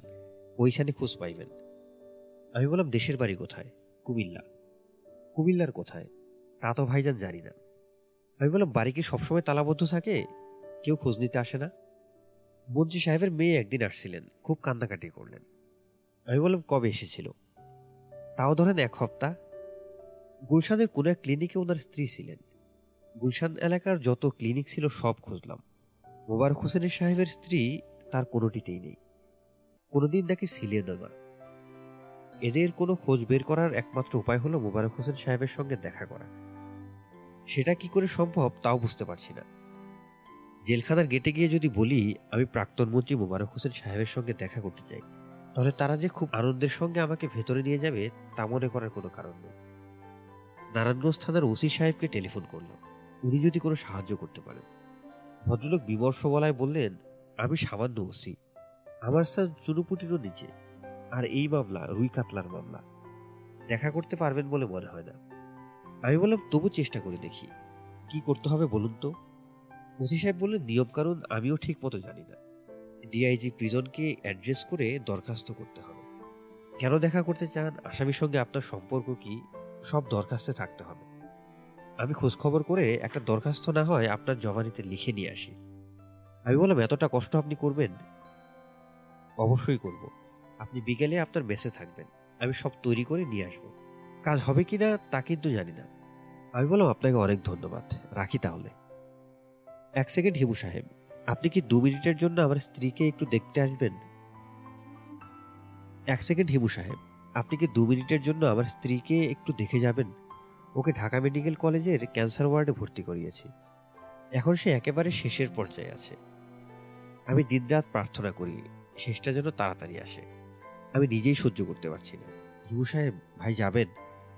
আমি আমার স্ত্রীকে আপনার কথা বলেছি। আমি বললাম, আসুন, একসঙ্গে যাব। উনি বললেন, ও এখন কথা বলতে পারে না। কিছু জিজ্ঞেস করলে লিখে জবাব দেয়। আমি বললাম, আমি ওনাকে কি বলব? আপনাকে কিছু বলতে হবে না। আপনি পাশে কিছুক্ষণ থাকলেই ওর ভালো লাগবে। আপনার সম্পর্কে আমি ওকে বলেছি। কি বলেছেন? তেমন কিছু না, বলেছি আপনি সাধক প্রকৃতির মানুষ। আপনি পাশে দাঁড়ালেই ও সাহস পাবে। অন্য একটা জগতে যাত্রা। সে যাচ্ছেও একা একা। খুব ভয় পাচ্ছে। ওসি সাহেবের গলা ধরে এলো। কথা জড়িয়ে এলো। আমি শান্ত স্বরে বললাম, ওসি সাহেব, আপনি কাঁদছেন নাকি? ভদ্রলোক সঙ্গে সঙ্গে স্বাভাবিক গলায় বললেন, কাঁদছি না, আমরা পুলিশ। এত সহজে কাঁদলে কি আমাদের চলে? ভদ্রমহিলা বোধহয় ঘুমাচ্ছিলেন। ওসি সাহেবকে নিয়ে পাশে গিয়ে দাঁড়াতেই তার ঘুম ভাঙল। ভদ্রমহিলা এককালে রূপবতী ছিলেন কি ছিলেন না, আজ তার কিছুই বোঝার উপায় নেই। কুৎসিত চেহারা, মাথায় কোনো চুল নেই। মুখের চামড়া শুকিয়ে হাড়ের সঙ্গে লেগে গেছে। একটা জীবন্ত মানুষ পড়ে আছে নোংরা শুকনো মাংসের দলার মতো। প্রকৃতি এর সবকিছু কেড়ে নিয়েছে। কি ভয়াবহ নিষ্ঠুরতা। কিন্তু সব কি কেড়ে নিতে পেরেছে? আমি ভদ্রমহিলার চোখের দিকে তাকিয়ে চমকে গেলাম। কি সুন্দর চোখ।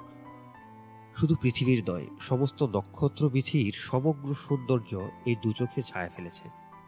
এত সুন্দর চোখ কোনো মানবীর হতে পারে না। আমি তার চোখের দিকে তাকিয়ে হাসি মুখে বললাম, রানু আপা, কেমন আছেন? ভদ্রমহিলা একটু চমকালেন তারপর স্বাভাবিক হয়ে গেলেন। তিনি হাসলেন। তার সেই হাসি মুখে ধরা পড়ল না, চোখে ধরা পড়ল। ঝিকমিক করে উঠল চোখ। আমি বললাম, রানু আপা, আপনার চোখ এত সুন্দর কেন বলুন তো? এত সুন্দর চোখ মানুষের থাকা উচিত না, এটা অন্যায়। ভদ্রমহিলা বালিশের নিচ থেকে হাতড়ে হাতড়ে নোট বই বের করলেন, পেন্সিল বের করলেন। অনেক সময় নিয়ে কি যেন লিখলেন, বাড়িয়ে দিলেন সেই লেখা। অস্পষ্ট হাতের লেখায় তিনি লিখেছেন কেমন আছো ভাই? আমি বললাম আমি ভালো আছি। আপনিও কিন্তু ভালো আছেন। আমি আপনার চোখ দেখেই বুঝতে পারছি। শারীরিক কষ্ট আপনি জয় করে ফেলেছেন। তিনি আবার নোটবই হাতে নিলেন। আমি বললাম, আপা, আপনাকে কিছু বলতে হবে না। আপনার চোখের দিকে তাকিয়ে আমি আপনার কথা বুঝতে পারছি। আমার কথা বিশ্বাস হচ্ছে না? আপনি যাচ্ছেন, আমি যেন আপনার কপালে হাত রেখে একটু প্রার্থনা করি। কি ঠিক বললাম না? আমি আপনার কপালে হাত রাখছি। প্রার্থনা কিন্তু আমি করব না, আপা। প্রার্থনা আপনার প্রয়োজন নেই। তার চোখ ভিজে উঠল। পাচক থেকে এক ফোঁটা অশ্রু জড়িয়ে পড়তে গিয়েও পড়ছে না। দীর্ঘ আখিপল্লবের কোনায় মুক্তার মতো জমে আছে।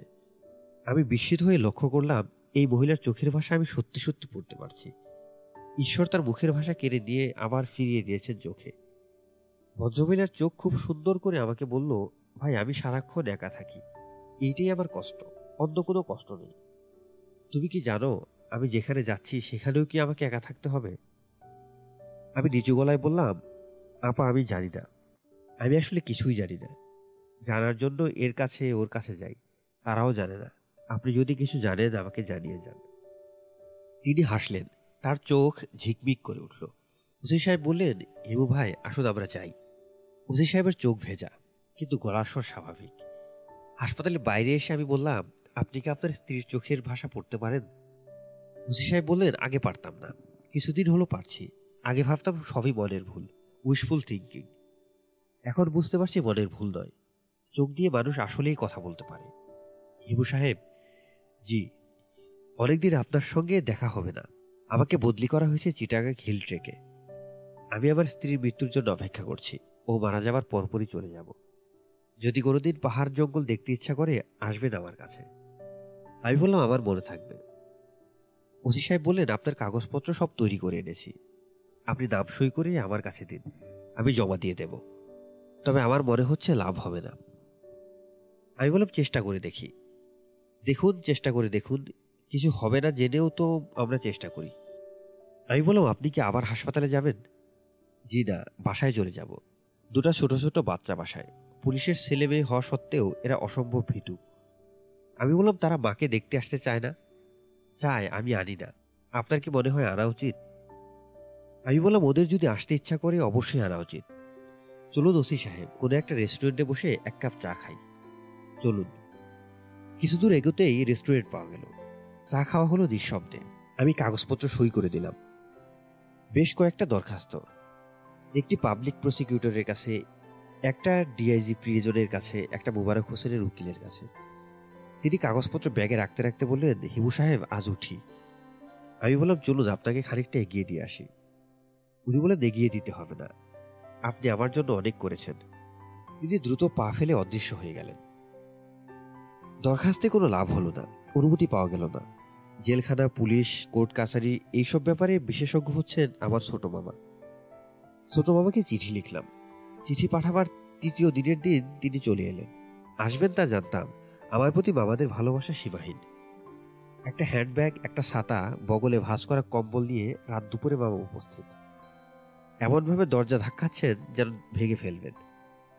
মেসের অর্ধেক লোক জেগে গেল। আমি হন্তদন্ত হয়ে দরজা খুললাম।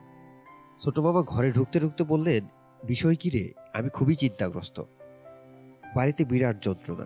না বললে বুঝবি না। তারপরেও চিঠি পেয়ে স্থির থাকতে পারলাম না। শরীর ভালো? আমি বললাম, জি, ভালো। কই কদম বুসি তো করলি না। আমি কদম বুসি করলাম। বাবা খুশি খুশি গলায় বললেন, থাক থাক, লাগবে না। আল্লাহ বাঁচায় রাখুক। তোর গায়ের রংটা ময়লা হয়ে গেছে। রোদে ঘোরাঘুরি এখনও ছাড়লি না। আমি বললাম, হাত মুখ ধোন বাবা। হাত মুখ আর ধোবো না। একেবারে গোসল করে ফেলব। ঘরে যায় নামাজ আছে। নামাজ কাজা হয়ে গেছে। কাজা নামাজ আদায় করতে হবে। নামাজ শেষ করে তোর বিষয় কি শুনব? ঝামেলা বাঁধিয়েছিস? আমি বললাম, হু। পুলিশি ঝামেলা? হ্যাঁ। মামার মুখ আনন্দে উজ্জ্বল হয়ে গেল। হাসি মুখে বললেন, কোনো চিন্তা করিস না, পুলিশ কোনো ব্যাপারই না। আমরা তো বেঁচে আছি, এখনও বুড়ি দেয়। তোর চিঠি পড়েই বুকের মধ্যে ধক করে উঠল। চিঠি পেলাম একটায় চারটার গাড়ি ধরলাম। তোর ভাবে চিল্লাচিল্লি করতেছিল। দিলাম ধমক। বেয়ে ছেলে অবস্থার গুরুত্ব বোঝে না। তাকে বললাম, অবস্থা সিরিয়াস না হলে হিবু চিঠি লেখে, সে কি চিঠি লেখার লোক? বাবা গোসল করে যায় নামাজে বসে গেলেন। দীর্ঘ সময় লাগল নামাজ শেষ করতে। তার চেহারা হয়েছে সুফি সাধকের মতো, ধবধবে সাদা লম্বা দাড়ি। মোনাজাত করবার সময় টপ টপ করে তার চোখ দিয়ে পানি ভরতে লাগল। আমি অবাক হয়ে সেই দৃশ্য দেখলাম। বাবা বললেন, তারপর বল, কি ব্যাপার? আমি বললাম, একজন লোক জেলখানায় আছে বাবা। ওর সঙ্গে দেখা করার দরকার, দেখা করার কায়দা কারণ পাচ্ছি না। দরখাস্ত করেছি, লাভ হয়নি। বাবা বলেন খুনের আসামি? তিনশো বারো ধারা আমি বললাম কোন ধারা তা জানি না, তবে খুনের আসামি। এটা কোনো ব্যাপারই না। টাকা খাওয়াতে হবে। এই দেশে এমন কোনো জিনিস নাই যা টাকায় হয় না। আমি বললাম, টাকা তো বাবা আমার নাই। বাবা বললেন, টাকার চিন্তা তোকে করতে বলছি নাকি? আমরা আছি কি জন্য? বলে তো যাই নাই। টাকা সাথে নিয়ে আসছি। দরকার হলে জমি বেচে দিব। খুদের মামলাটা কি রকম? বল শুনি। আসামি সারাই আনতে হবে? আমি বললাম, তুমি পারবে না বাবা, তোমার ক্ষমতার বাইরে। বাবা বললেন, আগে বল, তারপর বুঝব পারব কি পারব না। টাকা থাকলে এই দেশে খুন কোনো ব্যাপারই না। এক লাখ টাকা থাকলে দুটা খুন করা যায়, প্রতি খুনে খরচ হয় পঞ্চাশ হাজার। পলিটিক্যাল লোক হলে কিছু বেশি লাগে। আমি মুবারক হোসেন সাহেবের ব্যাপারটা বললাম। বাবা গালে হাত দিয়ে গভীর আগ্রহ নিয়ে শুনলেন। সব শুনে দীর্ঘ নিঃশ্বাস ফেলে বললেন, পুলিশের সাজানো মামলা। পেছনে আছে বড় খুঁটি, কিছু করা যাবে না। ট্রাইব্যুনাল করলে কোনো আশা নেই। সিভিল কোর্ট হলে আশা আছে। জাজ সাহেবদের টাকা খাওয়াতে হবে। আগে জাজ সাহেবরা টাকা খেত না, এখন খায়। অনেক জাজ দেখেছি কাতলা মাছের মতো হা করে থাকে। কে সিভিল কোর্টে উঠলে আমাকে খবর দিয়ে নিয়ে আসবি। আমি বললাম, তুমি কি করবে? বাবা বলেন সাক্ষী যে কটা আছে, সবার মধ্যে একটা ভয় ঢুকাই দিতে হবে। বলতে হবে, সাক্ষী হয়েছে কি জান শেষ। এই কথা এরা কেউ বিশ্বাস করবে না। তখন একটাকে মেরে ফেলতে হবে। একটা শেষ হয়ে গেলে বাকিগুলো ভয় পেয়ে যাবে। তাছাড়াও আরও ব্যাপার আছে। তুই ছেলে মানুষ, বুঝবি না। তুই আমারে খবর দিস, চলে আসব। আমি বললাম মামলা মোকদ্দমা, তোমার ভালোই লাগে। বাবা বললেন, এইসব ভালো লাগার ব্যাপার? তুই একটা ঝামেলায় পড়েছিস। আমি বললাম, আমি তো ঝামেলায় পড়িনি বাবা বাবা বললেন, তোর চেনা জানা একজন পড়েছে। ব্যাপার একই। ভাই বেড়াদর বন্ধু বান্ধব এদের না দেখলে দেখব কাকে? পাড়ার লোককে দেখব? বাবা কিছু খাবেন? হোটেল সারা রাত খোলা থাকে, চলুন যাই। বাবা বলুন না, কিছু খাব না। ফজরের নামাজ পড়ে ঘুমাবো। আমি বললাম, এতক্ষণ জেগে থাকবেন? কোরআন তেলাওয়াত করব, তুই ঘুমা। বাবা ফজরের নামাজ পড়ে নিশ্চিন্ত মনে ঘুমোতে গেলেন। ভোরবেলা জেগে উঠে দেখি বাবা নেই। সারাদিন অপেক্ষা করলাম। তিনি ফিরলেন ঠিক সন্ধ্যায়। আমার সঙ্গে একটি কথাও না বলে মাগরিবের নামাজ শেষ করে আমাকে ডাকলেন। খুশি খুশি গলায় বললেন, ব্যবস্থা করে এসেছি। কাল সকাল দশটায় জেল গেটে চলে যাবি।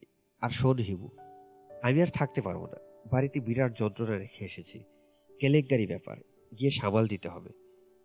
এখানকার মামলা শুরু হোক, তুই খবর দিস। খবর দিলেই চলে আসব। তোর জন্য মনটা সবসময় কাঁদে।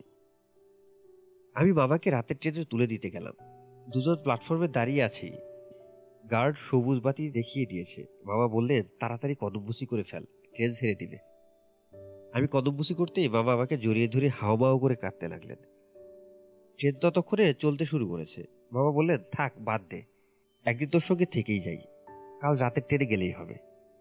আসছি যখন বীরপুরের মাদার শরীফটা জিয়ারত করে যাই, খুব গরম বাজার। নামারুদের অন্তরে ভালোবাসা থাকে না, এটা ঠিক না। নামারুদের অন্তরে ভালোবাসা তীব্রভাবেই থাকে। মোবারক হোসেন সাহেব আমাকে দেখে অত্যন্ত বিস্মিত হলেন। বিস্ময় গোপন করার কোনো চেষ্টা করলেন না। তার চেহারা খুব খারাপ হয়ে গেছে। মনে হচ্ছে সারা গায়ে পানি এসেছে। হাতে মুখে পানি এসেছে। ঘন ঘন ঢোক গিলছেন। হিবু তুমি দেখা করার ব্যবস্থা করলে কি করে? কাউকেই তো দেখা করতে দিচ্ছে না। তিতলিকেও দেয়নি। অন্যের কথা বাদ দাও। আমি বললাম, ব্যবস্থা করেছি। দেখা করা কোনো সমস্যা না। আপনার জন্য দু প্যাকেট সিগারেট এনেছি। মোবারক সাহেব বলেন থ্যাঙ্কস মেনি থ্যাঙ্কস। তোমাকে দেখে ভালো লাগছে। ওই দিন তোমাকে আজে বাজে কথা বলেছি, কিছু মনে রেখো না। যদি এই যন্ত্রণা থেকে মুক্তি পাই, যদি বের হতে পারি, তোমাকে আমি খুশি করে দেব। আমি বললাম, আমি এমনিতেই খুশি। চাচা, আপনি সিগারেট খান, আমি দেখি। উনি বললেন, তাও জানি, ভালো লাগছে তোমাকে দেখে। এখন মনে হচ্ছে, আমি একেবারে একা না। একজন হলেও আছে, যে আমার জন্য খানিকটা হলেও অনুভব করে। তুমি আজ প্রথম আমাকে চাচা বললে। I am feeling honoured Mobarak Hossain সাহেবের চোখে পানি এসে গেল। আমি বললাম, আপনি দুর্বল হয়ে পড়ছেন কেন? দুর্বল হয়েছি কারণ নানান ধরনের অন্যায় এই জীবনে করেছি। সৎ মানুষ যদি হতাম, দুর্বল হতাম না। আমি সৎ মানুষ না। তোমার ভাষায় হচ্ছি না মানুষ। তবে এরা যে মামলা সাজিয়েছে তা মিথ্যা মামলা। মিথ্যা বলেই শাস্তি হয়ে যাবে। সত্য মামলার অনেক ফাঁক ফোকর থাকে। মিথ্যা মামলায় থাকে না। হিবু, জি। তোমার নাকি ইনটিউশন প্রবল। তোমার কি মনে হয় ওরা আমাকে ঝুলিয়ে দেবে? আমি বললাম, আমার ইনটিউশন কাজ করছে না। আমারটাও কাজ করছে না। তোমার মতো আমার ইনটিউশনও প্রবল, কিন্তু এখন কিছু করতে পারছি না। ভালো কথা, তোমাকে এখানে কতক্ষণ থাকতে দেবে? আমি বললাম, এক ঘণ্টা। গুড ভেরি গুড কথা বলার মানুষ নেই। ও আচ্ছা তোমার ওই বন্ধু, ওর চাকরিটা কি হয়েছে তো? আমি বললাম, জানি না। আমি আর খোঁজ নেইনি। ওকে খবর দিয়ে দিয়েছি। মুবারক সাহেব বললেন, যে চাকরির জন্য এত ঝামেলা করলে, সেটা সেই সমস্ত জানলে না? আমি বললাম, একদিন যাব, খোঁজ দিয়ে আসব। জহিরের কোনো খোঁজ নেই, তাই না? জি না। হিবু জি। তোমার ইন্টিউশন কি বলে? জহির বেঁচে আছে? আমার কয়েকদিন থেকেই অন্যরকম মনে হচ্ছে। বেঁচে থাকলে এই অবস্থায় সে লুকিয়ে থাকতো না। সে তার চিঠিতে আমাকে শয়তান বলেছে। খাঁচায় ঢুকে পড়লে শয়তান আর শয়তান থাকে না। সে তখন চিড়িয়াখানার পশু হয়ে যায়। আমি এখন চিড়িয়াখানার চিড়িয়া। আমি বললাম, খাঁচা থেকে যদি বের হতে পারেন, তখন কি হবেন উনি বলেন বলতে পারছি না। বলা খুব মুশকিল। কোনো কিছুই আগে ভাগে বলা যায় না। মুবারক হোসেন সাহেব আরেকটা সিগারেট ধরালেন। ধরাতে কষ্ট হলো। মনে হলো তার হাত কাঁপছে। হিবু, জি, আমার মেয়েটার সঙ্গে ইতিমধ্যে কি তোমার দেখা হয়েছে? আমি বললাম, না। তারা কোথায় আছে জানি না। আপনার বাড়ি তালাবদ্ধ। মোবারক সাহেব বললেন, ও পুরানো ঢাকায় আছে আগামো সিলেনে ঠিকানা দিচ্ছি, একবার দেখা করবে। আমি বললাম, কিছু বলতে হবে? উনি বলেন বলবে, ভালো আছি।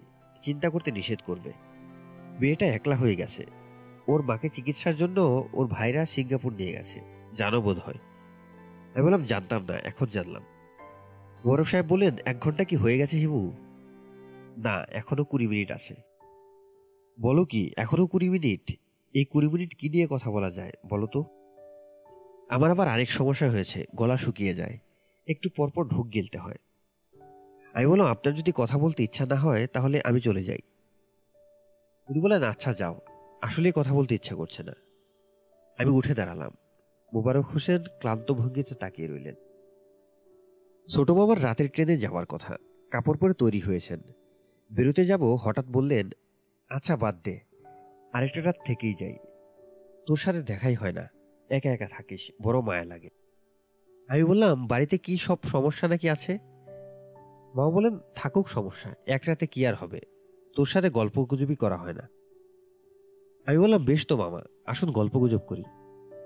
মামা বললেন, তুই আবার একটা বিয়ে টিয়ে কর, একা একা কতদিন থাকবি? অবশ্যই একা থাকারও আরাম আছে। তাই বলে সারা জীবন তো আর একা থাকা যায় না, ঠিক না? আমি বললাম, জি মামা, ঠিক। দেখে শুনে পাত্রী ঠিক করতে হবে। নন ম্যাট্রিক হলে ভালো হয়। এইসব মেয়ে হাতের মুঠোর মধ্যে থাকে। যা বলবি শুনবে। পড়াশোনা জানা মেয়ে খ্যাচ খ্যাচ করবে। কালো মেয়ে খুঁজে বের করতে হবে। মুখের সিরি সাদ আছে, কিন্তু রং কালো। ফর্সা মেয়েদের মেজাজ থাকে। ধরাকে সরা জ্ঞান করে। কালো মেয়ে দশ চরেও শব্দ করবে না। মেয়ে দেখব নাকি হিমু? আমি বললাম, এখন না বাবা। চাকরি বাকরি নেই, খাওয়াবো কি? বাবা বললেন, খাওয়ানোর মালিক আল্লাহ পাক কে খাওয়াবে এইসব নিয়ে চিন্তা করা মহাপাপের সামিল। এই জগতের সমস্ত পশু পাখি, মানুষ, জিন, সবার খাবার দায়িত্ব আল্লাপাক নিজের হাতে রেখে দিয়েছেন। এই ধর পিঁপড়া। পিঁপড়ার কখনো খাবার অভাব হয় হয় না। আল্লাপাক তার খাবার ব্যবস্থা করে রেখেছেন। পিঁপড়ার মতো এত ক্ষুদ্র প্রাণীর খাবার ব্যবস্থা আছে, আর মানুষের থাকবে না। তাই এসব নিয়ে চিন্তা করিস না। আমি বললাম চাকরি টাকরি হোক, তারপর তোমাকে বলব। মেয়ে দেখতে বেশি দিন তো লাগবে না। বাবা বললেন, কি বলিস বেশি দিন লাগবে না? বিচার বিবেচনা আছে না?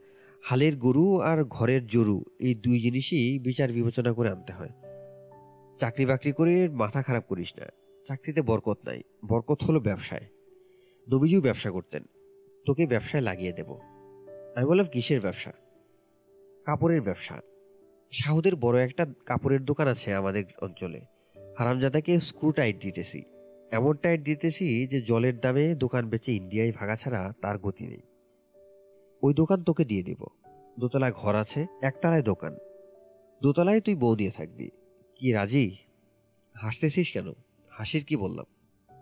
আমি বললাম, রাস্তায় হাঁটতে যাবে মামা। মামা বললেন, রাত দুপুরে হাঁটবো কি জন্য? তোর একেবারে পাগলের স্বভাব হয়ে গেছে। দুপুর রাতে রাস্তায় আবার কে হাঁটে? চোর হাঁটে আর পুলিশ হাঁটে। তুই চোরও না, পুলিশও না, তুই খামাকা হাঁটবি কেন? আমি বললাম, খানিকক্ষণ না হাঁটলে আমার ঘুম আসে না মামা। তুমি শুয়ে পড়ো। আমি খানিক্ষণ হেঁটে আসি। বাবা বললেন, হাঁটাহাঁটির একমাত্র ওষুধ বিবাহ। বিয়ের পর দেখবি হাতি দিয়ে টেনেও তোকে বউয়ের কাছ থেকে সরানো যাবে না। বাইরগামী পুরুষ বউ অন্তর্প্রাণ হয়, শাস্ত্র কথা বলে।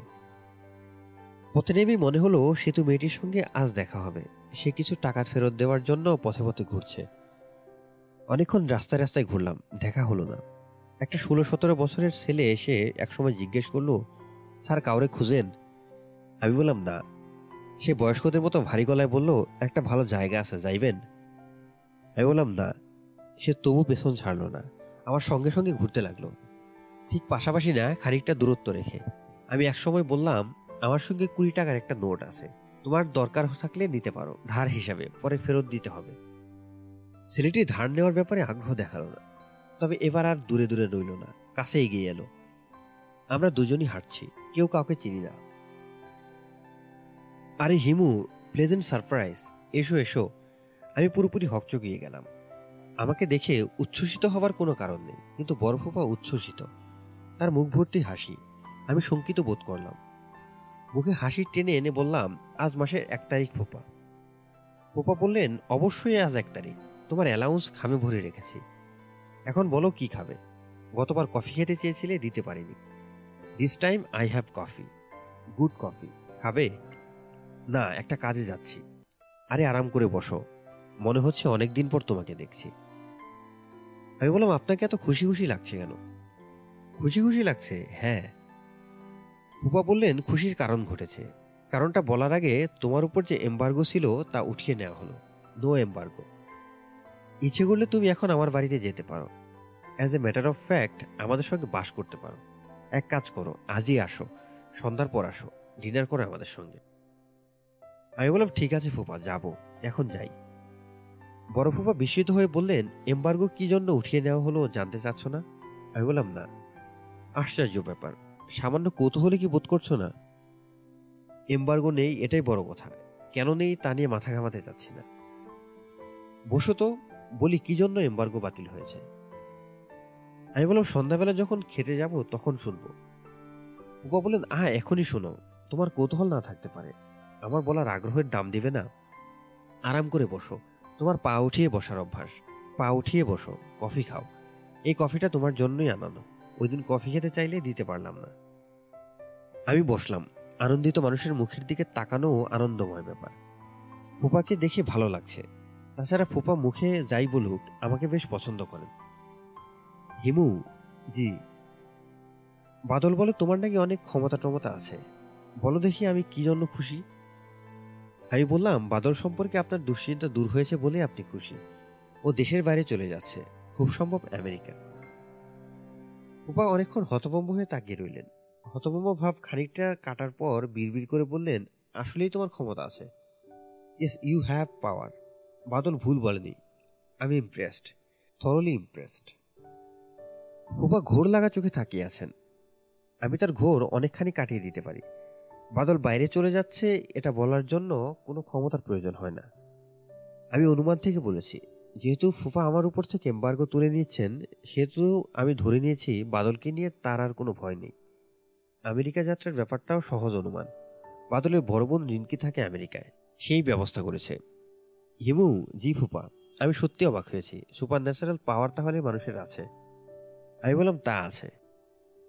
ফুপা বললেন, ভবিষ্যৎ তুমি কি কিছু কিছু বলতে পারো? আমি বললাম, সবাই খানিকটা পারে। না না, সবাই পারে না। এটা সবার ব্যাপার না তো। আচ্ছা আমার ভবিষ্যৎ কি বলো তো?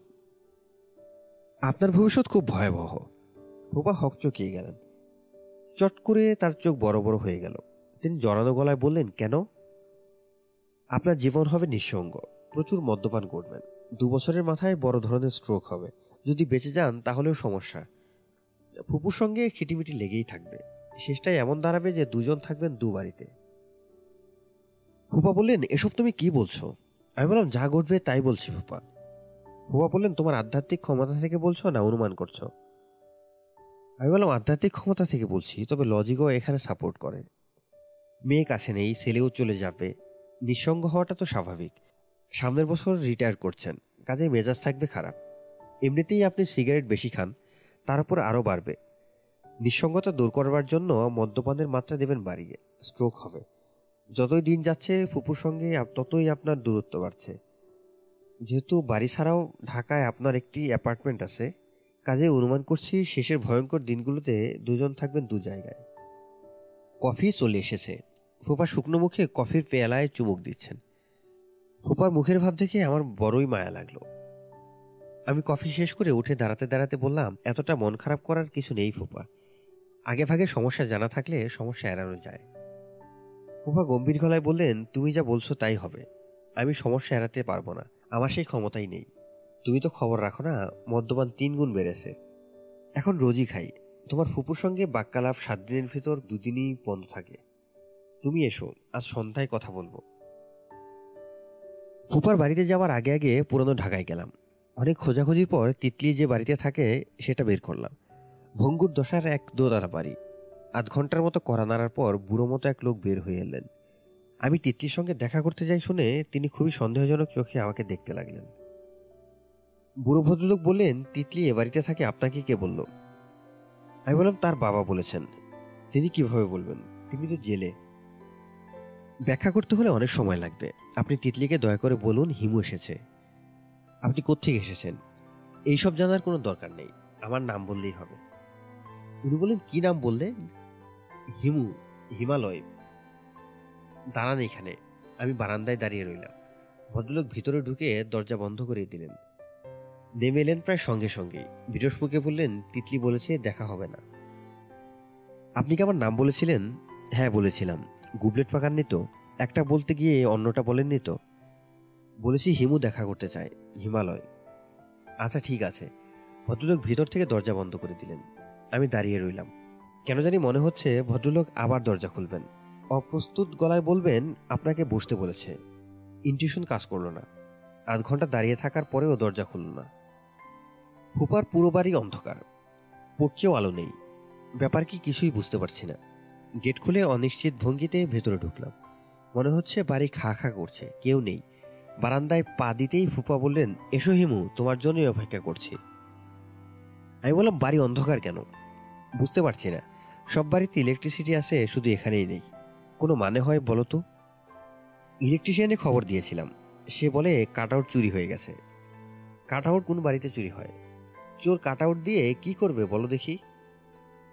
আমি বললাম কাট আউট লাগিয়ে দিলেই হয়। উনি বলেন এখানে যেসব পাওয়া যায়, সেগুলি ফিট করে না। ব্যাংকক থেকে এনেছিলাম। ড্রাইভারকে পাঠিয়েছি, খুঁজে দেখতে কোথাও পাওয়া যায় কিনা। বাড়িতে কেউ নেই। তোমার ফুপু নেই। সামান্য একটু আর্গুমেন্ট হয়েছে সুটকেস গুছিয়ে সন্ধ্যাবেলা চলে গেল। আমি বললাম, গেছেন কোথায়? বলে গেছে, হোটেলে গিয়ে উঠবে। যন্ত্রণা সহ্য হচ্ছে না। It is high time that something has to be done মনে হয় না এই মহিলার সঙ্গে বাস করতে পারব। আমি বললাম, বাদল বাড়িতে নেই? আছে, ঘরে বসে কি যেন সব করছে। গদির উপর বিষ ফোড়া আমি ওর সঙ্গে একটু গল্প করে আসিস, ফোপা। অনেকদিন কথা হয় না। ফুপা বললেন, যাও। ও আরেকটা কথা, তোমাকে ডিনারে নিমন্ত্রণ করেছিলাম। সরি অ্যাবাউট দ্যাট কিছুই রান্না হয়নি। কাজের মেয়ে দুজন আছে, ওরা রাখতে পারতো। তোমার ফুপু তাদের নিষেধ করে দিয়েছে, দুজনকেই ছুটি দেওয়া হয়েছে। আমি বললাম, এটা কোনো সমস্যা না ফুপা, পাউরুটি আছে তো, ওই খেয়ে নেব। ফুপা বললেন, পাউরুটি খেতে হবে না, ড্রাইভারকে বলেছি যা পায় নিয়ে আসতে। বাদলের সঙ্গে কথাবার্তা যা বলার বলে তুমি সাজে চলে এসো। বাদলের ঘরে ঘিয়ের প্রদীপ জ্বলছে। প্রদীপের সামনে সে পদ্মাসন হয়ে বসে আছে। তার পরনে গেরুয়া চাদর। হচ্ছে কি এসব? মনটা স্থিতি করার চেষ্টা করছি। তুমি বলেছিলে না, মন বিক্ষিপ্ত হলে প্রদীপের দিকে তাকিয়ে মন স্থিতি করা যায়। বলেছিলাম নাকি? কি আশ্চর্য, না বললে আমি জানব থেকে আমি বললাম, মন কি খানিকটা স্থিতি হয়েছে? বাদল বলল, বুঝতে পারছি না হিমুদা। এসো, ঘরে এসো। আমি বললাম, তোর সাধনায় বিঘ্ন হবে না তো? ও বলল, কি যে বলো তুমি? ঘরে ঢুকতে ঢুকতে আমি বললাম কাট আউট তুই চুরি করেছিস। বাদল বিস্মিত হয়ে বলল, কি করে বুঝলে? ও আচ্ছা তুমি তো বুঝবেই। ঘর পুরোপুরি অন্ধকার না করে প্রদীপের আলো স্পষ্ট বোঝা যায় না। এজন্যই কাট আউট খুলে ড্রয়ারে রেখেছি। ভালো করিনি হিমুদা? বাদল উজ্জ্বল চোখে তাকিয়ে আছে। আমি দীর্ঘ নিঃশ্বাস ফেললাম। ঠিকই আছে। শুনলাম তুই নাকি আমেরিকা যাচ্ছিস? বাদল হাসলো। কি পড়বি ওখানে? বাদল বলল, আমেরিকা গেলে তবে তো পড়ব যাচ্ছিস না? তুমি পাগল হলি হিমুদা, আমি আমেরিকা যাব কেন? তাহলে যাওয়া হচ্ছে না। অফকোর্স না। এমনিতে অবশ্যই কাউকে কিছু বলছি না। সবাই ভাবছে আমি যাচ্ছি। কাজে আমাকে কেউ ঘাটাচ্ছে না। যা ইচ্ছা করতে পারছি। হিমুদা, আমি এখানেই থাকব। ফুপা ফুপু মানে কষ্ট পাবেন। বাদল বলল, আমি চলে গেলে আরও কষ্ট পাবেন। তা ঠিক। তবে নিজের জীবন নিয়েও তো ভাবতে হবে। বড় হয়ে কি করবি? বাদল বলল, তুমি যা করছ আমি তাই করব। রাস্তায় রাস্তায় ঘুরবো। হিমুদা, এখন তুমি আমাকে মন স্থিতি করার কৌশলটা ভালোভাবে শিখিয়ে দাও। প্রদীপটা শুধু কাঁপছে। দরজা জানলা বন্ধ করে দেব? পদ্মাসনটা কি ঠিক হয়েছে? সবই ঠিক আছে। দরজা খোলা রাখাই ভালো। এতে শরীর ঠান্ডা থাকবে। ফ্যান বন্ধ করে দে। বাদল বল চাদরটা খুলে খালিগা হব? আমি বললাম, রেশমি কাপড় গায়ে থাকলে ভালো। তোর মটকা পাঞ্জাবি আছে না? ওই একটা পরে নে। বাদল বলল, ভাগ্যিস তুমি এসেছিলে হিমুদা। তুমি না এলে কি যে হতো? তুই সাধনা চালিয়ে যা, আমি ফুপার সঙ্গে দেখা করে আসি। ও বলল, না না, তুমি এখানে বসো। আমি বললাম, এখানে বসলে হবে কি করে? তুই তো এখন সাধনা করবি। ও আচ্ছা তাও তো কথা। আচ্ছা তুমি যাও। যা ভেবেছিলাম তাই, বড় ফুপা পানের যাবতীয় আয়োজন নিয়ে ছাদে বসেছেন। আইস বক্সে বরফ ঝালমরিচ মাখানো বাদাম তিনি বসে আছেন শীতল পাটিতে। ঠিক বসে নেই আধশোয়া হয়ে আছেন। বড় ফুপা বললেন, বসো হিমু, তোমার ফুপু চলে যাওয়ার একদিকে ভালোই হয়েছে ক্যাট ক্যাট করে কথা শোনাবে না, মুখ গম্ভীর করে থাকবে না, পুরো বোতল শেষ করলেও কারও কিছু বলার নেই। আমি বললাম, পুরো বোতল শেষ করবেন? না, শরীর সহ্য হয় না, পাঁচ প্যাকের বেশি এখন আর পারি না। এর কম হলে ঘুমের অসুবিধা হয়, বেশি হলে বমি বমি ভাব হয়। আমি বললাম, আপনি কি নিয়মিতই পাঁচ করে চালাচ্ছেন? ফুপা বললেন, কাল একটু বেশি হয়ে গেল, দশ ক্রস করে ফেললাম। তারপর বমি টমি করে কেলেঙ্কারি অবস্থা। তবে কাল ঘুম খুব ভালো হয়েছিল, এক ঘুমে রাত কাবার এখন বলো হিমু, তুমি কেমন আছো? আমি বললাম, ভালো। ফুপা গ্লাসে লম্বা চুমুক দিতে দিতে বললেন, নেশাটা ঠিক মতো ধরুক। তারপর হায়ার ফিলোসফি নিয়ে আলাপ করব। মনের তরল অবস্থায় হায়ার ফিলোসফি নিয়ে আলাপ করতে ভালো লাগে। আচ্ছা তুমি কি মাওলানা জালালউদ্দিন রুমির কবিতা পড়েছ? আমি বললাম, না, আমিও পড়িনি। শুনেছি উনি মদ্যপান নিয়ে অনেক ভালো ভালো কবিতা লিখেছেন। ভালো কাজ করলেও লোকে ভালো কথা বলে না। মদ্যপান তো কোনো ভালো কাজ না। এ নিয়েও একটা লোক ভালো কথা বলবে ভাবাই যায় না। পড়ে দেখা দরকার। কি বলো হিমু? আপনি দেখি অতি দ্রুত চালিয়ে যাচ্ছেন ফুপা। ফুপা বলেন প্রথম তিনটা অতি দ্রুত খেতে হয়, তারপর স্লো। স্টেডি হয়ে যেতে হয়। এইটাই নিয়ম। আমি বললাম আজকে আপনি পাঁচের ভেতর থাকবেন, না সীমা অতিক্রম করবেন। উনি বললেন, তোমার ফুপু নেই। সুযোগ যখন পাওয়া গেছে, উনি শব্দ করে হাসলেন। সীমা অতিক্রম করার আনন্দ আছে, হিমু। আনন্দ আছে বলেই সবাই সীমা অতিক্রম করতে চায়। অবশ্যই আমাদের হলিবুকে সীমা অতিক্রম করতে নিষেধ করা হয়েছে। উনি আবারও শব্দ করে হাসলেন। আপনি শুধু শুধু হাসছেন ফুপা। উনি বললেন, শুধু শুধু হাসছি নাকি? যা ভাবছ তা না। এখনও নেশা হয়নি। আনন্দে হাসছি। তোমার ফুপু বাড়িতে নেই, এজন্যই আনন্দ বোধ হচ্ছে। আই হেট দিস উইমেন সারা জীবন হেট করেছি। মুখে কখনো বলিনি, ভদ্রতা বলে বলিনি। আজ তোমাকে বললাম। আমি তাকিয়ে আছি, মনে হচ্ছে অন্ধকারেও ফুপার চোখ চকচক করছে। বিড়ালের চোখের মতো চলছে। হিমু, জি ফুপা। মাঝে মাঝে ওই মহিলাকে আমার খুন করে ফেলতে ইচ্ছা করে। আমাকে খুশি করার জন্য সে আবার কখনো কখনো আল্লাদি ধরনের কথা বলে। আমি মনে মনে বলি, চুপ হারামজাদি। কিন্তু বাইরে এমন ভাব দেখায় যেন বড় আনন্দিত। ফুপু কি আপনাকে পছন্দ করেন? উনি বললেন, কে জানে করে কিনা? হু কেয়ার্স বুঝলে হিমু, আমার জীবনটা আমি নষ্ট করে ফেলেছি। তেইশ বছর এমন একজন মহিলার সঙ্গে কাটালাম যাকে আমি সহ্যই করতে পারি না। আমি বললাম ফুপার খাবেন না। আপনি ঠিকঠাক মতো কথা বলতে পারছেন না। কথা জড়িয়ে যাচ্ছে। ফুপা বললেন, কথা জড়ালে কিছু যায় আসে না। কি বলছি তা বুঝতে পারছ তো? বুঝতে পারলেই হলো। একটু সরে বসো। হঠাৎ করে বমি টমিকও হয়ে যেতে পারে। কি যেন তোমাকে বলছিলাম। কি পরিমাণ ঘৃণা তোমার ফুপুকে করি সেটা ব্যাখ্যা করছিলাম। উদাহরণ দিলে তুমি বুঝবে। উদাহরণ না দিলে বুঝবে না। চার বছর আগের কথা। অফিসে গেছি, রিনকি কাঁদতে কাঁদতে টেলিফোন করেছে। ডিম ভাজতে গিয়ে নাকি তার মার শাড়ির আগুন লেগে গেছে। সমস্ত শরীর পুড়ে গেছে। খবরটা শুনে প্রথম একটু আনন্দ হলো। তোমাকে কি বলব হিমু? বারবার মনে হতে লাগল, আপদ গেছে আপদ গেছে। বাঁচলাম বাঁচলাম। ভাগ্যিস মানুষের মনের কথা কেউ বুঝতে পারে না। মনের কথা বুঝতে পারলে বিরাট কেলেঙ্কারি হয়ে যেত। মনের কথা বুঝতে পারে না বলে কেউ কিছু বুঝলো না। আমি এমন একটা ভাব করলাম যেন মনের দুঃখে মারা যাচ্ছি। সারা রাত না ঘুমিয়ে তোমার ফুপুর পাশে বসে থাকি। ফুপা শব্দ করে হাসলেন। ফুপা, বলো, বালিশে মাথা রেখে শুয়ে পড়লে কেমন হয়? আপনি যেভাবে মাথা দোলাচ্ছেন তাতে মনে হয়? ফুপা বলেন মাতাল হয়ে গেছি বলে ভয় পাচ্ছ? মোটেই না। মাতাল হলে ডাবল ভীষণ হয়। সব কিছুই দুটা করে দেখা যায়। আমি কিন্তু একটাই হিমু দেখতে পাচ্ছি। Only one Himu. বড় আনন্দ লাগছে। সত্যি কথা বলার আনন্দ। আমি বললাম, আপনি কিন্তু খোপা সত্যি কথা বলছেন না। উনি বলে সত্যি বলছি না, এক বিন্দু না। পুপুর গা যখন আগুনে পুড়ে গেল, তখন আপনি ভয়ঙ্কর মন খারাপ করেছিলেন। ফুপা বললেন, তোমার কি তাই ধারণা? হ্যাঁ ওটা ছিল অভিনয়। আমি তোমাদের আসাদুজ্জামান নূরের চেয়ে অনেক ভালো অভিনয় জানি। ওই ছাগলা দাড়িকে আমি অভিনয় শেখাতে পারি। উনি শব্দ করে হাসলেন। আমি বললাম, আপনি জেনে শুনে এমন ভয়ঙ্কর জীবনযাপন করছেন কেন? উনি বলেন উপায় নেই বলেই করছি। উপায় যে একেবারেই নেই, তাই বা বলছেন কেন? উপায়টা কি? এক সকালবেলা ঘুম থেকে উঠে হাত মুখ ধুবেন, নাস্তা খাবেন, চা খাবেন, পরপর দু কাপ চা, দুটা সিগারেট, তারপর শীষ দিতে দিতে ঘর থেকে বের হবেন। একটা রিক্সা নেবেন, পাঁচ টাকা রিক্সা যত দূর যেতে চায় তত দূর যাবেন, তারপর রিক্সা থেকে নেমে হাঁটতে শুরু করবেন। হাঁটতেই থাকবেন হাঁটতেই থাকবেন। মাঝে মাঝে বিশ্রামের জন্য থামতে পারেন। কিন্তু কখনোই পিছনের দিকে তাকানো যাবে না। বুবা বলেন কতদিন হাঁটবো? পাঁচ বছর, দশ বছর, কুড়ি বছর, নির্ভর করে কতদিন আপনি বাঁচবেন তার উপর। হিমু, তুমি আসলেই পাগল, খারাপ ধরনের পাগল, এ ডেঞ্জারাস ম্যাডম্যান। ডেঞ্জারাস বলছি কারণ তোমার আইডিয়া আমার পছন্দ হয়েছে। আমি বললাম, পছন্দ না হবার কোনো কারণ নেই ফুপা এই পৃথিবী, এই বিশ্ব ব্রহ্মাণ্ড কোনো কিছুই স্থির না সব কিছুই প্রচণ্ড গতিময়। ইলেকট্রন ঘুরছে নিউক্লিয়াসের চারদিকে। নিউক্লিয়াস ঘুরছে চন্দ্র, সূর্য, গ্রহ, নক্ষত্র ঘুরছে। ছায়াপথ ছুটে ছুটে যাচ্ছে। শুধু মানুষ হাঁটা বন্ধ করে দিয়েছে। একসময় কিন্তু মানুষও ঘুরে বেড়ানোর যাযাবরের মতো এক জায়গা থেকে আরেক জায়গায় যেত। পাখিদের কথা দেখুন, তারা মহাসমুদ্র উড়ে পার হয়। শীতের দেশ থেকে আসে গরমের দেশে, আবার উড়ে যায় শীতের দেশে। সারাক্ষণই উঠছে সমুদ্রের মাছের ঝাঁকও তাই করে। মানুষেরও তাই করা উচিত।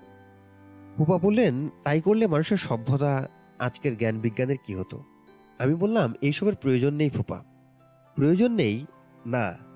From dust I have come dust I will be ফুপা বললেন, তুমি পাগল হিমু, পাগল, বদ্ধ উন্মাদ। আমরা সবাই পাগল ফুপা। পৃথিবীটাই একটা ম্যাড হাউস আমি আজ উঠি ফুপা, মাথা ধরেছে, ঘরে গিয়ে শুয়ে থাকব। এক্ষুনি খাবার নিয়ে আসবে। আসুক, আমার খেতে ইচ্ছা করছে না। মাথা ধরলে আমি কিছু মুখে দিতে পারি না। ঘরে ফিরলাম অনেক রাতে। বাইজির সাহেব আমার ঘরের সামনের মোড়ায় একা একা বসে আছেন। আমি বললাম, এত রাত পর্যন্ত জেগে বসে আছেন? কি ব্যাপার বাইজি সাহেব? বাইজি সাহেব নরম গলায় বললেন, একটা ভালো খবর ছিল। এত আনন্দ হচ্ছে, আপনাকে খবরটা না দিয়ে ঘুমোতে পারছি না। আমি বললাম, মেয়ের বিয়ে ঠিক হয়ে গেছে? জি, আপনি যেমন বলেছিলেন, ঠিক সেরকম ছেলে। চাকরি করে দেশ থেকে দেশে ঘুরে বেড়ায়। আমি বললাম, খুব ভালো খবর বাইজি সাহেব। উনি বললেন, আপনার জন্যই হয়েছে। ছেলের একটা ছবি আছে আমার কাছে। ছবিটা কি একটু দেখবেন? আমি বললাম, অন্য একদিন দেখব। আজ প্রচণ্ড মাথা ধরেছে। অবশ্যই ছবি দেখার দরকার নেই। আমি জানি ছেলে সুন্দর। সুন্দর না? উনি বললেন, রাজপুত্রের মতো ছেলে। সব আপনার জন্যই হয়েছে। সব আপনার জন্য। আমি জানতাম না। যেদিন আপনাকে বলেছি, সেদিনই আমি জানি। মেয়েকে চিঠিও লিখলাম। বাইজি সাহেব চোখ মুছলেন। দুঃখে মানুষ কাঁদে, আবার আনন্দেও কাঁদে। আনন্দে মানুষ হাসে, আবার প্রবল দুঃখেও মানুষ হাসে। এখান থেকে আমরা কি এই সিদ্ধান্তে আসতে পারি? আনন্দ এবং দুঃখ আলাদা কিছু না? প্রচণ্ড মাথা ধরেছে, কিছু ভাবতে পারছি না। বাইজির সাহেব ক্ষীণ গলায় বললেন, আপনি শুয়ে থাকুন, আমি একটু হাওয়া করি। আমি বললাম, আপনাকে কিছু করতে হবে না, দয়া করে আমাকে একা থাকতে দিন, প্লিজ। ঘরে কি ঘুমের ওষুধ আছে? এক গাদা হিফনল খেয়ে শুয়ে থাকব। মাথার যন্ত্রণার মুখোমুখি হতে যাচ্ছি না। মাথার যন্ত্রণায় খুব কষ্ট পেলাম। এই যন্ত্রণা দীর্ঘদিন আমাকে আচ্ছন্ন করে রাখল। দিন এবং রাত্রির ব্যবধান মুছে গেল। মনে হতো সব সময় দিন, সবসময় রাত। মেস থেকে তারা আমাকে হাসপাতালে নিয়ে ভর্তি করিয়ে দিল। হাসপাতালের ওয়ার্ডটি বিশাল। রুগীরা শুয়ে আছে। আমিও তাদের সঙ্গে শুয়ে আছি। স্থানকাল সম্পর্কেও বিভ্রমের মতো হলো। এই মনে হয় হাসপাতাল, এই মনে হয় হাসপাতাল নয়, স্টিমারের খোলা টেক সিটি বাজিয়ে স্টিমার চলছে। আমরা খুব দুলছি। ক্রমাগতই লোকজন আসছে আমাকে দেখতে। এগুলি মনে হয় বিভ্রম। মস্তিষ্ক কল্পনা করে নিচ্ছে। বড় মামাকে একদিন দেখলাম। তিনি আমার সারা গায়ে হাত বুলিয়ে দিচ্ছেন। বিড়বিড় করে বলছেন একই সমস্যা বাধালি বলতো? এই দৃশ্য অবশ্যই বিভ্রম। বড় মামা মারা গেছেন অনেক দিন আগে। এক গভীর রাতে রূপাকে দেখলাম। সে রাগে চোখে আমার দিকে তাকিয়ে বলছে, কত কষ্ট করে তোমার ঠিকানা বের করেছি তাকে তুমি জানো, আমি তোমাকে হাসপাতালে রাখব না, বাড়িতে নিয়ে যাব। আমি বললাম, তোমার বাবা মা? তারা কি বলবেন? যা বলার বলুক। একদিন সে তো এলো এক হাজার টাকা সঙ্গে নিয়ে। তার মুখ শুকনো। সে লজ্জিত ও বিব্রত। মাথা নিচু করে অনেকক্ষণ বসে রইল। তারপর বলল, আপনার টাকাটা নিয়ে এসেছি। এটাকে বালিশের নিচে রাখব? আমি বললাম, রাখো। আমি যদি খানিকক্ষণ আপনার বিছানার কাছে বসে থাকি, তাহলে কি আপনি রাগ করবেন? আমি বললাম, না। এসব দৃশ্যের সবই কি কল্পনা? বোঝার কোনো উপায় নেই।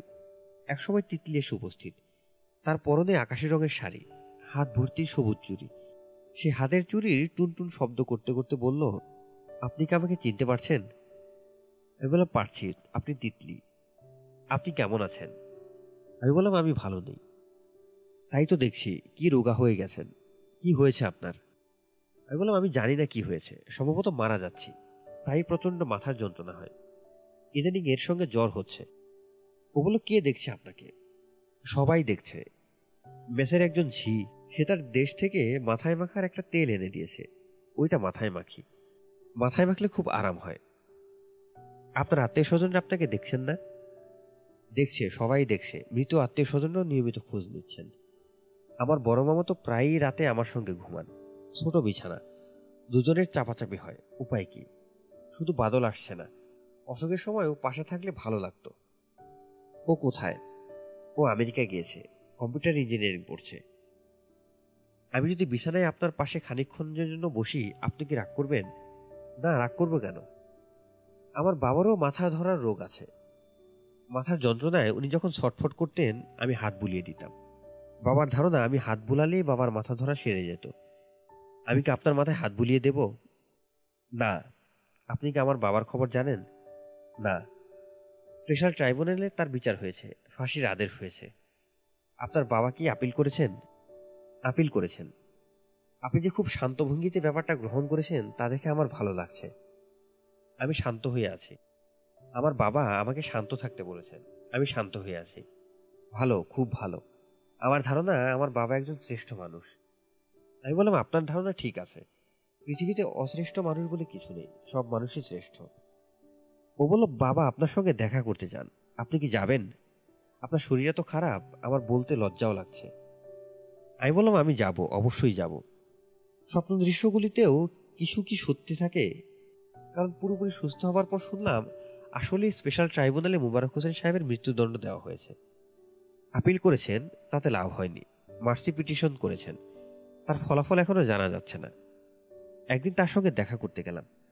মুবারক হোসেন সাহেব খুশি খুশি গলায় বললেন, হিমু, কেমন আছো? আমি বললাম, ভালো। শুনেছ নিশ্চয়ই, আমাকে ওরা ঝুলিয়ে দিচ্ছে। আমি বললাম, শুনেছি। দিনক্ষণ এখনও ঠিক করেনি। কিংবা কে জানে, হয়তো ঠিক করেছে, আমাকে কিছু বলছে না। ও, ভালো কথা। পরে আবার জিজ্ঞেস করতে ভুলে যাব। তোমার বন্ধুর চাকরিটা কি হয়েছে? আমি বললাম, আমি জানি না। আমি খোঁজ নেইনি। কিছুই জানো না জি না তুমি শুনলে অবাক হবে, আমি তোমার ওই বন্ধুকে একদিন স্বপ্নে দেখলাম। সে আমাকে বলছে, স্যার, একটু দোয়া করবেন, আমাদের একটা বাচ্চা হবে। তোমার বন্ধুর সঙ্গে খুব সুন্দর একটি মেয়ে। মেয়েটা স্বামীর কথায় খুব লজ্জা পাচ্ছে। আমি তোমার ওই বন্ধুকে কোনোদিন দেখিনি, কিন্তু স্বপ্নের সঙ্গে সঙ্গে চিনতে ফেললাম। মুবারক হোসেন সাহেব ছোট্ট করে নিঃশ্বাস ফেললেন। আমি বললাম, আপনি কেমন আছেন? মোবারক হোসেন সাহেব কিছুক্ষণ চুপচাপ থেকে বললেন, বুঝতে পারি না। কিছুই বুঝতে পারি না, হিমু। হিমু? জি। আমার মাথাটা বোধহয় এলোমেলো হয়ে যাচ্ছে। আমাকে যে সেলে রাখা হয়েছে, সেখান থেকে একশো গজ দূরে জেলখানার ফাঁকা মাঠ। মাঝে মাঝে কয়েদিরা সেই মাঠে ফুটবল খেলে। এক রাতে কি হয়েছে জানো? হঠাৎ ঘুম ভেঙে গেল। জানালার শিখ ধরে মাঠটার দিকে তাকালাম। দেখি কি জানো, মাঠটার মাঝখানে একটা গাছ। বেশ বড় একটা গাছ। চারদিক ধু ধু করছে, আর কিছুই নেই। গাছ কোথায় গেল বলতো তিনি আমার জবাবের জন্য অপেক্ষা করলেন না। কিছুক্ষণ চুপচাপ থেকে নিচু গলায় বললেন, তোমাকে কয়েকটা জরুরি কথা বলার জন্য ডেকেছিলাম। জরুরি কথাগুলি একটাও এখন মনে পড়ছে না। জহির সম্পর্কে কি যেন বলতে চাচ্ছিলাম মনে করতে পারছি না। জহির তোমার ভালো বন্ধু ছিল তাই না হিমু? জি। সে ছেলে কেমন ছিল বলো তো? আমি বললাম সে অসাধারণ একটি ছেলে। মোবারক হোসেন সাহেব হাসতে হাসতে বললেন অতি খারাপ মানুষ হয়েও অসাধারণ একটি ছেলের জন্ম দিয়েছি। এই তো কম কথা না কি বলো? তা তো ঠিকই। মোবারক সাহেব বললেন তুমি এখন চলে যাও হেবু বেশিক্ষণ কথা বলতে ভালো লাগে না। আমি উঠে দাঁড়ালাম। মোবারক হোসেন সাহেব বললেন তোমার স্বাস্থ্য খুব খারাপ হয়ে গেছে হিমু। স্বাস্থ্যের দিকে লক্ষ্য রাখবে। রোদে বেশিক্ষণ ঘোরাঘুরি করবে না। জি আচ্ছা। আমি জেল কর্তৃপক্ষকে বলে রেখেছি, ফাঁসির দিন তারিখ হলে তোমাকে যেন জানানো হয়। যেন তোমাকে এই দৃশ্যটা দেখার অনুমতি দেওয়া হয়। তুমি একবার বলেছিলে, তোমার খুব শখ এই দৃশ্য দেখার। এরা আমার এই অনুরোধ হয়তো রাখবে। আমি চুপ করে রইলাম। তিনি নিচু গলায় বললেন, তোমার জন্য সামান্য কিছু হলেও করতে পারছি, এই জন্য একটু ভালো লাগছে। তুমি কি চলে যাওয়ার আগে কিছু বলবে? সান্ত্বনার কোনো মানি আমি নিচু গলায় বললাম ডাস্ট উই উইল বি কি বললে? কিছু বলিনি, চাচা।